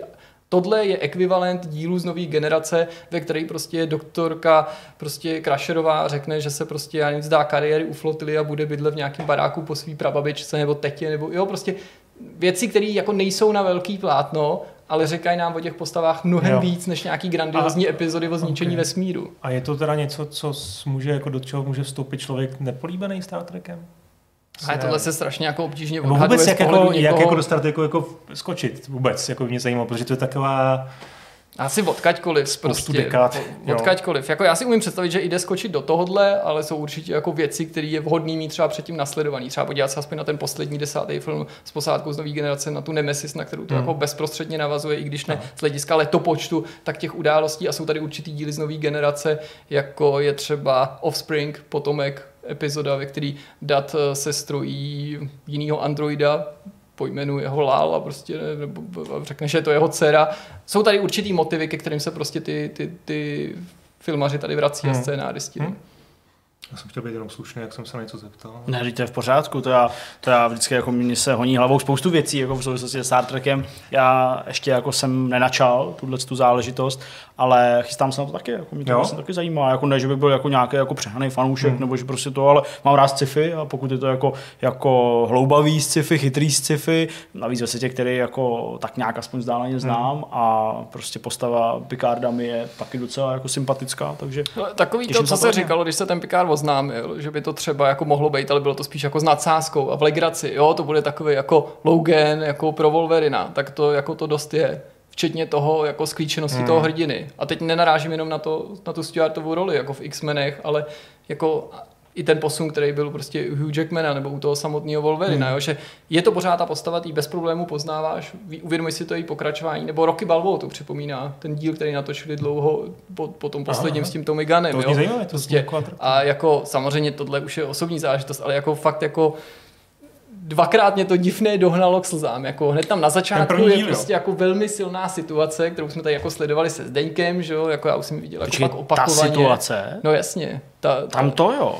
No prostě ta situace, ve které on řekne, pro, nebo Dat se ptá, proč prostě tu hru zdržujete kapitáne, protože nechci, aby jako skončila, nebo to, tak protože, ale jako asi to bylo už hodně ovlivněný tím, že prostě tu scénu já jsem samozřejmě v tu chvíli úplně jinak čet než ty, protože ty Jasně. věci, které ty považuješ za jako rekvizity, každá pro mě měla jasně daný smysl. Tomu Jaká rozumím. tam byla loď, že to byla třída Galaxy Enterprise D, jakou měl ale dát na sobě uniformu, že to byla uniforma, kterou nosil až v prvním kontaktu, respektive v Nemesis, tudíž, že to je uniforma, kterou nemohl nosit na Enterprise D, protože ta byla zničená dřív, než hvězdná flotila přešla na tenhle ten typ uniform. A já vím, že teď to zní jenom jako prostě fanservice, ale tyhle ty momenty Jo, jsou tu důležitý, scénu no. strašně definují, nebo to, že tam hraje Picard s ním ty karty, ale Picard hrál ty karty nebo šel hrát pokr jenom v poslední epizodě nové generace. Ve všechno dobrý a ještě je tam na to narážka, že proč je nikdy jako s tou posádkou nehrál, zatímco všichni ostatní hráli, nebo že to je zrovna v tom baru v té přední desíce. Fakt jako je to plný symboliky, plno odkazů a to pak provází celou tu epizodu, že ten fanservice je prostě Okay. boží. To je samozřejmě něco, co mu jako vůbec nemůžu uh, jakkoliv odporovat, nebo jakkoliv to Já taky zajímavé. ne. No odpor je marný ostatní, Ano, že jo? od, veškerý odpor je marný, ano, tak uh, dobrá. No hele, já to budu mít velice krátký, minimálně teda kratší určitě než Jirka, eh, ve srovnání s Picardem určitě. Já mám dvě věci, které teda jako jsou eh, tak trochu jako proti sobě, eh, protože jedno je prostě seriál, eh, který jsme asi podle mě, pokud sledujeme seriály, tak skoro všichni viděli, ale pro mě je to takový krásný návrat zpátky, eh, krásný v uvozovkách, Breaking Bad, věc, která samozřejmě jako je záležitostí, já nevím, jak dlouho stará, 5, 6, 7, možná tak nějak let. Hmm. Já si ještě vlastně spojuju s Michalem Křivským, že jo, v levelu a tak dále, protože jsme prostě neustále rozebírali každý díl, když to chodilo jako, jako premiéra, dělali jsme se z toho strašně jako srandu, hláškovali jsme to. Uh, strašně se mi ten seriál líbil, ale nikdy jsem ho neviděl dvakrát. comprado. Říkal jako jednou dost, stačí. A nakonec teda jsem Markétu jako tak nějak jako přiměl k tomu, aby se na to podívala. My jsme, my jsme první díly, eh, kdy ten eh, Walter White, že ho tam jako kašle a tak dále, tak jsme sledovali na Mauriciu na jako svatební cestě, jo, což bylo taky jako legrační. Markétě se to jako moc nelíbilo, protože ten začátek je takový jako divný. Teď to sledujeme pravidelně, už jsme jako skoro na konci, jo, v každý volný chvilce o víkendu dáme si třeba dva díly, jo, to má 40 minut. Takže jako to je takový hezký jako návrat, jsem rád, že se jí to líbí a je to opravdu pořád jako velice dobrý seriál. Uh, jak by řekl Zimmerman, i po těch letech krásně čitelný nebo jako, jako sledovatelný. Tak to je jako jedna věc. Ta druhá je úplně z jiného spektra, to je jako vážná, těžká. Uh, ty si říkal, že nemáš rád věci, které tě tak jako trochu stresují, že nevím, jestli bys to sledoval. Uh, je to dokument na Netflixu, jmenuje se to uh, Účetní uh, osvětimi, nebo z osvětimi. Je to o jednom z posledních uh, vlastně jako žijících lidí, kteří ještě nějakým způsobem, a o tom to celé je, byli zodpovědní teda za tu, za tu genocidu, za ten, za ten holokaust probíhající v Osvětimi, nebo prostě to vyvražďování židů v eh, Osvětimi a těch vězňů, kteří tam byli. A je to strašně zajímavý a hrozně rozporuplný v tom, že jemu v té době, kdy ten soud probíhal, a je to několik let zpátky, 2018, tak eh, mu bylo asi 94 let Oscarovi Gröningovi a samozřejmě se tam jakoby v tom dokumentu rozebírá ta otázka, jako co si na takovém člověku vemeš. A je vůbec ještě zodpovědný ve svých 94 letech za to, co dělal, eh, když mu bylo 20 nebo něco takového. A je to jako fakt uh, strašně jako zajímavý, ale lomeno jako těžký a smutný to sledovat, ale zajímavý je to i proto, protože oni vlastně přimějou k tomu soudu, uh, který se teda odehrál v nějakém tom německém městečku, protože podle toho německého zákona se musí odehrát v místě, kde eh, ten člověk žije, takže tam prostě z kulturáků udělali prostě soudní síň a tak dál, tak uh, že oni tam vlastně přimějou i ty přeživší, několik z nich, tu hrstku ještě, ještě žijících. V té době té války většinou to byly děti, takže proto ještě teď jako eh, byli schopní k tomu soudu dojet a, a, a svědčit tam, tak je vlastně přiměli k tomu tam jet a je to vlastně částečně jejich příběh, částečně jeho příběh, toho, toho Oscara. Uh, proplítá se tam i jako názory těch lidí žijících v tom městě, kteří jako věděli nebo ví, že tam žije, ví, že má nějakou spojitost s tou osvětimí, jo, pak se tam probírá prostě jako uh, nová vlna nacismu, jo, a přívrženců prostě, jo, popírači nacismu a tak dále. A celý to končí, já nebudu zacházet do nějakých detailů, ani vlastně vám neprozradím, jak to dopadne, ačkoliv to samozřejmě byl spor nebo soud, který se probíral normálně v novinách před těma dvěma rokama. Noviny to vyspojilovaly. Noviny to vyspojovaly, ale končí to tak, že on teda odchází z té soudní síně a tam se právě na konci řeší hodně ta otázka toho popírání toho holokaustu, která jako je těm, kdo to přežili a, a kdo byli tedy očitými svědky, tak je jako snad nejvíc proti srsti. Jako to, že tomu ty lidi nevěří, ne? že prostě tam zemřela rodina, to je jako hrozný, nebo že si museli to prožít. A tohle jim jako vadí, že prostě na to lidi chtějí zapomenout, nebo prostě jako popírají, že to bylo. Takže to je jako těžký téma. A vlastně na tomhle místě ten, ten, ten Oscar Groening, oni se ho zeptají, co byste jim vzkázal těm lidem, kteří tvrdí, že jako se to nestalo, protože on sám během toho soudního přilíčení jako velice otevřeně mluvil o tom, co se tam jako dělo a přiznával to. Jo. A tak on prostě řekl, tyhle lidi, kteří to tvrdí, ty už jsou úplně ztracený. Jo? To jsou úplný, úplný blbci. Takže vlastně jako eh, taková jako katarze tam prostě nastala, strašně zvláštní, a jako svým způsobem jsem si to užil. Samozřejmě se jako nevyžívám prostě uh, v tom, abych takovéhle věci jako sledoval, ale, ale i snad s tím výročím, že jo, který teď uh, probíhá, tak uh, jsem prostě se nějak jako znova zaměřil tímhle tématem. Ještě jsem dočet knihu uh, o ty Krause a Ericha Kulky. Ota Krause je otec uh, Jana Krause, který napsali v roce asi 48 tu knihu, takový jako hmm. svědectví, taková velice jako technicistně napsaná, takový jako popis toho, jak se tam žilo, jak se jmenovaly ty kápové a tak dál a taky jako uh, docela silný materiál. No tak já to se odlehčím. Dobře, odlehčím Jak jsem říkal, tak jako já radši koukám na nějaký Chápu. nebo nějaký eh, vtipné věci. Tak na Netflixu je to díky bohu strašně moc. Eh, znáte Kominského metodu? Asi jo? No jasně, když to je nejlepší herec všech dob. Michael no, Douglas. To, Michael Douglas je nejlepší herec všech dob? No tak jako jeden z nejlepších. Já, já si mám legraci. No, takže výborný seriál, asi nevím, 30 plus bych to viděl, no, že to prostě úplně jako teenageři nebo, nebo, nebo 20 moc to nedávají, protože on tam hraje uh, vysloužilýho herce, který teda ještě učí a prostě řeší věci, opravdu je mu 70 téměř, nebo tak nějak, mm. takže řeší prostě věci s prostatou.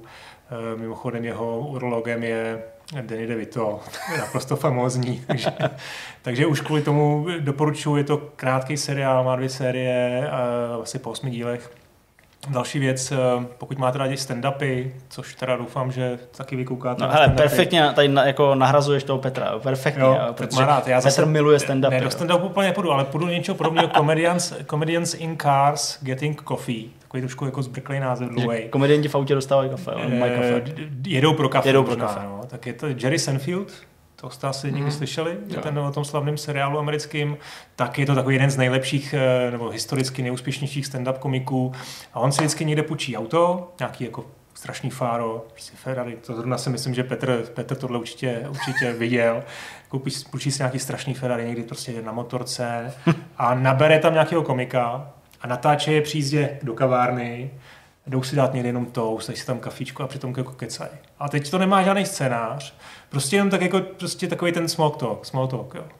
Prostě, že a je tam ale Jamie Foxx, Ricky Gervais, je tam prostě hmm. Eddie Murphy, je tam Seth Rogen, prostě a to je už jako pátá série, takže je tam jako 50 dílů.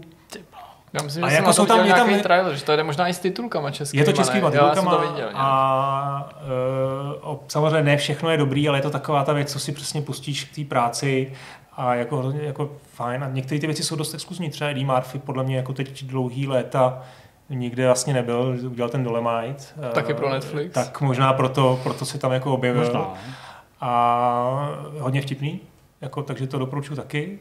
Komickou metodu jsem řekl, tohle Russian Doll, ještě bych řekl, to je takový jako Groundhog Day, prostě krátký seriál s výraznou hlavní rolí, já teda bohužel nemám moc paměť na jména, ale je to, je to taková jako výrazná ženská, která hrála v uh, Orange is New Black. New Black. Tak to a jsem neviděl. To sledoval vím, že to existuje. Ona má jako, jako vychlastaný hlavu. Já se fousy.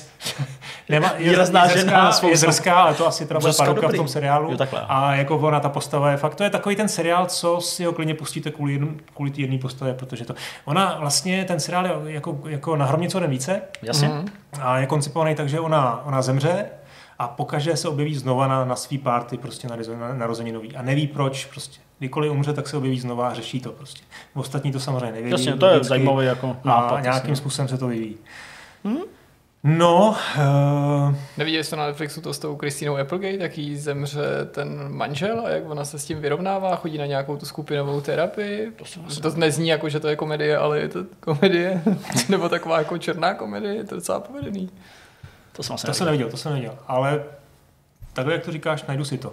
Eh, No a ještě dvě věci, takový spíš zážitkové věci. Jo. To jsem mm-hmm. zažil, byl jsem v Los Angeles v úplně obyčejném kině, nešel jsem prostě do multikina, Jasně. jo, do toho AMC, prostě, nebo takový ty sítě, mm-hmm. prostě, kde máš 10 super ozvučených a klimatizovaných sálů.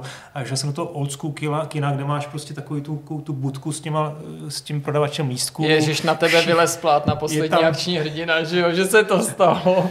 Ne, byl tam prostě jeden, jeden eh, int, druhý int mi trhal lístek, třetí int mi prodával popcorn, čtvrtý, pátý prostě tam uváděl a bylo to prostě úžasné, že to kino vypadalo naprosto famózně. Prostě, A na co jo. jsi šel? Eh, 1917. No to jsem ještě neviděl. Ani. u nás ne, než nejde. Ještě, to, ještě to nás nejde, aha, jasně. Uh, průměrný film to byl, jako mě to moc nějak... Ne, Ne, čekal jo. jsem od toho fakt daleko víc. OK, no. OK. Uh, i, I to, jak to bylo natočený, to se asi víš, že to Vím, všechno, jako, jako ale je to fake. pseudo one take, Tak, samozřejmě. No. jo. A tak jako, ale ten zážitek byl super. Prostě v, tý, v tom americkém kině to, co známe z těch filmů, že jo, tak výborných mezi řadama byly prostě metrový mezery, aby lidi mohli jako procházet. Jo. Tak, To tady přitom bývá jenom v takových těch mezipatrech no, těch tady tady máš nějaký to a to tam je prostě mezi každou Hmm. řadou. Jo. A žádný jako bordely ne- lidi nedělali, byl to takový prostě hrozně příjemný zážitek. No a poslední věc, kterou jsem chtěl říct, Záhra hlavolamu, jsem slyšel audioknihu. Jsem po, po Vánocích Aha. vlastně s dětma. To je jaký, jako nová inscenace? Ne, eh, je to, tuším, že Albatros vydává prostě nový, nový vlastně verze z Foglarové. Jasně. Je to už třetí knížka. Eh, Teď nechci chata v kotlině, Hoši od Bobří řeky. ne? eh, Hoši od Bobří řeky a teď teda Záhra Hlavolamu. Jirka Foglar Bikas. Tak protože jako co tam jiného Co můžeš dát? No, tak chata byla jako slabší, to byl fakt to- takový gay, ale... Na rozdíl od těch ostatních, kteří jsou strašně No, tak jako tam byla aspoň macho. tam byl, No, no tak... eh, ne, Podívejte, hele, ten Mirek Dušín krásně běží. Přesně. a všechny ty tři ty knížky Fantázní. jsou krásně ilustrovaný. Mhm. A vyšly prostě ve formě audioknihy, každou namluvá teda někdo jiný, teď si nespomenu kdo. Má to asi 7-8 hodin a je to prostě, ten Foglar to uměl napsat prostě. Hele, já to miluju. Teď jsem to děti prostě vzadu, eh, sedmiletý kluk, ideální věk na to to poslouchá. Je, vy budete zakládat klubovnu? No, už hledáme skauty Široko, samozřejmě. no. Už Ježka v kleci jsem domů pořizoval. ale že taky jo, jsem šel za široko ve školce, nakonec to vypadal spíš jako kouzelník, no tak jasný, to šel ten černobílý seriál, tehdy byl na Já vrcholu popularity, to ještě nebyl strašně ten nový široko. barevný film, jo, to jo, byl to ten, bylo že jo, ten No. no nevážně s teda, jako Vandákem. jeli, jsme, jeli jsme v autě na Slovensku 6 hodin a celá rodina prostě ani nedutala a poslouchali jsme prostě Foglara, jak, eh, jak to tam rozjíždí s Mirkem Dušínem a s Černou. A co myslíš, že to lítací kolo je Tohle stejný můžu ten doporučit někam, pojedete autem, eh, tak jako, je to taková rodinná věc, že se to líbí i malým Hmm. dětem, protože já mám docela problém, snažíme se, aby ty děti byly v klidu, takže pouštíme pohádky a já to strašně nenávidím, ty pohádky, jako ty obyčejný, prostě ne, nebaví mě to poslouchat, takže se vždycky prostě dám ty sluchátka, neměl bych to říkat, ale Jako za já- volantem, Dám no. si za volantem nějaký jako sluchátka, abych to jako slyšel venku ještě. No a ta zahrávala mu prostě naprosto, Super. naprosto Na YouTube je dost dobrá verze Duny, natočená někdy hned z kraje 90. let pro nějaký klub nevědomých, Aha. což zní jako vtip, ale není. Eh, Tak možná to tvý děti taky ocení. Konec konců je tam 15 letý hlavní hrdina, takže to se dětem Hmm. líbí. Něco jako Harry Potter, akorát je to Trochu prostě jiný Harry Krysa z haderách, ale Já vlastně nakonec není. nevím, jestli Dunu bych nechtěl spíš, aby si přečetli. No. protože To mi hledají, přijde jako, mi to je přijde hrozně jako dlouhý pro zážitek, děti. fakt, který je potřeba jako si zažít v knížce, ale tak kdo ví, třeba, třeba budeme muset v létě. Nebo si prostě zahrajou Dunu jedničku a Dunu dvojku a vyjde to podobně. A nebo no. Dobrá. No, Tak jsme na konci. Tak jsme na konci, tak máme za sebou extra, hyper, super, mega dlouhý vidcast, který má téměř tři hodiny. Teď už to klidně můžu říct, celou dobu Wow. jsem si to chystal, protože teď jsme tady natočili s klukama uh, asi tak bez dvou minutek dvě hodiny, tak nějak to vychází a uh, rozhovor s Martinem Klímou taky trhal rekordy, ten má přes hodinu, takže já mám takový pocit, že mm, se tady stalo něco úplně neobvyklého, ale já myslím, že jste si to užili a že je to taková jako To je uh, vynahrazení za vynahrazení ty přesně za ty, za ty to dávat na chybějící. pokračování. Přesně tak. No tak jo, tak eh, Honzo moc díky, snad tě to bavilo. Za neodradili hnedka Bavilo jako... To není samozřejmě to už nemůžeš říkat Mělo to slabší chvilky a silnější chvilky. Jako Jasně, všechno, a musíme se děkuji za pozvání, bylo to A super. to není pozvání, neříkej, proč to je pozvání. Tak je to hostování, no. Hele, a navíc musíme to teďka stvrdit, a vy budete proti, já to vím, ale my jsme to správně měli stvrdit tím, že teďka půjdeme do KFCčka. že Honza je určitě Proč? autem. No, protože to se chodí. Že vychodíme vždycky pak do KFCčka. No. Aha, no tak jo, tak můžeme říct, že jdeme do KFC. Tak jo, Ne ale... říct, musíte to Jo, udělat. takhle. Jo. Na Petra, ne? Tak jo. Tak fajn, no tak, se mějte krásně. Uvidíme se u tohohle z toho stolu v téhle sestavě, pokud se nestane něco zlýho. Teď jste to slyšeli určitě mikrofonem zase za týden. Ahoj. Ahoj.